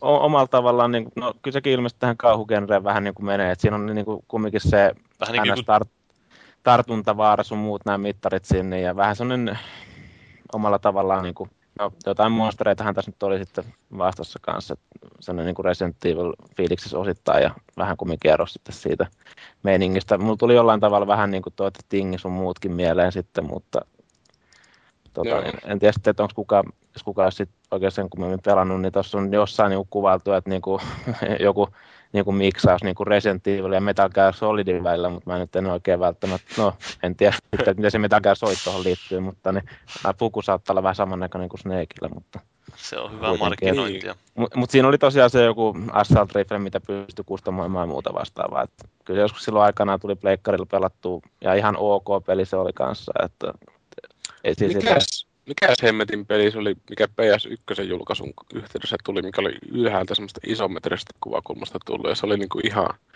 semmoinen ylimenevä verimättö, semmoinen niinku, mm, Tapaan kaikki kolmonen. ei se ollut niin hieno, mutta siis tota, siinä soi joku mättömusiikki taustalla, ja siinä tosiaan pelattiin jotain ihme Frankenstein tyyppiä ja siellä niinku sai tapettua ihan helvetisti porukkaa. Ja se oli niinku PS1 julkaisupelejä. Jota Joo, se kuulostaa oikein. kyllä, mutta mulle, mulle kai tule nyt nimeä mieleen siitä, että ne, No, tuli vaan tuosta just se sujutusta mieleen, että se on niinku sen tyyppinen vähän, että siinä on kuitenkin sitä tappovälinettä, että, niin, niin. että, että tota, en tiedä. Kyllähän niitä on kaikenlaisia, varmaan mennyt aika paljon hutikin, mitkä olisi oikeasti hyviä, että joku pienempi tekijätiimi on saanut varmaan jonkun hyvä idea ja lähtenyt sitä tekemään, mutta sitten ei ole päässyt vaan niin kuin levitykseen ja sitten on niin kuin pelattavaa jotain itkukurkussa jotain Mario Olympiksia ja mietitty, että miksei meillä ole kauhupelejä kellään. Että. Niinpä. Mutta noin Dark, Dark Soulsit ja tommoset tietysti vähän herättelee tietyllä tapaa ottaa kauhua. Ja sitten on nämä pienemmät julkaisijat, mitkä nyt ehkä sen Steamin pelikonsolin myötä sitten tulevat isompaan tietoisuuteen kuin Dark, ää, Dear Esterit ja tuommoiset setit, että sitä Dear Esteristä mä en nyt puhunutkaan oikein ihmeitä, vaikka mä sitten taisin siellä baarissa sen enemmänkin puhua sillä. Niin, niin sitä sit aika paljon vuodattelit siinä, että on, on kauniisti toteutettu mm, ne kaikki ympäristöt. se on muut niinku- niin kuin se niin kuin yleinen meininki ja se, mikä tämä on tämä. Mm. miten tämä Niinku- Deadly Premonition? Eikö? Joo, Joo, voi helekatti. tota, niin, Siis mun on sehän pakko, mulla on tässä, niin, sano niin, mun, on, mun on pakko tunnustaa, että mä jossain vaiheessa ostin se jostain tosi halvalla. Ja tota, niin, koitin vähän pelaillakin sitä siis silleen, kun se on saanut, se on ilmeisesti aika myös kulttimainen kuitenkin se No, peli silleen. se. Joo, ehdottomasti. Et, tota, mutta se on aivan hirveä se ohjaus ainakin. Siinä on, kyllä mä sen tiesin niin kuin etukäteen, kun mä olen lukenut foorumeja, että mä silti yllätyin vähän niin kuin siitä. Että... Ja sitten tota, niin, se oli jotenkin hauska, kun mä rupesin ihan läpällä katselemaan vasta tota, niin, tota achievement-listaa siinä. Niin jotain ihme, mitä saatana vesimeloneet siinä kaikki, ne, ku, niin kuin, nämä kuviot niille, tai niin kuin achievementeille, onko ne kaikki vielä, oliko ne piilotettu ne achievementit siis silleen, että joku No, en mä muista, mutta siis kymmenen ne kappaletta suurin piirtein. Ja graafi, graafisesti niin kuin, kanssa siis jotenkin, Dreamcastin tasolla. No niin, ei ainakaan tätä sukupolvea, että parempi, Ei, grafi, ei parempi, Tota- parempi grafiikat on kyllä nähty, ei olla tyyli Dreamcastilla, keten tiedä, että mihin ne, minkälainen, miten iso tekijätiimi tuossa on ollut taustalla sitten. IGN antoi sille 2 kautta 10. Joo, ja Destruct, Destructoid antoi 10 kautta 10. Joo. Niin, että on vähän jakanut Toisaalta- ilmeisesti mielipiteet sitten, Niin. siis ite, omassa otan- kauheudessaan niin kuin hieno kauhupeli. Joku voisi no joo, kuvailla. mutta siis se vähän riippuu pelaajastakin, että siis mä en ole niin mistään pelistä oikeastaan innostunut, no ehkä Dark Soulsista, mutta innostunut niin paljon kuin siitä, että mä ootan, kun mä saan Savalla sen hemmetin videokräppäyskortin, ja mä aion sitten rouhia sen Dark Premonitionin, koska siis mä nautin niin sydämellisesti siitä sen kaikesta paskuudesta, että siis siinä tuli ensinnäkin tosi huonoa dialogia, se ei ollut Joo, se ihan- ääninäyttely ihan karmeita ja sitten se, joo. Mutta siis jotenkin siis se oli niin järkevällä tavalla niin kuin tyhmää, tai tyhmällä tavalla järkevää, miten se voinkaan sanoa, kun siis se päähahmokin on joku jakomilitautinen, se juttelee itselleen siinä, ja sitten siinä niin kuin yhdessäkin vaiheessa oli semmoinen kohta, että se niin kuin, mitä se jotain mietti sinne, ja se sanoi, että tiesin, että tällä, tämä tulee tapahtumaan, koska the coffee told me so. Ja sitten se jatkuu jotenkin tyhmästi se juttu sinne, mutta jotenkin niin, kuin niin semmoista niin kuin, itse kun tykkään Twin Peaksista ja hulluista sarjasta, just tämmöistä niin kuin, mukavaa hölmöilyä silleen, että niissä ei ole Niin. mitään tolkkua, mutta siis jotenkin se vaan niin kuin, sopii siihen absurdiin ympäristöön. Mä tykkäsin niin helvetisti siitä, että mä jätin sen kesken niin kuin, ensimmäiseen paikkaan oikeastaan, että mä halusin niin, rouhia ihan niin kuin, ajan kanssa ja kunnolla, että mä oon jotenkin sitä mieltä, että toi on varmasti yksi mun suosikkipeleistä ikinä, kun No mä omalla tavalla mä, käsiin, että niin, Om- omalla tavalla mäkin niin kuin senkin takia ehkä just sitten sen ostin, että tota, kun siinä oli kanssa ollut just se juttu, että siinä pääsee vähän jonkunnäköiseen niin kuin, tai henkisesti johonkin vähän niin kuin Twin Peaks fiiliksiin sun muuhun jotain vastaavaa. Että, mutta Kyllähän se siis on semmoinen tosi omituinen peli, mutta siis jos sitä niin kuin lähtee ihan semmoisella teknisellä meriteillä miettimään, niin eihän se nyt välttämättä kovin houkutteleva alle, kun se näyttää ihan paskalta ja ohjautuu kuin paska, mutta toisaalta siinä on taas semmoinen niin sydämellinen se liekki, mun, minkä niin kuin mä tykkään, että mulle tuli vaan niin lämmin olo sen äärellä, että vittu, siis tässä on niin oikeasti käytetty tämmöistä intoa enemmän kuin taitoa, että jotenkin mä vaan tykkäsin ihan törkeästi siitä. Ja mä en osannut niitä kauhutilanteitakaan oikeastaan pelätä siinä, että kun ne jotenkin vaan niin koomisia, kun ne siis on ne, siis just semmoisia niin kuin japsikauhutilanteita oikeastaan, että kun ne viholliset tuli kohti, niin tuli silleen niin kuin takaperin sua päin käveli ja ne niin kuin selkä oli kaarella silleen, että niin kuin kädet hammussua kohti ja tai niin kuin, mitä ne huusi, kill me, vai mitä ne huusi, jotain tuommoista sitten siinä, että jotenkin niin typeriä silleen, tuommoisia juttuja, Joo. niin kuin, että ringit tai muut noin japsileffat, että semmoisia ihan hauskoja. mä, mun oli itse pakko, että niin mä laitoin siihen heti, kun mä aloitin sen pelin, niin la, aloitin sen sillä helpoimmalla vaikeustasolla ihan sen takia, kun mä tiesin, että se pelimekaniikka summa on niin paska siinä, että Niin. tiedä Onhan se sitten, että siis tosi perseestä, että kun siinä on niitä, siinähän on semmoisia kummallisia mitaleita, mitkä leijuu siellä kentissä, ja ne on niin kuin jotain Sonic the Hedgehoggia välillä pelassa. Joo. laatikon takana joku kimalteleva mitali tai joku piirakka, ja sitten kun se ottaa, niin mm, jossain yritä siinä sitten eläytyä johonkin hemmetin ruosteisen tehtaan kauhu, kauhun tarjontaan, missä verta menee seinille, kun löytyy joku hemmetin mitali jonkun laatikon takaa, tai just joku tikkari tai jotain muuta. Ja miten että, siinä mä kuulin, että ne ajomatkatkin siinä on suurin piirtein aika realistisia, että Joo. ottaa menee kuin mä- vartti. Mä ajan niin 45 minuuttia sinne yhteenkin paikkaan siinä. Ja sitten kun siinä niin kuin, mä pääsin sinne paikan päälle, niin sitten niin kuin kelloaika oli väärä. Että mun pitäisi jotenkin odottaa, että sinne pystyy varmaan hyppimään niitä, mennä nukkumaan tai jotain muuta. Mutta se nukkumispaikka on niin siellä ajomatkan alussa ja mun pitäisi sinne ajaa uudestaan ja mennä nukkumaan, kun pääsen sinne. Että se jäi just siihen kohtaan, että mä jäin niin se puhelinkopi ympärille siitä, että mä menin, siinä oli joku, niin joo, siinä oli joku semmoinen lohen kuva, mikä hyppäsi siinä kartalla. Mä ajattelin, että tonne mä menen onkimaan ja sitten mä en niin kuin, ilmeisesti vielä osaa onkia tai jotain muuta. Että mä ajattelin, että ei vittu, tää on paras peli universumissa. Mä ootan sitä innolla, kun mä pääsen rouhimaan sitä sitten. Että jollain päivänä vielä Savalta tulee joku videokräppäyskortti, niin voi lähteä miettimään. Sitä päivää odotellessa. Kyllä joo, mä siis on, oikeasti niin kuin täytyy sanoa, että jos niin kuin se Diablo 3 on se kaikkein suurin tapahtuma, mitä varmaan voi tapahtua niin kuin pelirintamalla seuraavaan viiteen vuoteen, niin, Niin, niin kyllä toi Dark Souls, äh, siis toi. Dark Souls. Kyllä tulee vain sieltä vaikka niinku Joo, freudilaisia lipsahduksia rupeaa Joo. No joo, ehkä mä lopetan siihen. sanot freudilaisen sen naisillekin, että kyllä sä oot niinku Dark Souls. Kyllä sun sielu on tumma.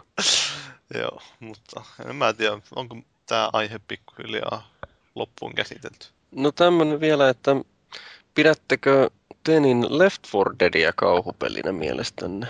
Kun tota, mun mielestä siinä on niin paljon sitten actionia ja muuta, että vaikka periaatteessa siinä on kauhuteema, mutta ei se nyt kyllä missään vaiheessa pelota oikeastaan. Ehkä siinä on sitten sekin, että kun sä pelaat muiden ihmisten kanssa ja sä kuulet nyt äänet ja ne puhuu jostain Koiran päivän Niin. että Joo, kyllä. vähän vammainen ruotsin opettaja. Siinä on sitä eristymisen haistaa. tunnetta. Niin, niin Mm. palauttaa sitten siinä. vaikea niinku immersoitua siihen pelaamiseen. Niin. Kieltämättä joo. Mutta oliko Felixellä jotain niin kuin tuosta Dead Risingista sanottavaa?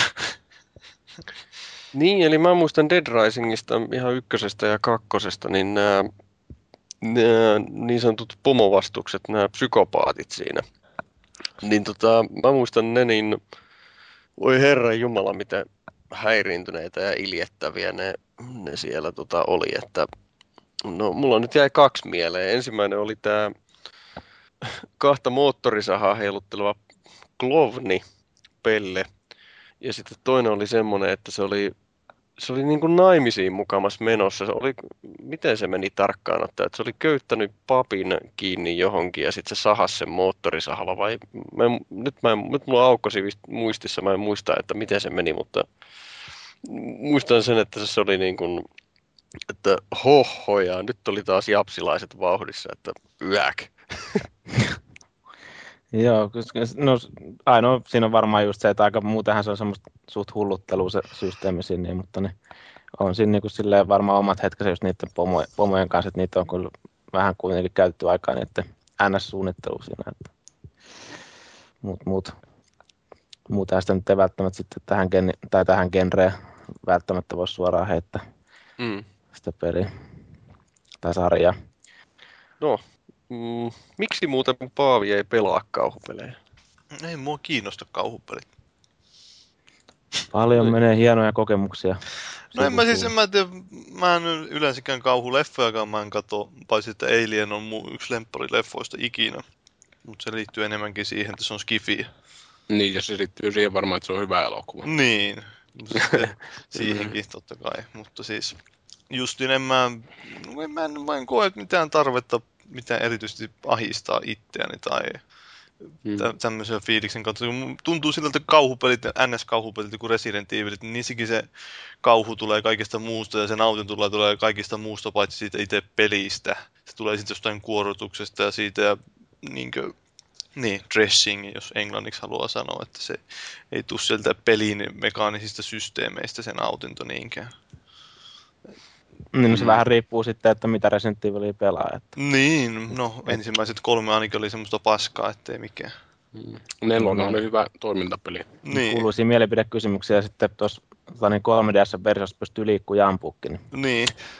hienoa. No, tämä on just se, no, se ensimmäinen kolme oli siitäkin, että kun ne oli vähän teknisesti rajoittunut se kone, että ei kullon 3D-ympäristöä pystynyt vielä tekemään, niin sitten siinä oli käytettiin niitä esirendattuja. Mm. Sekin Mm. rajoitti aika paljon. Mutta olihan sitten oli alun perin Pleikkari ykkösellä ei ollut ko- niin yksi nuo se nuolinäppä, että siinä ei ollut niitä tattejakaan alun perin. Ei siinä pystynyt tekemään mitään kunnon ohjausta. Ei, mutta niin kuin tietenkin sitten ainakaan, ei se nyt itse niin kuin siihen aikaan niin hirveästi häirinnyt se tota, pelimekaniikka, mutta No se oli siihen aika aika uusi juttu, että Niin oli. muuta kuin innoissaan. niin, Vähänkin, vähänkin pääsi pelaamaan sen jälkeen jotain muuta, niin sitten rupesi miettimään, että ei vittu tätä residenttiä, että kyllä on perseestä. Se oli niinku tavallaan vaivalloisempi pelata, kun ajatellaan vaikka jotain vanhoja SNESin pelejä, missä sä pystyt niinku etelemään tiettyyn suuntaan, mutta siinä niinku Resident Evilissä täytyy ensin kääntyä paikallaan, ja sitten sä pystyt etenemään tiettyyn suuntaan. Samalla tavallaan niin kuin joku tankki tai joku muu, että ja niin kuin lennosta ei pystynyt oikein kääntymään kovin ketterästi, ketterästi silleen, että niin, niin, se on kyllähän totta, että että jossain Nessipeleissä, Nessipeleissähän sä pystyt menemään niin suoraan johonkin tiettyihin suuntiin. Että sä painoit johonkin yläviistoon, niin sehän meni yläviistoon. Jos se, voinut mennä, niin sä menit ylöspäin ja sitten käännyt johonkin oikealle. Mutta tossahan se oli just sitä, että se niin kuin käänti juostessaan tosi niin kuin kankeasti ja jossain niin kuin tiukakin mutka, niin sun piti pysähtyä, kääntyä ja lähteä toiseen suuntaan, että se oli niin kuin tosi kankeasti tehty peli sitten siinä, kuten nyt tässä nyt on tullutkin sata kertaa sanottu. Niin, niin. Mutta joo, enpä itsekään mikään kauhunarkkaria, mutta parhaimmillaan kauhu on aika herkullista, että kyllä mä en suosittele sitä välttämään, että jos haluaa niin kuin hyvää kauhua katsoa, niin kyllä sitä niin kuin leffojakin löytyy, että itse tykkään tuosta Resident Evil-elokuvissa, re, elokuvilla itsensä kruunaatun Andersonin, mikä se oli se jätkän nimi, niin se oli tehnyt Paul ton Anderson. joo, ton Event Horizonin tehnyt. Ja se oli just semmoinen tulhumainen kauhu, kun siinä oli semmoista kauhua, mitä sä et ymmärtänyt yksinkertaisesti. Ja Ja siinä on, Dead Space käytännössä, Dead Space on käytännössä tehty siitä elo- elokuvasta. joo, näin mäkin muistan lukeneeni joskus. Et se on niinku tosi mm, hyvä kauhuleffa, että tietysti kannattaa vähän, vähän niinku antaa anteeksi, että ei kaikki asiat ole aina niin parhaalla tavalla niissä kauhuelokuvissa. Että mikähän olisi oikeasti hyvä kauhuelokuva sellainen, missä olisi oikeasti paskat housussa. Öö, Manaaja. mm, no joo, kyllähän se joo. Että, Tosi Manaajassakin oli lähinnä se, että se oli melkein se viimeinen puoli tuntia vaan se. Mm, katson Niin. tuota IMDBn top. Mulla on omalla tavalla tietenkin se, mikä mitä toi Mursu sanoi aikaisemmin, niin toi The Thing oli mun mielestä semmoinen ihan niin kuin, No se, niin, Hieno. se oli kyllä. Hieno. Tosiaan varsinkin kun mä nuorempana sen katoin, niin sit kun Kyllä siinäkin on mäkin- Carpenterin maista semmoista intoa siinä tekemisessä, niin se jotenkin vaan vetoo niin muu. Että... Kyllä mäkin sen muistan just joskus, joskus kymmenenvuotiaana Mm. tai jotain niin nuorempana kattonut sitä. Niin olihan ne melko, melko groteskeja. Kyllähän silloin nyt pelkästään Mm. kaikkea, mikä liikkuu. Että joku Predatorkin oli pelottava leffa joskus. Niin, se Ihan on, juniorina. se on nuorempana tietysti. Että... Eikä sen tarvi olla edes kovin nuorikaan, että pelottaa. Että hyvin voi kuin parikymppinen olla vielä semmoinen, että on herkkä, herkkästi kaikille. Riippuu, sit että kuinka hyvin pystyy sulkeen kaiken muun pois. Että joku Mm, tietysti jotenkin niin. uppoutuu ihan täysin, että yksi kaveri kertoo, että hän ei ole kauhuun varsinaisesti liittyy, mutta että se katsoo tätä tähtiporttia ja sitten siinä jossain yhdessä jaksossa on tällainen useinkin, niin jollekin taputetaan, niin se oli itse ruvennut joo. Jotenkin tämmöinen, niin kuin, että aivan täysin sinne maailmaan uppoutunut. niin, Joo. joillekin Kyllähän on- sitä on just erilaisia, että just Californication, jos ruvetaan vetää viivaa pöydältä, niin rupeaa itsekin vetää sitä. Tietysti Joo. jotain luottokorttia esille ja perunajauhot kaapista. Joo. En ole kyllä itse tolleen noin niin kuin lähtemässä mukaan. että Itsellä yleensä tapahtuu aina pään sisällä noin mukaan lähtemistä. Että mä niin No. jatkokehittelen kaikkia ajatuksia, mitä tulee tai ideoita ja mietin vähän, että miten tähän on päädytty ja tämmöiseen vähän tyhmä analyyttiseen touhuun lähesti. Mutta jotkut tosiaan parikymppisenäkin saattaa säikkyä, mutta sitten jotkut on niin kattonut kymppivuotiaasta asti jotain ihan järkyttäviä japsikauhuelokuvia, missä vaan silvotaan tissejä irti ja muuta, niin silloin on niin kuin aika erilainen elokuvan kattoja kyllä. Si- siinä vaiheessa kaikki toleranssit on mennyt jo, ettei tarvitse paljon. Mm. Sen mä Sitten aletaan kirkumaan, kun tulee Big Brother telkkarista. ja- muistan sieltä traumoja, mitä on nuoruusvuosilta, niin semmoinen televisiosarja, oliko se Invaders vai mikä sen nimi oli, kuitenkin pelon lähettiläs, se taisi olla Suomessa. Kuitenkin semmoinen, jossa avaruusoliot tulee just ja sitten ne vähän niin ahistelee ihmisiä ja kaappaa niitä ja sitten tekee niitä kaikkia kokeita. Joo, mä muistan, kun joskus muksuna olin tuolla sukulaisella ja katsottiin toi Kärpänen vai mikä se on se Fly. Joo, joo. On, onko se just tämä, missä on tämä Jeff Goldblum? Joo, ja sitten se kohtaa sitä, kun se nainen synnyttää sen jättiläisen toukan tai semmoisen, mikä siinä oli. Se oli jotenkin semmoinen, että vittu saatana nyt nukkumaan ja täysiä. Että. Joo. Semmoisen jälkeen kannattaa mennä nukkumaan. Et Sitten on koko yön pyörii siellä ja ajattelee niitä toukkia. Niin, no niin, joo, ehkä siinä tietysti oli, mutta jotenkin mä en muista vaan, että meni johonkin peitoalle miettiä, että nyt on hyvä elämä täällä olla turvassa. Että niin toukan Intruders se oli? Intruders. Intruders. Niin. Joo, enpä sitä ikinä. Mentäisikö palautteisiin? Ehkä me ollaan saatu sen verran pudeskeltua tätä hommaa. Niin, kyllä kauhupeleistä aina on mukava puhua, että täytyy sitten jatkaa meidän Mm. Paheellisilla illoilla, kun tuolla keskustassa riekutaan täällä pääkaupunkiseudulla. Niin. Joo. Jossakin Sitten kun vaiheessa kuulette niistä jostain- oli vähän, että ni, niistä oli melkein suorastaan pulaa, mutta kyllä ne mun mielestäni se alkaa nykyaikana olemaan ihan, ihan kohtuullisen hyvin edustettu alagenre kumminkin peleissä. Space, että se tekee isolla, isolla rahalla kauhua. Ja se nostaa Mm. mm. ihan älyttömästi, että mä tykkäsin sitä ykkösestä, kun se ilmestyi, että mä, mähän tuli aika myöhään silleen sen pari, että mä en, tainnut olla edes, mulla ei boksia silloin olla, kun se ilmestyi, että myöhemmin päin sitten katselin, että mitäs pelejä täällä voisi ollakaan. Ja sitten katsoin sen, aha, skifiä, aha, kauhua, no vittu, minä tilaan tän. Ja olin ihan onnessani. Mutta tota, niin, toivottavasti tulee lisää hyviä kauhupelejä, ei koskaan liikaa. Että Joo, kyllä sen niin kuin, kumminkin semmoiseen vähän erilaiseen fiilikseen pääsee sitten, jos on oikeasti hyvin Niin, toteutettu kauhupeliä. jos se on semmoinen, että se ei ole niinku semmoista liian halpaa paskaa, että siinä vaan niinku pelät niinku säikäyttelyllä tai volyymilla niinku yritetään pelaajaa säikäytellä ja pitää niinku semmoisessa jännityksessä, vaan että se on niinku rakennettu semmoinen tavallaan semmoinen oma maailmansa, mikä sitten sukeltaa ja alkaa niinku pelottaa siellä ollessaan. Mutta joo, miten ne palautteet? Alkaako Felis sinä lukemaan? Joo. Palautetta saa edelleen lähettää ihan foorumille tai sitten sähköpostilla podcast at consolifin.net. Sitten podcastilla on oma Facebook-sivu ja sitten Twitterin kautta myös at Kofin podcast.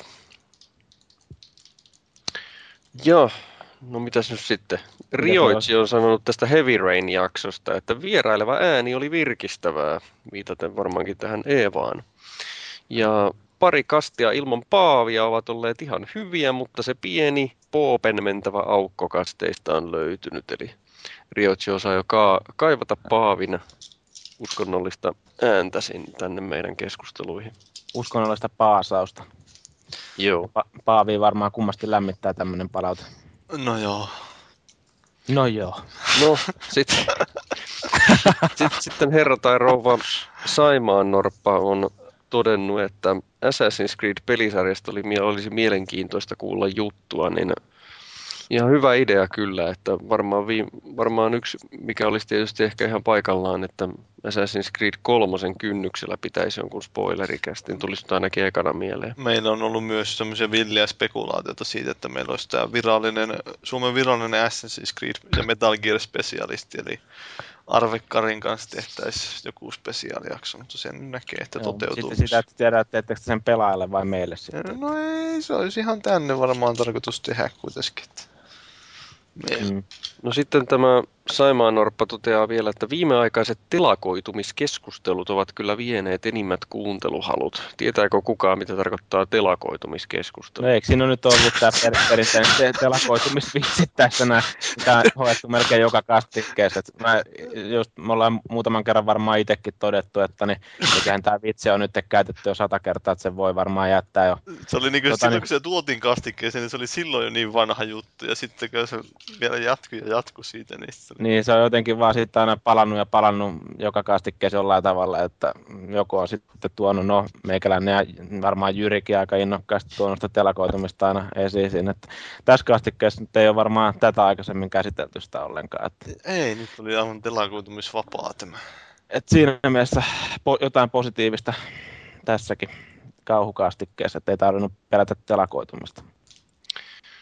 Jep, ja Valuitsi on puuttunut tähän Batman, Batman Arkham Cityn Catwoman keskusteluun, että, ja hänen mielestään se oli hyvä suuntaus, koska tota, Valuitsi on sitä mieltä, että se ei oikeastaan ollut, ollut edes tarpeellinen se Catwoman lisä siinä tosiaan. Muistaakseni tämä tuli ilmi siinä meidänkin keskustelussa. Kyllä, siis me taidettiin mainita, että ei se välttämättä mitään kovin iso rooli näytellyt siinä, että ei ne pelillisesti ollut mitään kovin kummallisia osuuksia ja muuta vastaavaa. Ei se nyt ihan hirveästi menettänyt ilmaista Catwomaniikaan.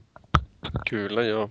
Et, tota, paitsi, Mutta- että, niin, paitsi, että se taisi olla kumminkin vähän eri mieltä siitä. Että, No siinä on ehkä varmaan enimmäkseen se tietoisuus siitä, että siitä on napsastu jotakin sellaista tarinasta pois, joka siinä alun perin on ollut. Vähän sama kuin kattelisi tämmöistä, tota, kun 80-luvulla ja 90-luvun alussa katteli VHS-elokuvia. Joku Schwarzeneggerin kommando vaikka, joka oli K16 Ja leikattu. VHS. Niin, nimenomaan. Eli siinä ärsyttää tietoisuus siitä, että sitä on sensuroitu. Siis Niin. sitä leffaa niin. niin, niin vaikka nyt mä olen nähnyt sen Schwarzeneggerin kommandon myöskin, myöskin tota, pätkimättömänä versiona, eikä se nyt tarinallisesti tai mitään muutakaan, se, mutta mitään kovin ihmeellistä elämystä tee tuottanut se, se pätkimättömän näkeminen, mutta siinä ärsyttää tietoisuus siitä, että se on pätkitty. Niin. Sua varmaan aikoina ärsytti myös se, kun niin Hercules New Yorkissa oli dupattu, että se kuuluu oikein tarska ääntä siinä. No, Mä en ole nähnyt sitä. On, onneksi siitä on tullut myös se versio nyt niin kuin DVDlle, missä pääsee kuuntelemaan ihan harskan sen oikein mongerruksen. Et silloinhan sille ilmeisesti se englanti ollut mikä ihan, ka, hirveän hyvä silloin 70-luvulla, kun se leffa on tehty. Että, Joo, taisteli jotain karhupukusta miestä vastaan siinä leffassa. joo, pien, karhupai, pientä karhupainia, karhumies hyökkää kimppuun sieltä jostain. Mm. Kun on jossain, onko ne jossain tuolla, mikä tämä Central Parkissa vai joo. keskuspuistossa just niin kuin jollain hevosajelulla siinä, ja sitten karhumies ryntää metsästä kimppuun, niin arskeutuu käden vetää pataasta siinä sitten. Siinä on muuten ori- Zeuksen, Zeuksen poika, alkuperä justiin tälle karhumiesjutulle on siinä leffassa. että kyllä, sieltä se kaikki lähtee liikenteeseen. Ja viimeisenä palautteena niin Rioitsi toteaa Caps Lock pohjassa tuolla Jyrille, että osta se Samperin Reimän jo. No toivottavasti Jyri on nyt ostanut sen ennen kuin se lähti matkalle, että sillä on jotain tekemistä siellä Kapverdellä. Että. Joo, todennäköisesti Jyri ei varmaan kyllä kuule tätä palautetta, koska sehän sanoi, että hän ei tiedä, mitä seuraavana kahden viikon aikana podcastissa tapahtuu, eikä kiinnostakaan. Ei kiinnosta, eikä se kuuntele mitään muuta kuin niitä jaksoja, missä sä ite, missä sä itse on mukana, että siinäkin mielessä. Mm. Mutta vedetään podcasti pakettiin. Onko vielä viimeisiä sanoja? Siellä on tosiaan tullut tuonne, mä en tiedä, sitä ei hittu vielä mainostaa viime podcastissa varmaan, mutta siellä on nyt video. Kuuluuko? Mitä? Kuuluuko? Mitä? No, ei, kun mä, tuli vaan sellainen ihmeellinen hiljaisuus tähän. No. Niin, niin nyt se on siis tuolla, Viimeiset sanat. varmaan hittu mainostaa edellisessä podcastissa, että siellä tuli nyt tuota videota siitä meidän Vita-kastikkeestakin. Niin tuli jo. Joku oli YouTuben puolella tainnut käydä kommentoimassa. Oli siellä kaksi ki- kommenttia Että tullut. se oli kiva nähdä Paavi ja karvaset kissat siellä liikenteessä. Rum, rumat karvaset kissat siellä Paavin vieressä. Joo, kyllä, veljellisesti oltiin mukana siellä. Niin joo. Et siinä mielessä, no, siinä pääsee vähän näkemään, että minkälaisia karppaaseita on mukana ja muuta vastaavaa. Että jos se ei vielä aikaisemmin tullut ilmi. Ja näkee siinä, että mä teen tismalleen samanlaisia kädenliikkeitä, kun mä puhun yksin täällä kotonakin, että että se ei rajoitu pelkästään tuohon videolle. Kyllä. Niin. niin, ja sitten siellähän oli matskua tästä teidän Mass Effect Race. Mass Effect-reissusta, joo, ja pa- Paavi oli kameran takana, niin ei hirveästi näkynyt, mutta aina välillä jotakin epämääräistä vira- vilahti Ai. lu- ruudulla. Joo, Kyllä. kukaan muu ei uskaltanut kuvata sitä kameralla. Näin se menee jo. Olit ottanut meikäläisen sitten kohteeksi siinä. Niin, no kun sä olit siinä hyvin hollilla. Saatiin kuvauksellinen, ei mennyt edes linssirikki. Näin se on joo. Mutta en mä tiedä, en mä tiedä, en mä tiedä, en mä tiedä, en mä tiedä. No, mä tiedän. Mä, mä tiedän, että tässä oli jakso numero 50. Kiitos kuulijat, kiitos Paavi, kiitos Maagiset, kiitos Mursu. Minä olen Fellusetä, tämä oli Konsolifin podcast ja seuraavan kertaan asti muistakaa, että kannattaa varata vaihtokalsarit siihen viereen, kun pelaako hyviä kauhupelejä.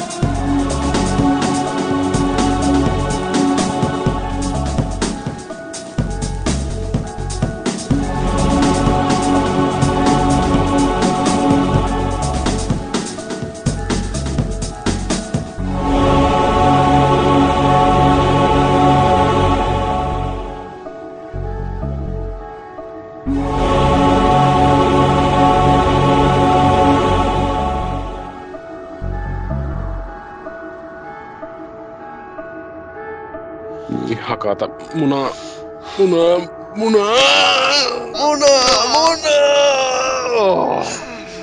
Mm, sterssiin feissiin vaan. Tuntuu vaan hyvältä.